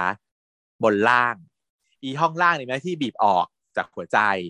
ส่วนห้องบนเนี่ยมีหน้าที่รับเลือด ถ้าเรียนผ่านมปลายมา อันเรื่องนี้ทุกคนต้องได้เรียนอยู่แล้วคร่าวๆฟิลประมาณนี้ อีด้านขวา ฉีดไปปอดเห็นไหมส่วนด้านซ้ายฉีดออกไปทั่วร่างกายเลยไปเลี้ยงร่างกายเลี้ยงร่างกาย ดังนั้นเองเนี่ย ห้องล่างซ้ายจะเป็นห้องที่ทำงานหนักที่สุดอยู่แล้ว เพราะว่าต้องฉีดออกไปเลี้ยงให้ทั่ว ทั้งสมองทั้งโอยต่างๆ ไตเตยทีนี้ภาวะเนี้ย มันเป็นภาวะที่ห้องนี้แหละค่ะ ห้องล่างซ้ายนี่แหละ มันหนา ด้วยความที่ผนังมันหนาหนาหนาหนาหนาขึ้น แทนที่ห้องหัวใจมันจะเป็นช่องกว้างๆแล้วเลือดไหลลงมาได้ พอมันผนังมันหนาตัวห้องมันก็เลยแคบลง แล้วมันทำให้เกิดการตีบของปากทางออกด้วย มันก็เลยกลายเป็นเทอมที่เป็นว่า hypertrophic แล้วก็ obstructive ก็คือหนาแล้วก็อุดด้วย ซึ่งโรคเนี้ยเป็นโรคที่มีสาเหตุมาจากทางพันธุกรรมเนาะพบว่า relate กับยีน เพราะฉะนั้นมียีนที่มีความสัมพันธ์ กับการเกิดโรคเนี้ยหลายตัว ยังไม่รู้แน่ชัดว่าเป็นตัวไหน แต่พบว่าถ่ายทอดแบบ single geneมันหมายความว่า คล้ายๆกับโรคที่เป็นแบบยีนเด่นน่ะถ้ามีความผิดปกติของยีนนี้ในตัวพ่อแม่ แล้วลูกได้รับยีนนี้ไปด้วย ติดไปที่เอาแบ่งครึ่งมาแล้วเอาครึ่งของพ่อที่มียีนเนี้ยที่ผิดปกติไปในตัวลูกด้วย ลูกก็มีอัตราการเกิดโรคนี้ด้วย ดังนั้นเรเลชันของการเกิดในครอบครัวเนี่ย อัตราการเกิดคือห้าสิบเปอร์เซ็น ถ้ามีบ่อนในครอบครัวสำหรับโรคนี้เนาะเป็นเป็นโดยพันธุกรรม แต่ว่าอาการแสดงตอนช่วงต้นเนี่ย ตั้งแต่เด็กๆ เนี่ยไม่มี คือสำหรับนี้ฉันแปลกใจไงตอนแรกคุยกับมิสเตอร์ไวบอกว่า เอ๊ะ มันเจอบ่อยในคนไข้อายุน้อยเหรอวะ งั้นกูก็ต้องเจอบ้างดินะที่กูเป็นหมอเด็ก แต่ว่าประสบการณ์ของเบเชียนะคะ ไม่เจอเลย HOCM เนี่ย ไม่เคยเจอเลย จนกระทั่งว่าฉันก็เลยต้องไปเปิดไงว่าเอ๊ะทำไมวะ พี่มันเดียวบอกว่าเจอในเด็กไม่เจอบ่อยในคนอายุนะทำไมถึงไม่เจอเลยวันนี้ว่าเจอในวัยรุ่นหรอเราเลยไม่เจออ๋อเปล่าไม่ใช่ เพราะว่า first presentation ของมันที่พบบ่อย most common ของ presentation ของมันคือ ตาย มาโรงพยาบาลด้วยอาการตายค่ะเพราะฉะนั้นก็เลยไม่เจอหมอเด็กก็เลยเจอที่หมอบานเจอที่นิติเวชเออเนาะแล้วเขาก็บอกว่ามันมันมักจะเป็นในคนไข้ที่ไม่ป่วยด้วยคือถ้าป่วยอะไรแอดอย่างเงี้ยเจอหมอเด็กก่อนแน่นอนเพราะว่าเราจะรู้สึกว่าอุ้ยคนไข้เป็นโรคอะไรหน้าเป็นหัวใจหรือเปล่าหน้า แล้วก็ไปตรวจ ขึ้นหัวใจ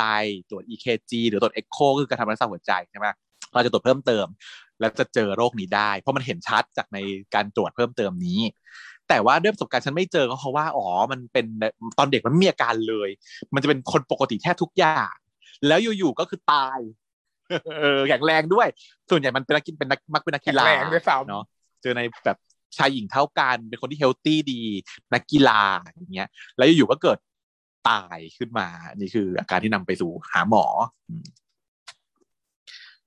นี่แหละค่ะก็คือโหกข้าม เพราะฉะนั้นถ้าเกิดจะถามพวกเราว่าอุ้ยจันคะ ถ้าหากว่าเนี่ยสมมติคนนี้เป็นโคข้ามแล้วเนี่ย ต้องไปสืบอะไรเพิ่มเติมอีกไหมอยากจะสืบอะไรเพิ่มเติมไหมสารพิษอะไรหรือเปล่ามีใครทำร้ายน้องน้องต้อนไหมเพิ่มเติมไหมก็ต้องบอกว่าไม่น่า ถ้าผู้ทำตลาดวิชาการแพทย์แล้ว HOCM ไม่เกี่ยวข้องกับสาเหตุอื่น ๆ แต่ถ้าจะมี อยากจะสืบเพิ่มเติมต้องสืบที่รุ่นพ่อ เพราะว่ามันเป็น genetic ตัวพ่อหรือแม่เองอาจจะ suffer จาก HOCM อาจจะเป็น cause ของการกระทำบางอย่างหรือเปล่าในเรื่องนี้ที่เกี่ยวข้องอะไรหรือเปล่าไม่รู้แหละ แต่ว่าพ่อแม่น่าจะสักคนหนึ่งน่าจะ suffer จาก HOCM ก็เป็นไปได้นะคะ ก็ไม่รู้แหละเพราะว่ามันเจอ เพราะว่าถ้าถ้าเกิดว่าต้อนเป็น แสดงว่าไม่พ่อกับหรือแม่ต้องเป็น เพราะมันถ่ายทอดแบบ AD เป็นยีนเด่น ดังนั้นไม่พ่อกับแม่ต้องมีอาการ HOCM แล้วก็อาจจะต้องตายเพราะ HOCM มาแล้ว มันถ่ายทอดในครอบครัวเนาะตาม guideline ก็บอกเลยว่าถ้าเกิดเจอคนไข้ HOCM เนี่ย ก็ควรทำเอ่อการ screening ใน family อืมเพราะว่ามันเป็น family family เนี่ยหมอบันต้องไปบอกคนในครอบครัวว่าเจอแล้วก็ต้องให้ทุกคนในครอบครัวไปตรวจว่าใครเป็นหรือเปล่าที่ยังไม่มีอาการไงเผื่อมีอาการเผื่อยังไม่มีอาการแล้วก็ตรวจเจอแล้วก็ได้ไปรักษา พี่ตินเขาก็แบบอุ้ยเป็น HOCM เหรอครับเขาก็เลยตกใจ เพราะว่ามันไม่ได้เกี่ยวกับอะไรอย่างอื่นเลยเป็นพันธุกรรม พี่บันก็บอกว่าก็จะใช่แหละ เพราะว่า LV หนามาก LV ก็คือ left ventricle หัวใจเข้าล่างซ้ายเนอะเมื่อกี้ที่พูดไป ซึ่งมันจะปิดกั้นเลือดไม่ให้ไปเลี้ยงร่างกาย ดังนั้นในอีเวนต์เนี้ยคนไข้อาจจะเป็น HOCM แล้วเกิดการอาการ attack ในรถตอนที่กำลังขับรถวูบหลับไปเนาะก็เลยทำให้เกิดอุบัติเหตุเนี่ยแล้วพี่ ตรวจเจอ pleural effusion ด้วย มันอาจจะเกิดจาก heart failure หรือคนไข้อาจจะมี heart failure จากการเสียเลือดมากต่อบัติเหตุก็เป็นได้นะแต่ว่าประวัติเนี่ยพี่ไม่แน่ใจเพราะว่าพี่ยังไม่เคยตรวจเอ็กโคด้วยเลยคนนี้ เขายังไม่เคยตรวจเอ็กโคด้วยเลยคนนี้โหไล่มายาวมากพูดดี pleural effusion ก็คือการที่มีน้ำเราเคยพูดถึงถ้าคนฟังช่องเราจะรู้จัก pneumothorax ไปแล้วใช่ไหมคะ คือการมีลมในเยื่อหุ้มปอด ทีนี้อีกเทอมหนึ่งซึ่งเป็นอาการแบบคล้ายๆคลึงกัน แต่แทนที่จะมีลมก็มีน้ำแทน ก็คือคำนี้แหละค่ะที่คนนี้เจอคือ pleural effusion เนาะ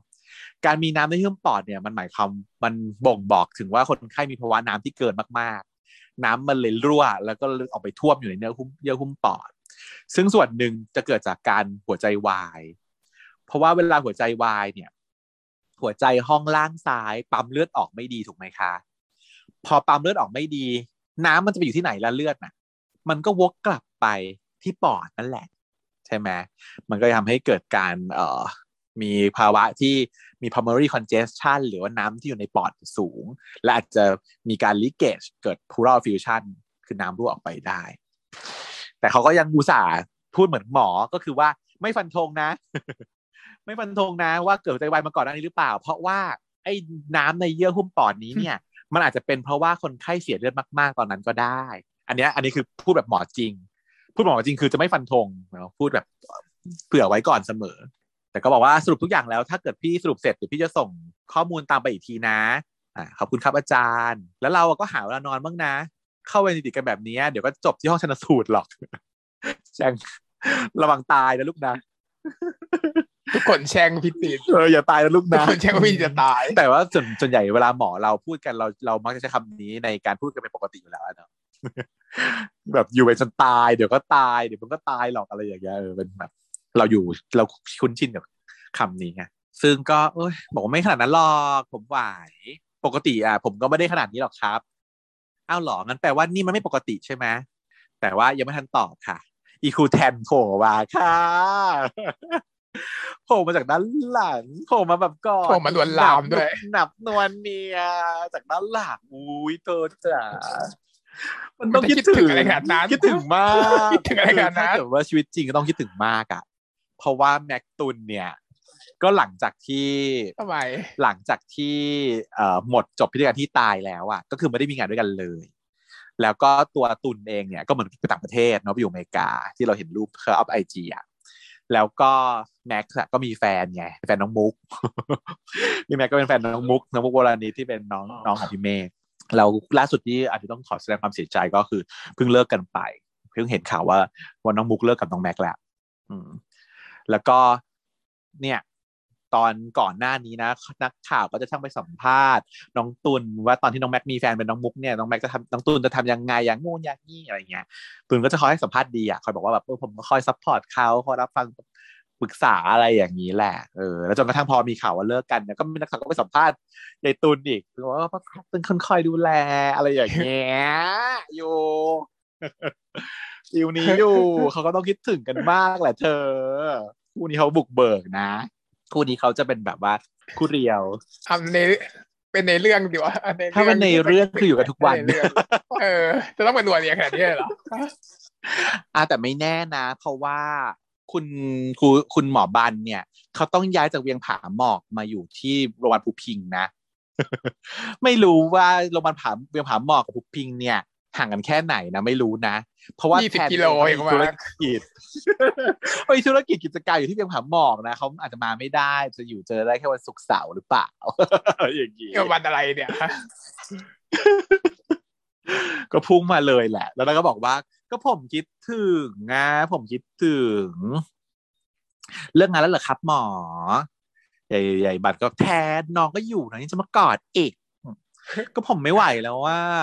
คุณทำงานเกินเวลาทุกทีเลยนะอย่างเงี้ยแทน นี่คุณไม่คิดถึงผมเหรอ ผมรอคุณกลับบ้านนาทุกวันเลยอะไรอย่างเงี้ยเออฟิลนี้ก็คือน่าจะอยู่ด้วยกันอยู่นะแต่พอรูปประโยคคืออยู่ด้วยกันอยู่ห่างกันแค่สามวิก็คงจะคิดถึงแล้วเออออะไรอย่างนั้นนะแค่มาผ่าเองนี่มาผ่ามาผ่าศพเดียวเนี่ยมีเที่ยงเองด้วยนะประเด็นใช่ไหมยังไม่เย็นออเที่ยงเที่ยงมาผ่าเสร็จศพเดียวเนี่ย มาเมื่อมาจากบ้านตอนเช้านะเนี่ยบอกให้ที่เวนไม่ได้อยู่เวนสบายเป็นคืนซะหน่อย เออ อุ้ยแต่ตอนที่แม็กซ์ปรากฏตัวเนี้ยคือขนลุกแบบยิ่งกว่าพระหุจักรวาลอืมคือเรารู้อยู่แล้วว่าเราเราก็ไม่ได้ว้าวมาก เรารู้ว่ามันจะมาตอนมาก็ว้าวแหละ แต่ว่าไม่มาก แต่พอมีแบ็คผมด้วยแล้วมันจะมาโชว์ฉาก sweet ด้วยคือ ยังกับแบบโอ้โห Multiverse of Madness มันได้เชื่อมโยงกันหมดแล้วอะไรอย่างเงี้ยก็โอเคยายตินที่ยืนหัวโด่ก็รู้สึกว่ากูเป็นส่วนเกินนะ รู้สึกว่ากูเป็นส่วนเกินนะตัวไปก่อนดีกว่านะ ทีนี้ขณะขับรถกลับบ้าน ตินก็เลยมาแบบ rearrange ข้อมูลใหม่ที่ตัวเองได้ใน loop รอบนี้เนาะเพราะเดี๋ยวจะต้องหลับแล้วก็มีภารกิจใหม่ที่ต้องทำมีสองอย่างชัดๆ คือ จะกลับไปแก้ไขเรื่อง HOCM ก่อน ไม่งั้นไม่ได้ ไม่งั้นมาปั๊มทีไรก็ตายหาทุกที เพราะว่ามันเป็น HOCM แสดงว่าตกลงต้องย้อน loop ไป ตรง V tach เนี่ยเป็น cardiac cause จะไม่อย่างที่เราเคยพูดแต่ EP หนึ่งก็คือเป็นจาก heart failure แล้วก็เลยมี V tach อืมไม่ได้เป็นจาก injury นั้น ใช่ อันนี้คือแบบว่า Mister Y ได้แบบ predict เอาไว้แล้วก็จริง injury ก็คิดถึงน้อย เป็นแบบสมกับเป็นช่องเราจริงอีกซอว์ไปเรื่อยๆไม่ผิดไม่ผิด ก็อะต้องไปแก้โหข้าม ซึ่งโอเค จะเล่าให้ฟังทรีทเมนต์ของโฮข้ามเนี่ยนะคะคุณแม้ว่ามันจะเป็นโรคทางเจเนติก หรือพันธุกรรมก็ตาม แล้วมันก็จะมีการทำลายดิเทเรตลงของเอ่อ cardiac function หรือว่าการทำงานหัวใจไปเรื่อยๆ ก็ตามเนี่ย เราสามารถ slow progression ของมันได้ด้วยยานะคะ ก็คือถ้าเกิดเป็นไม่มาก เริ่มต้นโดย lifestyle modification ถ้าเป็นมากขึ้นอยู่ก็ให้ยา ยาก็มีได้แต่กลุ่มที่แบบลดการทางหัวใจ แต่ถ้าสุดท้ายแล้วใช้ยาแล้วยังไม่ช่วย คุณก็ต้องมีการผ่าตัดเนาะการผ่าตัดที่ทำได้ก็มีสองแบบก็คือผ่าเข้าไปเอาที่อุดอะออกไอ้ที่มันหนาๆเนื้อหนาๆอย่างเงี้ยไปเจียนเจียนเจียนออก ตัดกล้ามเนื้อออก เขาก็เรียกว่าเซปเตลมายีเบกโตมี อืมๆสยองขวัญเออเออสวยของขวัญเนอะต้องผ่าเปิด open surgery เปิดหัวใจเข้าไปแล้วไปตัดเอากล้ามเนื้อที่มันปูดๆอะออก หรืออีกวิธีหนึ่งก็คือคุณสามารถเข้าไปฉีดสารบางอย่าง ซึ่งส่วนใหญ่เป็นแอลกอฮอล์เนาะเราเรียกว่าแอลกอฮอล์ ablation ให้ฝ่อฉีดเข้าไปเพื่อให้มันฝ่อกลายเป็นฝ่อฝ่อฝ่อฝ่อลงไปจะได้โล่งโปร่งสบาจะยได้โล่งโปร่งสบายขึ้นไม่อุดกันเนาะทีนี้สำหรับ treatment of choice คือวิธีดีที่สุดคือการเปิดนะฮะ สำหรับคนอายุน้อยและเป็นนักกีฬาเนี่ยเราจะเปิดเข้าไปแล้วตัดเนื้อออกไปเลย ก็จะช่วยได้ แสดงว่าโรคเนี้ยมันมีวิธีการป้องกันไม่ให้เป็นเยอะแล้วก็รักษาได้ แต่ว่าสำคัญคือต้องคอนเซิร์นคืออยู่ต้องรู้ก่อนว่าอยู่จะมีอาการโรคนี้จะได้ไปตรวจจะได้เจอ ไม่มีไงอาการใช่เพราะว่ามันไม่มีอาการ รู้ก็ต่อเมื่อมีญาติตายแล้ว เขาบอกให้ไปตรวจอะถึงจะเจอ นี่แหละ นี่แหละ นี่แหละ เพราะฉะนั้นเองเนี่ยถ้าเกิดว่ายังไม่ได้เคยมีครูสมาก่อน หรือว่าบางทีพ่อแม่ตายเพราะอยังอื่นไปก่อนใช่ป่ะไม่รู้ด้วยซ้ำว่าพ่อแม่มีอาการโรคเนี้ยก็ก็อาจจะไม่รู้เลยก็เป็นไปได้ อืมนี่ก็ยังไม่รู้จะไปทำยังไง ยังไม่รู้ทำยังไงเลยจะกลับไปทำยังไงเหรอแล้วถ้าเจอทำไงอะจะเจอแล้วส่งไปผ่าอะไรเงี้ยก็ไม่ได้อยู่ดีก็อาจจะอย่างนั้น ก็ถ้าเจอแล้วจะได้ประเมินอะ severity ได้ แล้วก็อาจจะต้อง surgery ก่อนหรืออะไรว่าไป แต่แสดงว่าขอเช็คไม่ทัน จะทันเหรอหมายถึงว่าก็ต้องยืดลูปไงมันมีเวลาแค่วันเดียว ต้องยืดลูปไงต้องยืดลูปไงหรือไม่ก็ต้องให้เลือก choice ไปผ่าจะได้ไม่ต้องไปกินเหล้าจะได้ไม่ต้องขับรถดีอะอยู่อยู่ในห้อง OR ไปอะไรอย่างนี้เลือกรูทใหม่ไปเลย ไม่น่าใช่นะมันไม่มีทางลึกมันไม่มีทางแบบว่านัดโออาได้ทันหรอกแต่แต่แต่แต่ที่ฉันคิดก็คือว่ามันต้องเพิ่มความกว้างของรูปอีกไงก็เป็นไปได้อยู่นะ อืมต้องกลับไปแบแต่บฉันว่ามันอีกอย่างหนึ่งว่ะมันอาจจะแก้ได้เนี่ยมันอาจจะไม่ใช่แหละ มันต้องไปหาทางไม่ให้ขับรถมากกว่า แต่ว่านี่ขนาดเปลี่ยนรถก็ยังโดนอยู่ดีเนาะก็ใช่ไงเพราะว่ามันจะมีอาการตอนเนี้ยแหละมันจะมีอาการตอนเวลาเนี้ยตอนที่แบบเอ็กไซต์มากๆอย่างเงี้ยใช่ไปขับรถแล้วตื่นเต้นมากหัวใจฉุบฉุบเสียงแรงอะไรอย่างเงี้ยอืมใช่เพราะว่า HOCM เนี่ยจะมีอาการเอ่อ aggravate ขึ้นมาเนี่ย ตอนที่มีการกระตุ้น sympathetic activity มาก ๆ เช่นการมี catecholamine หลั่งมากๆ การมีอะดรีนาลีนหลั่งสูงๆ ซึ่งก็เนี่ยแหละ condition ที่เขาเป็นคือมีภาวะโกรธโมโห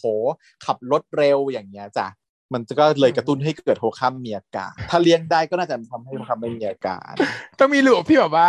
ตินกับต้อนมีเซ็กกันแล้วตายมาหกค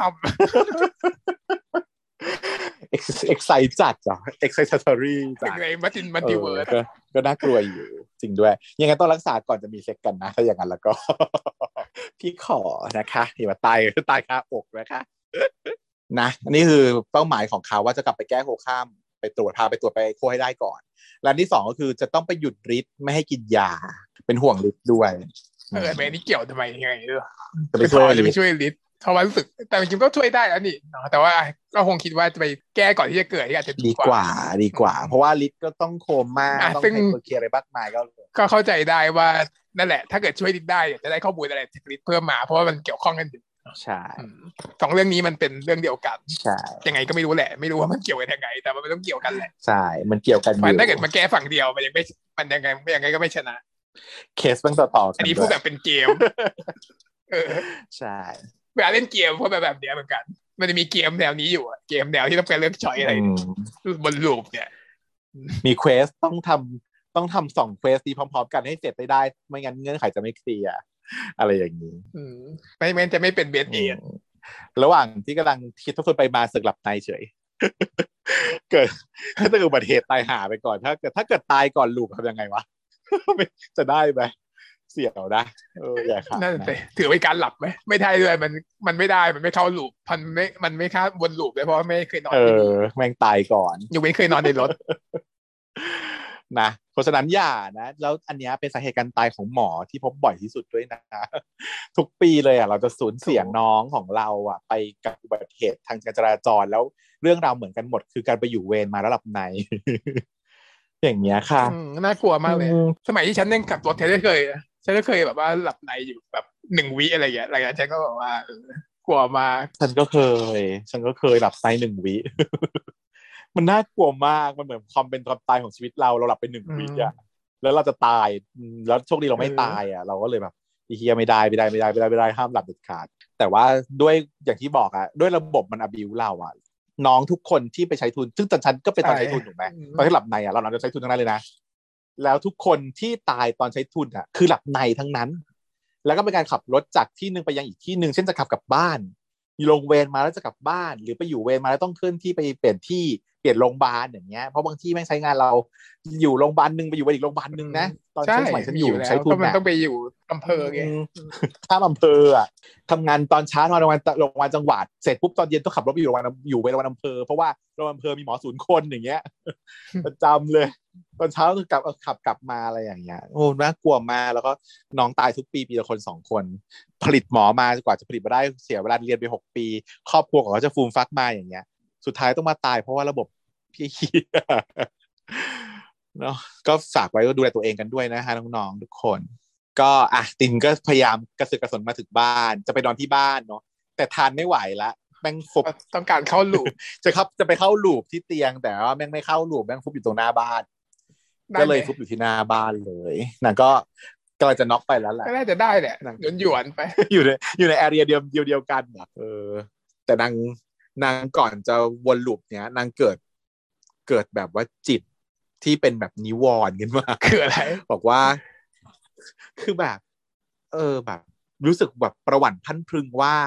ถ้าวนลูปนี้ไปแล้ว กลัวว่าเรื่องราวที่จำต้นได้เรื่องราวที่ทำกันมาเนี่ย มันจะหายไปนี่ทิ้งไว้แบบนี้ถ้าไม่คิดอย่างนั้นนะมันก็ไม่ได้ลืมขนาดนั้นแต่ว่ามันอืมอ่ามันก็ลืมบ้างแต่ไม่ได้ลืมทั้งหมดนะใช่เพราะตอนตอนตื่นมาบางทีมันงงงงๆบ้างนิดหน่อยอะไรอย่างเงี้ยแต่อยู่อยู่รอบเนี้ยไม่รู้เหมือนกันว่ามันเป็นเพราะอะไรทำไมหรือเป็นเพราะว่ามันฝืนมาไหลาย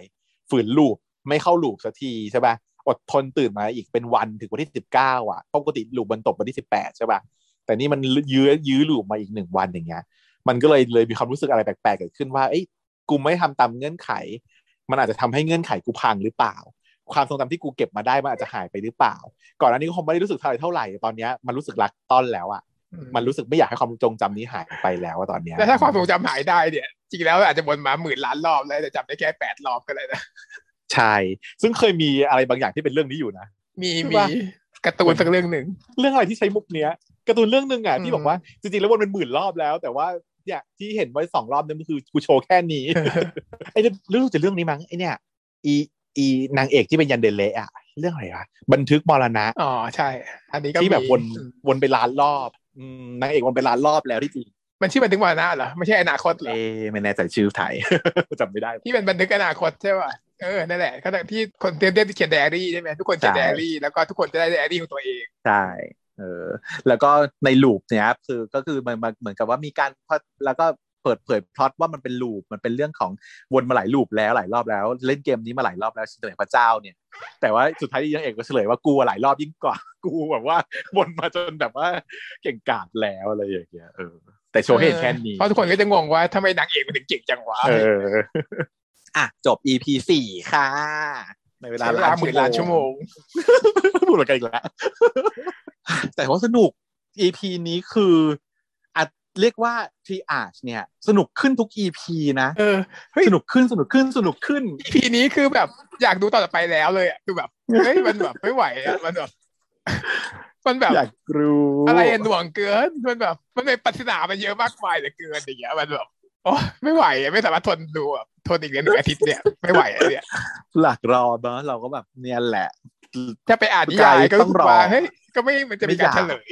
ก็ไม่มันอีกอะไม่อยากโดนสปอยก็เลแบบว่าไม่อยากโดนสปอยเออหลบสปอยเออเพราะเราชอบคาดเดาเนื้อเรื่องไงเราก็ไม่อยากจะโดนสปอย เออ ก็เลยแต่ก็ยังอยากดู อยากรู้อีกอยู่ดีไม่หมดเลยใจเป็นความรู้สึกมแบบรอแล้วอะกันเนี้ยคือรอดูอืมเพราะว่ามันนานๆทีจะกลับรู้สึกว่า เอ้ยต้องรอปกติเราจะแค่ว่าอะถึงวันเราดูใช่ไหมชิวๆนะชิวๆถึงวันก็ดูนานมากแล้วกับการที่รอดูแบบแบบ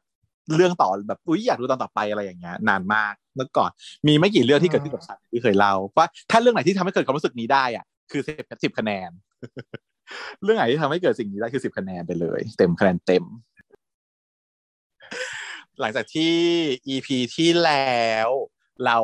ได้ปล่อยเอ่อ reaction ของวันดูพอดคาสต์เราไปใน t r e a r EP สามเนาะ ก็มีแฟนคลับเข้ามาให้การตอบรับของเราเหมือนเดิมนะคะ ก็ทุกคนก็มาเอ่อแบบ react ก็แบบเอ้ยบันเทิงมากสนุกมาก EP นี้ก็สนุกอีกแล้วฟังเพลินมากเลย รวมถึงทั้งแซมมอนแล้วก็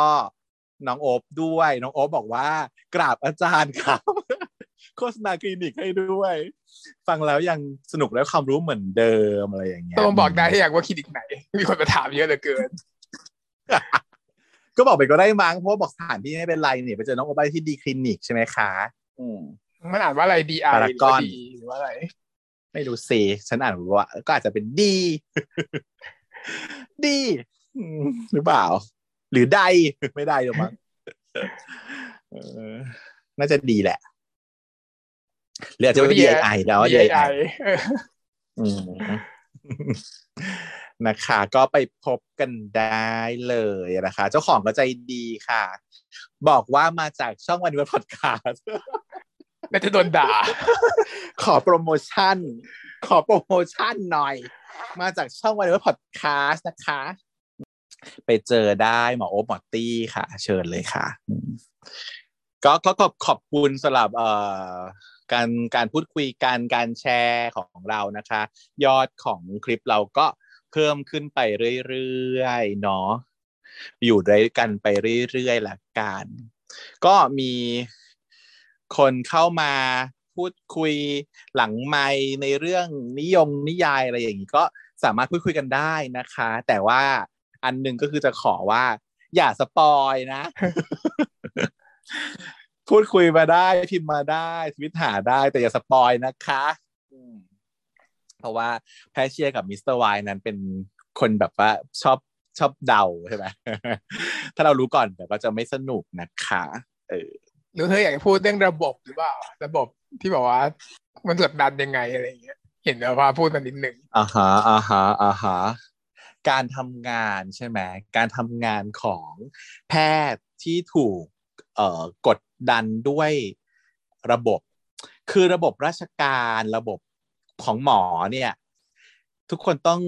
ทราบว่าถ้าเราเรียนในมหาวิทยาลัยของรัฐบาลเนี่ยนะคะ ซึ่งส่วนใหญ่แล้วแพทย์เราเป็นมหาลัยรัฐบาลเนาะเอกชนเป็นเป็นส่วนน้อยมีน้อย ถ้าอยู่ในระบบรัฐบาลเนี่ย มันจะเท่ากับว่ารัฐบาลเนี่ยช่วยจ่ายค่าเทอมให้คุณด้วย เป็นรัฐบาล support ได้ทุนจากรัฐบาลมา แล้วเราก็จ่ายค่าเทอมเพิ่มเองนิดหน่อย ซึ่งในแต่ละที่เนี่ยค่าเทอมก็จะแตกต่างกันไปเนาะแต่จะหลักจะอยู่ในหลักประมาณสัก หมื่เอ่นออะสองหมื่นถึง20,000ห้าหมื่นประมาณนี้ อืมแวรี่กันในแต่ละที่ แต่เอกชนเนี่ย เทอมละเทอมละล้านนะใช่ปะใช่ใช่ถ้าเอกชนนี่คือเทอมละล้านก็คือไม่พอ เออ มันมีอีกหลากหลายค่าเนาะเพราะฉะนั้นกลุ่มคนของรัฐว่าถ้าเทียบกันแล้วคุณก็จะเห็น ว่าการผลิตแพทย์คนหนึ่งอะมันต้องใช้เงินมากขนาดไหน ดังนั้นเนี่ย หลังจากที่เราจบแล้วเนี่ย เราก็ถือว่าเราเป็นหนี้ค่ะ เป็นหนี้รัฐบาล เราก็เลยต้องมีระบบการไปใช้ทุน ซึ่งเท่ากับมันเป็นพันธสัญญาผูกพันตั้งแต่ตอนสมัยก่อนเรียนแล้ว เขียนไว้แล้วว่าเมื่อคุณจบเนี่ยคุณต้องทำงานให้กับรัฐบาล เป็นเวลาสามปีที่เราเรียกว่าให้ใช้ทุนเนี่ยนะสามปี ประเด็นก็คือมันไม่ได้แปลกอะไรหรอกใช้ทุนก็ใช้ทุนสิเนาะเราก็โอเคอะเราก็ทำกันมาทุกรุ่นทุกรุ่นทุกสมัยนี่แหละแต่การที่อยู่ๆน้องจบใหม่เนี่ยออกไปใช้ทุนตามโรงพยาบาล หัวเมืองต่างจังหวัดโรงพยาบาลจังหวัดเลยนะนะรับไปเนี่ยไม่ใช่ทุนเนี่ย ในแต่ละที่เนี่ยมันมีการปฏิบัติต่อน้องที่แตกต่างกัน ขึ้นอยู่กับนโยบายการบริหาร แต่โดยส่วนใหญ่แล้วอะมันถูกจำกัด limitation ด้วยปริมาณของกำลังคนเนาะคนมันน้อยค่ะหมอจบปีหนึ่งเนี่ยต่อให้จบทุกสถาบันรวมกันแล้วมากระจายกันไปทั่วประเทศแล้วเนี่ย สุดท้ายแล้วหมอคนที่ทำงานเนี่ย มันก็มีน้อยอยู่ดี ต่อให้เลยนะ ต่อให้ทุกคนหมอทุกคนทำงานช่วยกันอย่างดีแล้ว ก็ยังไม่พอกับคนไข้ แต่นอกเหนือจากความจริงที่คิดว่าการที่ทำงานช่วยกันทุกคนเป็นไปไม่ได้จริงแล้วเนี่ย มันก็ยังมีคนที่แบบ ไม่ช่วยน้องทำงานด้วย พี่ staff บางคนพอเห็นว่ามีน้อง intern ก็ชื่อใช้งานน้อง intern ไงใช่ไหมงานที่เออตัวเองควรจะเป็นคนรับผิดชอบควรจะเป็นคนทำก็ให้ intern เป็นคนทำ มันก็เลยกลายเป็นระบบที่พี่เนี่ย abuse น้อง เพราะว่าตัวพี่เองก็ถูกระบบ abuse มาอีกทีหนึ่งฟังดูเหมือนแปลกทั้งที่ตัวเองก็โดน abuse มา แต่ว่าพอถึงตัวเองเป็นแล้วตัวเองดันกลับไป abuse คนอื่นต่อ แต่จริงก็ไม่แปลกหรอกจริงก็คนเหมือนเด็กที่โดน abuse เนี่ยก็โตขึ้นจะเป็นที่ abuse เด็กรู้เป็นลูกตัวเองต่อไปเหมือนกัน ใช่ เพราะว่ามันรู้สึกว่าเราถูกทำมาแล้วอะ เราจะเอาคืนที่ไหนล่ะเอาคืนกับน้องต่อไป อะไรอย่างเงี้ยมันก็เลยกลายเป็นเป็นระบบที่มันเสริมสร้างความ vicious cycle เกิดวงจรอุบาทว์ที่ทำให้เกิดเป็นงูกินหางกินไปเรื่อยๆ กินต่อกันไปเรื่อยๆ ตัวเล็กอะเนาะตัวเล็กก็ต้องถูกตัวใหญ่กินไปเรื่อยๆ การทำงานโดยเอาเปรียบยกตัวอย่างเช่นเนาะปกติแล้วอะสมมตินะโรงพยาบาลนี้เอาเป็นตัวเลขน้อยๆเนาะมีหมอเด็กอยู่สองคน แล้วก็มีแพทย์ใช้ทุนไป เขาก็แบ่งกันทั่วโรงพยาบาลใช่ไหมก็มีในช่วงเดือนโรเทชันเนี้ยก็มีหมอที่มาใช้ทุนเด็กสองคนอ่าคนขึ้นไป ก็รวมกันแล้วมีหมอสี่คนเป็นอาจารย์สองคนเป็นผู้ใช้ทุนสองคนใช่ไหมสมมุติมีงานตรวจที่ OPD อาจารย์ A ตรวจ OPD อาจารย์ B ลาวอร์ดส่วนแพทย์ใช้ทุนก็ตรวจ OPD แพทย์ใช้ทุน B ราวนด์ วอร์ดอะ เท่านี้งานก็จะครบแบ่งสองชั้นปี ครบทั้งตัวอาจารย์และทั้งลูกศิษย์ที่หนึ่งก็จะมีสองคนก็ดูจะดีทำงานช่วยกันใช่ปะแต่พอถึงแอดซีนเอาเออก็มาดูจะพอใช้ได้ แต่พอแอดซีนเอาจริงปุ๊บอีอาจารย์ A ไปเปิดคลินิก เปิดคลินิกอยู่ข้างๆโรงพยาบาล เปิดแปดโมงพร้อมโรงพยาบาลเลย ถึงเวลาเก้าโมงต้องเป็นหน้าที่ของอาจารย์ A ต้องมาออกตรวจ OPD ที่ที่กับพร้อมๆกับน้องกอ ปรากฏว่านู่นเปิดคลินิกอยู่นู่น บอกกอว่าก็ตรวจ OPD ไปก่อนนะ เดี๋ยวพี่ตรวจคลินิกก่อน เดี๋ยวพี่เคลียร์คลินิกเสร็จสิบโมงพี่ไปช่วย เสร็จปุ๊บพอมาถึงสิบโมงอีกอตรวจคนไข้ทั้งคลินิก หมดไปเสร็จเรียบร้อยแล้ว เดินมาถึงอ้าวก็มีอะไรเปล่า ไม่มีพี่กลับนะ กลับไปคลินิกเหมือนเดิม อันนี้พูดเหมือนเรื่องตลกพูดเหมือนล้อเล่น แต่คือความจริงหลายคน เป็นแบบนี้ อันนี้ก็คือการ abuse ของของคนที่อยู่มาก่อนเนาะสตาฟหรือว่าอันนี้คือกรณีที่ยกเห็นชัดๆเนาะแล้วมันมีกรณีแบบเนียนๆก็มีอีกมากมาย ตามก็ไม่มา โทรปรึกษาก็ไม่มาทำอะไรก็ผ่าเองบางทีน้องแพทย์ใช้ทุนเนี่ยต้องผ่าตัดคลอดผ่าคลอดผ่าเองอาจารย์ไม่โผล่หัวมาช่วยเลย ก็มีเนาะผ่าไส้ติ่งเองอาจารย์ไม่โผล่หัวเลย ไปอยู่ตรงไหนก็ไม่รู้ก็มี ตอนกลางคืนอยู่เวรมีเด็กจะตายโทรหา staff ไม่ได้ staff หลับอยู่ก็มี มันก็เลยกลายเป็นแล้วทำอะไร staff แบบนี้ก็ไม่ได้ด้วยนะ เพราะว่าถ้าเกิดว่าเป็นไง บอกว่า staff เนี่ยมัน under qualify มาก คุณไม่มี KPI คุณไม่ผ่านนะ ให้ออก staff เด็กมีอยู่สองคน ให้ออกปุ๊บเหลือ สมมติว่าเคียทั้งสองคนเลย ให้ออกเหลือศูนย์คนโรงพยาบาลจะอยู่ยังไง คุณไม่สามารถหาหมอคนไหนคนใหม่มาแทนคนเหล่านี้ได้ เพราะคนเหล่านี้คือคนที่อยู่แล้ว คือคนที่ยอมแล้ว ยอมจะอยู่ตรงนี้แล้ว แล้วก็ยอมเพื่อเปิดคลินิก เพื่อเอาเงินมาเสริมกับการที่เขายอมอยู่ตรงนี้ เพราะว่าอะไร เพราะว่าสตาฟคนนี้ที่อยู่ในระบบโรงพยาบาลคนนี้ได้เงินเดือนจากโรงพยาบาลนี้เนี่ยสามหมื่นบาทห้าหมื่นบาทต่อเดือน เปิดคลินิกเพื่อมาเสริมสร้างเพื่อจะต้องอยู่ดำรงชีวิตในพิจมวันเนี่ยอะเพิ่มมาอีกอาจจะได้จากคลินิกประมาณแสนหนึ่ง อ่ารวมเป็นแสนสามถึงจะดำรงชีวิตต่อไปได้ในชีวิตปัจจุบันนี้ ถ้ายูเอาสามหมื่นเงินเดือน ไม่ทำอย่างอื่นเลย รับเงินเดือนไปสามหมื่นเทียบกับคนที่เขาไปทำสกินได้ร้อยล้านอะพูดอย่างนี้ฮะใช่ไหมระบบมันไม่เอื้อให้ให้คนอยากอยู่ในระบบอะคนที่ออกไปทำงานเองออกไปอยู่เวรเอกชนออกไปทำเอกชนอะไรเงี้ย มันได้รายได้เจือจุนครอบครัวสปอร์ตครอบครัวได้ดีกว่ามาก ดังนั้นการที่จะได้สตาฟไปอยู่โรงพยาบาล รัฐบาล มันเลยต้องเป็นการบังคับใจกันนะมันเลยต้องมี privilege อะไรบางอย่าง ให้เขาเพื่อให้เขาอยู่ได้ มันก็เลยกลายเป็นว่าเหมือนกับสร้างสิ่งเนี้ยขึ้นมา ให้โอเคงั้นคุณก็เปิดคลินิกไปสิแล้วก็มาอยู่ควบโรงพยาบาลด้วย คอยสอนน้องให้หน่อย แล้วก็เอาอินเทอร์เอาไม่ใช่ทุนเนี่ย มาเป็นแรงงาน ให้ถูก cover แล้วก็โดน abuse ต่อไปอีกทีหนึ่งแล้วน้องก็งานก็จะหนักจนเกินไปทั้งที่จริงๆแล้วน้องมาฝึก น้องไม่ได้มาทำงานใช้โดนถูกใช้งานนะเออ แต่มันเนี่ยแหละ จุดเริ่มต้นมันก็เริ่มด้วยความจำกัดจำเขี่ยของทรัพยากรของทุนของอะไรในบ้านเราทุกคนก็พูดว่าจริงมันแก้ง่ายมากเลย ก็แค่เพิ่มเงิน เพิ่มเงินให้มันสมน้ำสมเนื้อตามสมควรน่ะของที่แพทย์ควรจะได้ แล้วมันจริงหรือเปล่าจากไหนมาเพิ่มจริงหรือเปล่า ทุกวันนี้อะที่ผ่านมาสิบปี จริงไหมอะฉันว่าเงินมันก็ไม่ได้ตอบโจทย์ทุกอย่าง สมมตินะเพิ่มเงินเดือนให้สตาฟคนเนี้ยจากสามหมื่นเป็นแสนหนึ่งแล้วเขาก็ยังอยากเปิดอยู่ดีอะเขาเปิดก็ได้อีกแสนหนึ่งความโลภมันไม่จำกัดอยู่แล้วหรือเปล่าอยากได้เพิ่มมีจำกัดเหรอ จริง แต่อย่างนี้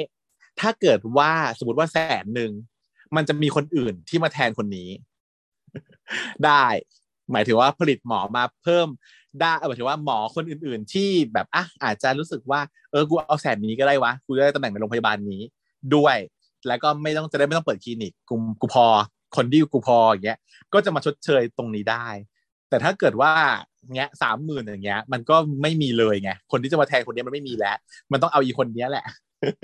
ที่ที่อยู่อยู่ตรงนี้แล้วก็เปิดคลินิกตรงนี้แล้วอะไรอย่างเงี้ย